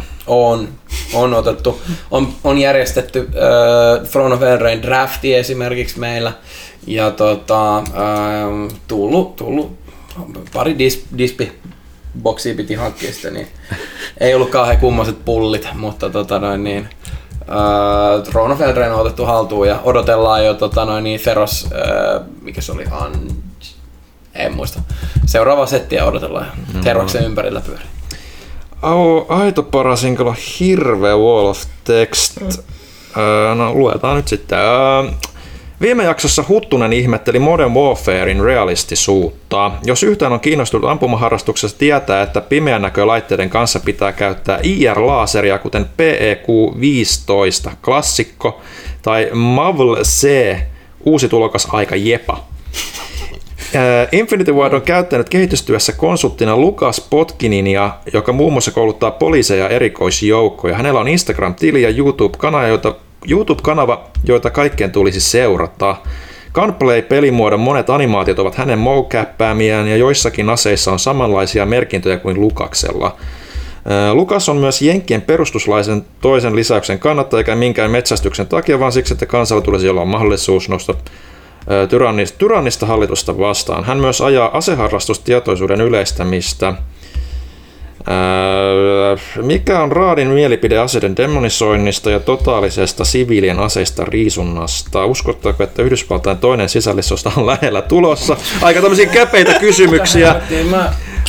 Monet on sanonut, että tämä aika diippiä kamaa. Monet on sanonut, että mikä tapahtui Euroopassa, eli ensin lähti aseet ja sitten sananvapaus on käymässä myös Amerikassa. Raadin mielipide vihapuheesta tuomitsemiseen. Joku varmaan kutsuisi Tässä on aika paljon kamaa. Tämä menee ehkä turha poliittiseksi. Mä huudan palo, mä ihan käytän turvasanaa vetoon ja huudan palolaitos ja täppään itseäni niin ulos tästä. No, lue se nyt kuitenkin loppuun. Joo. Ootapas nyt hetkinen. Mikä on raadin mielipide vihapuheesta tuomitsemiseen? Joku varmaan kutsuisi minua ahdasmieliseksi äärioikeistolaiseksi, mutta jostakin kuulin, että vasemmisto haluaisi Amerikassa jatkaa äidin aborttioikeutta syntymän jälkeiseen aikaankin. Tulipa paljon tekstiä politiikasta. Joo, alku oli hyvä, se oli mielenkiintoista dataa, mä en tota ollut tiennyt ja ehkä pitää pistää tsekkaukseen, mutta loppuosasta... Menee sellaisia asioita, mitä me ei välttämättä tässä käsissä haluta käsittelee. Meillä on mielipiteemme tästä asiasta. Ainoa, mihin mä menen siinä, niin kun sellainen kevyen on todeta, että joo, mä olen teorian tasolla, kannatan tätä yhdysvaltaista periaatetta, että kansalla pitää olla oikeus. Tai siis mahdollisuus nousta sortavaa hallintoa vastaan, mutta se, että... Tarkoittaako se, että siviileillä pitää olla sarjatuliaseita vai ei, niin se on toinen keskustelu, mutta ei me ollaan joskus puhuttu politiikasta käsittelyä enemmänkin, mutta se on varsinkin nykypäivänä aihe, mikä niin kuin, yritetään pitää. Meillä aina silloin tänään tulee tässä kommentteja ja muuta, mutta toi on aina deep shit, että mä en, vaikka itse henkilökohtaisesti tykkään noista aiheista keskustelusta ja puhumisesta, niin en kyllä tässä kästissä ala nyt sitä tekemään. Mm. Joten valitettavasti mennään eteenpäin. Joo. Diary and Gaming on ehkä jo aikaisemmissa vierailuissa kysytty, mutta kysynpä silti. Saatko pelimusiikista inspiraatiota omaan musiikkiisi? Missä pelissä, pelisarjassa on parhaat musiikit? No okei, vastaa eka tuohon ekaan. Niin, että saatko pelimusiikista inspiraatiota omaan musiikkiin? Joo, vastaanko nyt voiko sä oot poissa? Anna mennä. Joo. Go Wild. Niin, go Wild. Okei, no ei se mitään.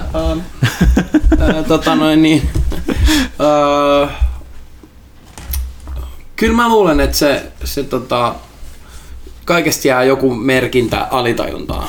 Mm. Mä ehkä luotan siihen sitten, että mistä se sitten loppujen lopuksi tulee. No se...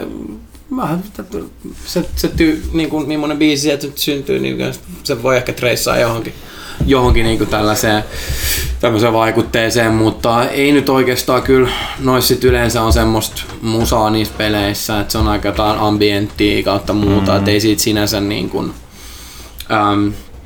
ehkä välttämättä tuu suoraan niin kuin musaan vaikutteita, mutta muuten pelaaminen niin kuin ruokitsee mielikuvitusta ja taas se niin kuin pitää aivot hereillä ja valppaana ja ruokkii niitä, niin jotta ne olisi kyky suoltaa jotain niin kuin musiikkia vaikka ulos, niin joo, ehkä näin. Right. Missä pelissä tai pelisarjassa on parhaat musiikit, ja jos saisit valita 3 peliä, johon saisit omaa musiikkia, niin mitkä ne olisivat? No tähän on pakko sanoa, mä oon tämän sanonut joka käästissä, mutta kyllä Final Fantasy on ne, missä mulle on eniten fiilistä musassa. Jos mä saisin itse johonkin tehdä, niin mun mielestä olisi itse asiassa aika hienoa just tehdä johonkin tommoseen johonkin tommoseen fantasiapeliin musiikkiin ja pitää muutenkin niin kuin suunnitella ääniä. Mikseipä joku tommonen RPG justiin. Niin sais tehdä ihan erilaista musaa kuin mitä tekee töikseen, niin se olisi mielenkiintoista. Täällä oli itse asiassa Diary Gamingilla kommentti vielä, että oikea vastaus parhaan pelisarjan musiikkiin on tietysti Kingdom Hearts. No niin, okei. No, Square. No. Ei huono. Ja myös sitten, että voisiko Castin Poppoa kutsua jo sen keinonahkatakin vieraaksi? Ei, Grönberg Jarkon. Joo, se puhuttiin aiemmin. Alright. Jake Tonic. Kuopiossa järjestetään Kupsin mestaruusjuhlat perjantaina ja olen useasti miettinyt kultajuhlia esiintyjien kannalta. Onko Kasmiria pyydetty koskaan mestaruusjuhliin esiintymään ja oletko esiintynyt sellaisista? Ei, musta tuntuu, että kaikki niin, joukko- ja urheilulajien edustajat haistaa musta niin kuin riittävän kauas sen, että nyt ei ole kyllä mistään joukko- ja urheilulajin edustajasta kyse. Ja ei osu oikein ehkä niin kuin toi meikän niin kuin genre kautta tyyli ihan suoraan kyllä. Mitäs Magicin SM-kisat? Niin. Eikä sinne, en tiedä kyllä mikä biisi sinne niin sopisi, mutta joo, en mä tiedä. Mä vaan oletan, että kyllä se on niin kuin, no, JVG, jolla on ikuisuusslotti kaikkiin mestaruusjuhliin varattuna. Joo. Kysyn tähän muitakin, koska oletan, että Kasmir on ainakin jutellut asiasta muiden. Onko tämä kästi? Mulla on mulla puoli mukana, saanko liittyä seuraavaan? Oh. Tervetuloa pöytään, Janne Kaitila saa kulttuuriin. Suddenly a white Kaitila appears. Voi. Pöydän päähän. No niin, aika hyvä. Tehdään tästä sijoittajakästiä just. Joo, sijoittajakästiä. Jatka ihmeessä kysymys. Joo. Hetkinen. Miten ylipäätään artistit järjestetään juhlin, kun juhlat tulevat usein päivien tai maksimillaan viikon varoitusajalla? Perutaanko keikkoja vai minkälaisia järjestelyitä tehdään vai sanotaanko, että valitettavasti ei voida tulla? Miten artisti valmistautuu tällaisiin keikkoihin? On kuitenkin aika erilainen keikka kuin yleensä. On varmasti monen artistin unelma kuitenkin päästä ja saada kunnia esiintyä esimerkiksi mestaruusjuhlissa. Mm. Joo, kyllä ne aika nopealla aikataululla tommoisesti aina menee, mutta joo, en mä siis tiedä näitä artisteja, kollegoita, jotka näissä on ollut, mutta en silleen sen kummemmin. Aina sit se on jotenkin saatu sumplittua se homma, että ne pääsee sinne niin, ja en tiedä miten niinku keikkalikset, mä luulen, että niissä varmaan tullaan vastaan jonkin verran, että miettii jotain, torilla tavataan niin kuin karkeloita, niin siellä on niin jumalaton määrä ihmisiä. No nythän se oli Kaisaniemen puistossa, taisi olla se konsertti sitten ihan erikseen, mutta paljon sielläkin oli jotain 30-40 000 ihmistä, niin ne on ihan niin valtavia settejä. Et kyllä mä uskon, että siinä aika jostain revitään. Tosta en osaa sanoa, että onko peruttu keikkoja sitä varten, en tiedä, mutta no. Kyllähän sitä aina teetetään niitä mestaruuslippiksiä molemmille joukkueille, niin pitää olla valmiina silloin sen ratkaisevassa pelissä. Joo, jossain menee kontillinen niitä aina jonnekin Itämeren pohjaan. Jotkuthan kerää noita hävinneen tiimin, tiedätkö semmoisia mahdottomia mestaruuslippiksiä. Se on huikea. Toi on muuten ihan totta. Juka 95, tervehdys kästiläiset sekä Tumppi. Tumpin Destiny 2 kuulumiset ja se tärkein, mitä Paavolle kuuluu? Oi. Ne Destiny 2 kuulumiset on olemattomat. Niin. Ne on surulliset. No, mikä on väärys, mutta ei puhuta sit sen enempää. Joo, ne on surulliset. Niitä ei oikein oo. Ne on Destiny 2 kuuroutumiset. Oliks toi hyvä? Kuulumiset, kuuroutumiset. Vähän vaikea. Okei, ei oteta filliä siihen. Mennään siihen Paavoon. Joo. Mitäs ei mitään. Paavolle kuuluu hyvää. Siellä menee lehtikasat menee uusiksi pihalla tällä hetkellä.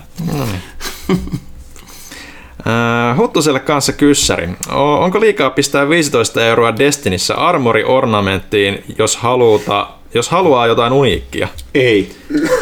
Mä olin melkein vastaamatta. Ei, se on liian vähän. Ei. Sen sun pitää hankkia sieltä niitä ghosteja. Siellä on muutama tosi hyvä, varsinkin asianin skinejä. Toki jos malttaa, niin iso osa niistä tulee pelkällä dustilla ostettavaksi pari viikkoa myöhemmin. Mutta kuka nyt jaksa sodattaa? Se on visa vinkumaa ja kauppaa. Joo, tässä on todetaan myös, kun pelitunteja on niin häpeällisen vähän kuin 400 tuntia. Milloin sä viimeksi oot maksanut niin vähän kuin 15 € vaikka niin jos tavoitteista, niin mikä on se elämää tärkeämpi? Nimenomaan, täytyy suhteuttaa sitä. Ne ei ehkä lämmitä sua elämässä maailmassa, kuten oikeat vaatteet, mutta ne lämmittää sua henkisesti sen pelimaailmassa. Kiitokset myös Pyykköselle loistavasta Star Wars Outer Rim-artikkelista. Peli meni hankintaan ja kaverin kanssa oli kiva pelata, vaikka useampi pelaaja olisi ollut parempi. Hyvä. Ole hyvä. Lähestytään loppua. Vielä kaksi kysyjää. Onni 8282, Terppa Kästiläiset ja Tumppi. Kuuntelin äijän uutta levyä heti ilmestyessään ja lämmitti hyvin mieltä tämmöisenä synkkänä vuoden aikana. Enimmäkseen rock-metallimusiikkia kuunnelleena ja aikaisemmin tuotannostasi vain vadelmaveneen kuunnelleena yllätyin uudesta levystäsi oikein positiivisesti. Ei siinä nyt sen kummempaa. Okei, no kiva kuulla. Mahtavaa, jos kuuntelijakunta laajenee ton levyn myötä. Joo.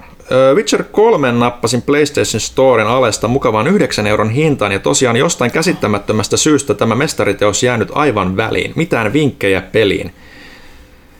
Tuo on kyllä kova, jos niinku kympillä saa ton luokan mestariteoksen. Se on kyllä nykyään aika siis halpana kyllä. Se on vähän muista sitä. No siis mä oon varmaan sen viimeisimpänä meistä pelannut, mutta minkälaisia vinkkejä siinä nyt sitten kannattaisi lähteä niin kuin jakamaan. Kannattaa tehdä kaikki ja tsekkailla. Joo, no se mä sanoin, että siinä kannattaa tehdä kaikki. Joo, ihan vaan palloilla ympäriinsä, sieltä löytyy kaikenlaista. Kyllä se ne tasot, niin kuin, alueet on aika hyvin tasotettu, että sitten kun tulee liian haastavaa, niin sitten vaan lähtee muualle. Niin, niin ehkä se paras on se, että jos tulee jossain pataa, niin mene pois ja tulee myöhemmin takaisin, että se niin kuin... No, parasta. Ihan niin kuin nakkikiskallakin. Niin. Kyllä. Witcherithän on aina ollut sellaisia, että ne niin loppupeleissä helpottuu koko ajan loppukohde, koska saat sitä parempaa geeriä, eikä se niin kuin silleen... Ja skillit laajenee ja omat tajot kasvaa. Joo. Ja pitihän se lehden tilausta jatkaa vuodeksi eteenpäin ja tukea teidän mahtavaa toimintaa. Kaikille mukavaa talven odotusta. Kiitos jälleen kerran uusi lempi-ihmisemme, joita on ollut monta. Ja sitten Arttu Martin poika, eli meidän illan viimeinen kysyjämme. Tervehdys tumppilaiset ja kästi. Joko Pyykkönen ja Kasmir ovat saaneet MTG-kuninkuuden ratkaistua. Jos ovat, millaiset pakat olivat käytössä ja millaisella taktiikalla peli ratkaistiin? No Kasmir antoi mulle käyttöön itse tekemänsä pakaa, joka ei toiminut yhtään ja voitti häpeilemättömän tehokkaasti, joten kai tämä kuninkuus on nyt siinä. Ehkä vääryydellä ja viekkaudella hankittu. Ei. Pitää sekoittaa oikein se pakka. Tästä muistetaan vielä seuraavan 10 vuoden ajan hirveänä petturuutena. Kyllä. Ja toiseksi, kuinka monta HUT-pistettä saa, kun on kuunnellut kaikki Spotifysta löytyvät kästit? Tätä käsittää yhdessä 69. Okei, Pyykkönen taas vastaa. All right. Ja onnellista päivää ja menestystä. Oho. Ja näin. Ootko varma, että siinä kaikki? Oon mä aika varma. Se tuli mulle mitään kysymyksiä. Kyllä on, on kyllä puusta pudottu. Mä oon tuolla virallisella kutsulista. Mä muistelin, että Discordissa olisi ollut kysymys. Mä kysyin jo Discordin kysymyksiä. Okei. Okay. No hei, loistavaa. Siinä oli, se oli tämä... Kiitokset. No niin. Tämä oli oikein kivuton. No hei Janne Kaitila, mitä kuuluu? Kerran viimeistä kuuluisivat pika. Sut on mainittu monta kertaa, jotain nimiä, jotka rimmaa Janne Kaitila kanssa. No toivottavasti jossain hyvässä yhteydessä Magicista puhetta. Joo, no en mä tiedä tunnustiko Tumpi, mutta jättänyt miniatyyrit ihan kokonaan rauhaan. Joo, mä sitten säälistä olen ottanut vähän Magicia takaisin. Valtterin kanssa kyllä aktiivisesti vedetään sitä Warhammeria ja nyt se Tumpin kanssa Magicia, että siitä se jotain pitää pelata aina. Tästä puhuttiin niin just ennen kuin sä saavuit paikalle. Joo, ei siis niinku mä en toisaalta näe niinku mitä siinä, että pelaa molempia pelejä, mutta why not both? Niin, toisaalta sitten taas Valtteri ei koske niihin Magic-kortteihin pitkällä tiikullakaan, koska se tietää, että se veisi sit mennessä. Jollakin noista kontrollia. Yes. Joo, viimeksi pelattu pelit sieltä League's Awakening. Se oli aluksi vaikutti siltä niinku, onkohan tää nyt liian simppeli ja liian yksi yhteen tehty, mutta kyllä sitten niinku loppujen lopuksi maailma oli niinku riittävän iso. Mitä mä muistan edellisestä läpi pelusta, niin melkein saman kuin uutta Zelda-peliä pelannut. Mutta tietenkin Breath of the Wild 2 odotellessa, että on kuitenkin tommonen suupala. Ihan kiva suupala kyllä joo. Onko seuraavaksi sitten Death Stranding tulille heti kun vaan sellaisen saa. Olisiko tähän loppuun vielä tällainen extempore Kaitilan leffanurkka? Onko joku mistä haluat sanoa? Me puhuttiin Jokerista ja Tumpin. Hei, mä en ole muuta puhunut tästä RL alkavasta, mikä käytiin katsomassa itseään. Tämä vaikuttaa siltä, että me Tumpin kanssa ollaan joka päivä hengataan. Niinhän me hengataan. No käytännössä. Mitä se? Just eilen oltiin Tumpin kanssa käsikädessä katsomassa Rambo 5 Last Blood. Ja se oli... Tervetuloa Kaitilan leffanurkkaan. Siitähän on aika paljon haukuttu ja kieltämättä muakin vähän siinä arvelutti se, että onko tää nyt enää niin Rambo, kun sillä ei ole edes takatukkaa eikä bandanakaan niinku missään vaiheessa päähän helahda. Sitten se hengailee siellä farmillaan, että onko tää nyt enää Rambo.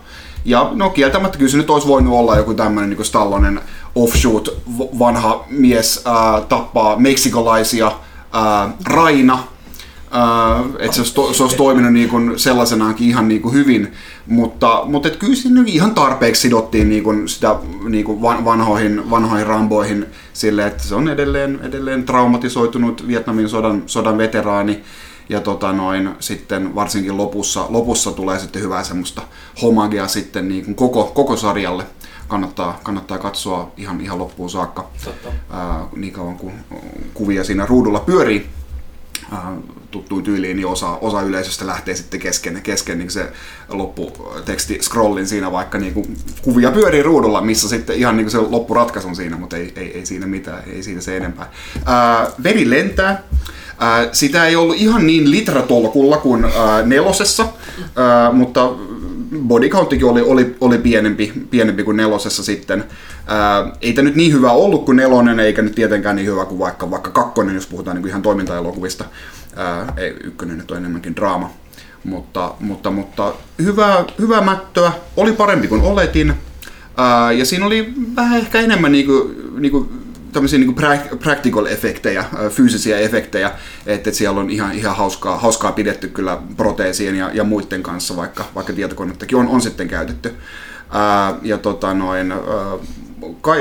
Sarjan musiikkia käytettiin ihan alusta loppuun, että se oli tietenkin hyvä. Ja kyllä sitten loppujen lopuksi kuitenkin niin kuin jo ykkösestä lähtien on niin kuin, silleen niin kuin toivottu, että pääsis nyt sinne farmille vähän niin kuin relaamaan ja niin kuin hyvin sitoo tavallaan sen yhteen, niin kuin, että ei se farmikaan siinä ole mitenkään niin kuin out of place. Mä annan sille 3 tähteä. 3 tähteä? Joo, että Rambo 5. Ihan ok. Okay. Se oli siis Kaitila leffanurkka ja tähän loppuu Pelaajakästi 239. Kiitoksia Villelle ja Jannelle. Erityiskiitos Tumpille. Erityiskiitos. Esitystä. Ja kiitokset Janne Kaitilalle yllätysvisiitistä ja yllätysleffanurkasta. Ja näihin kuviin tunnelmiin ja kohta pahvin lätinään loppusointuineen, niin kästi pysykää kanavalla. Mikä ikinä se kanava onkin. Ensi kertaa.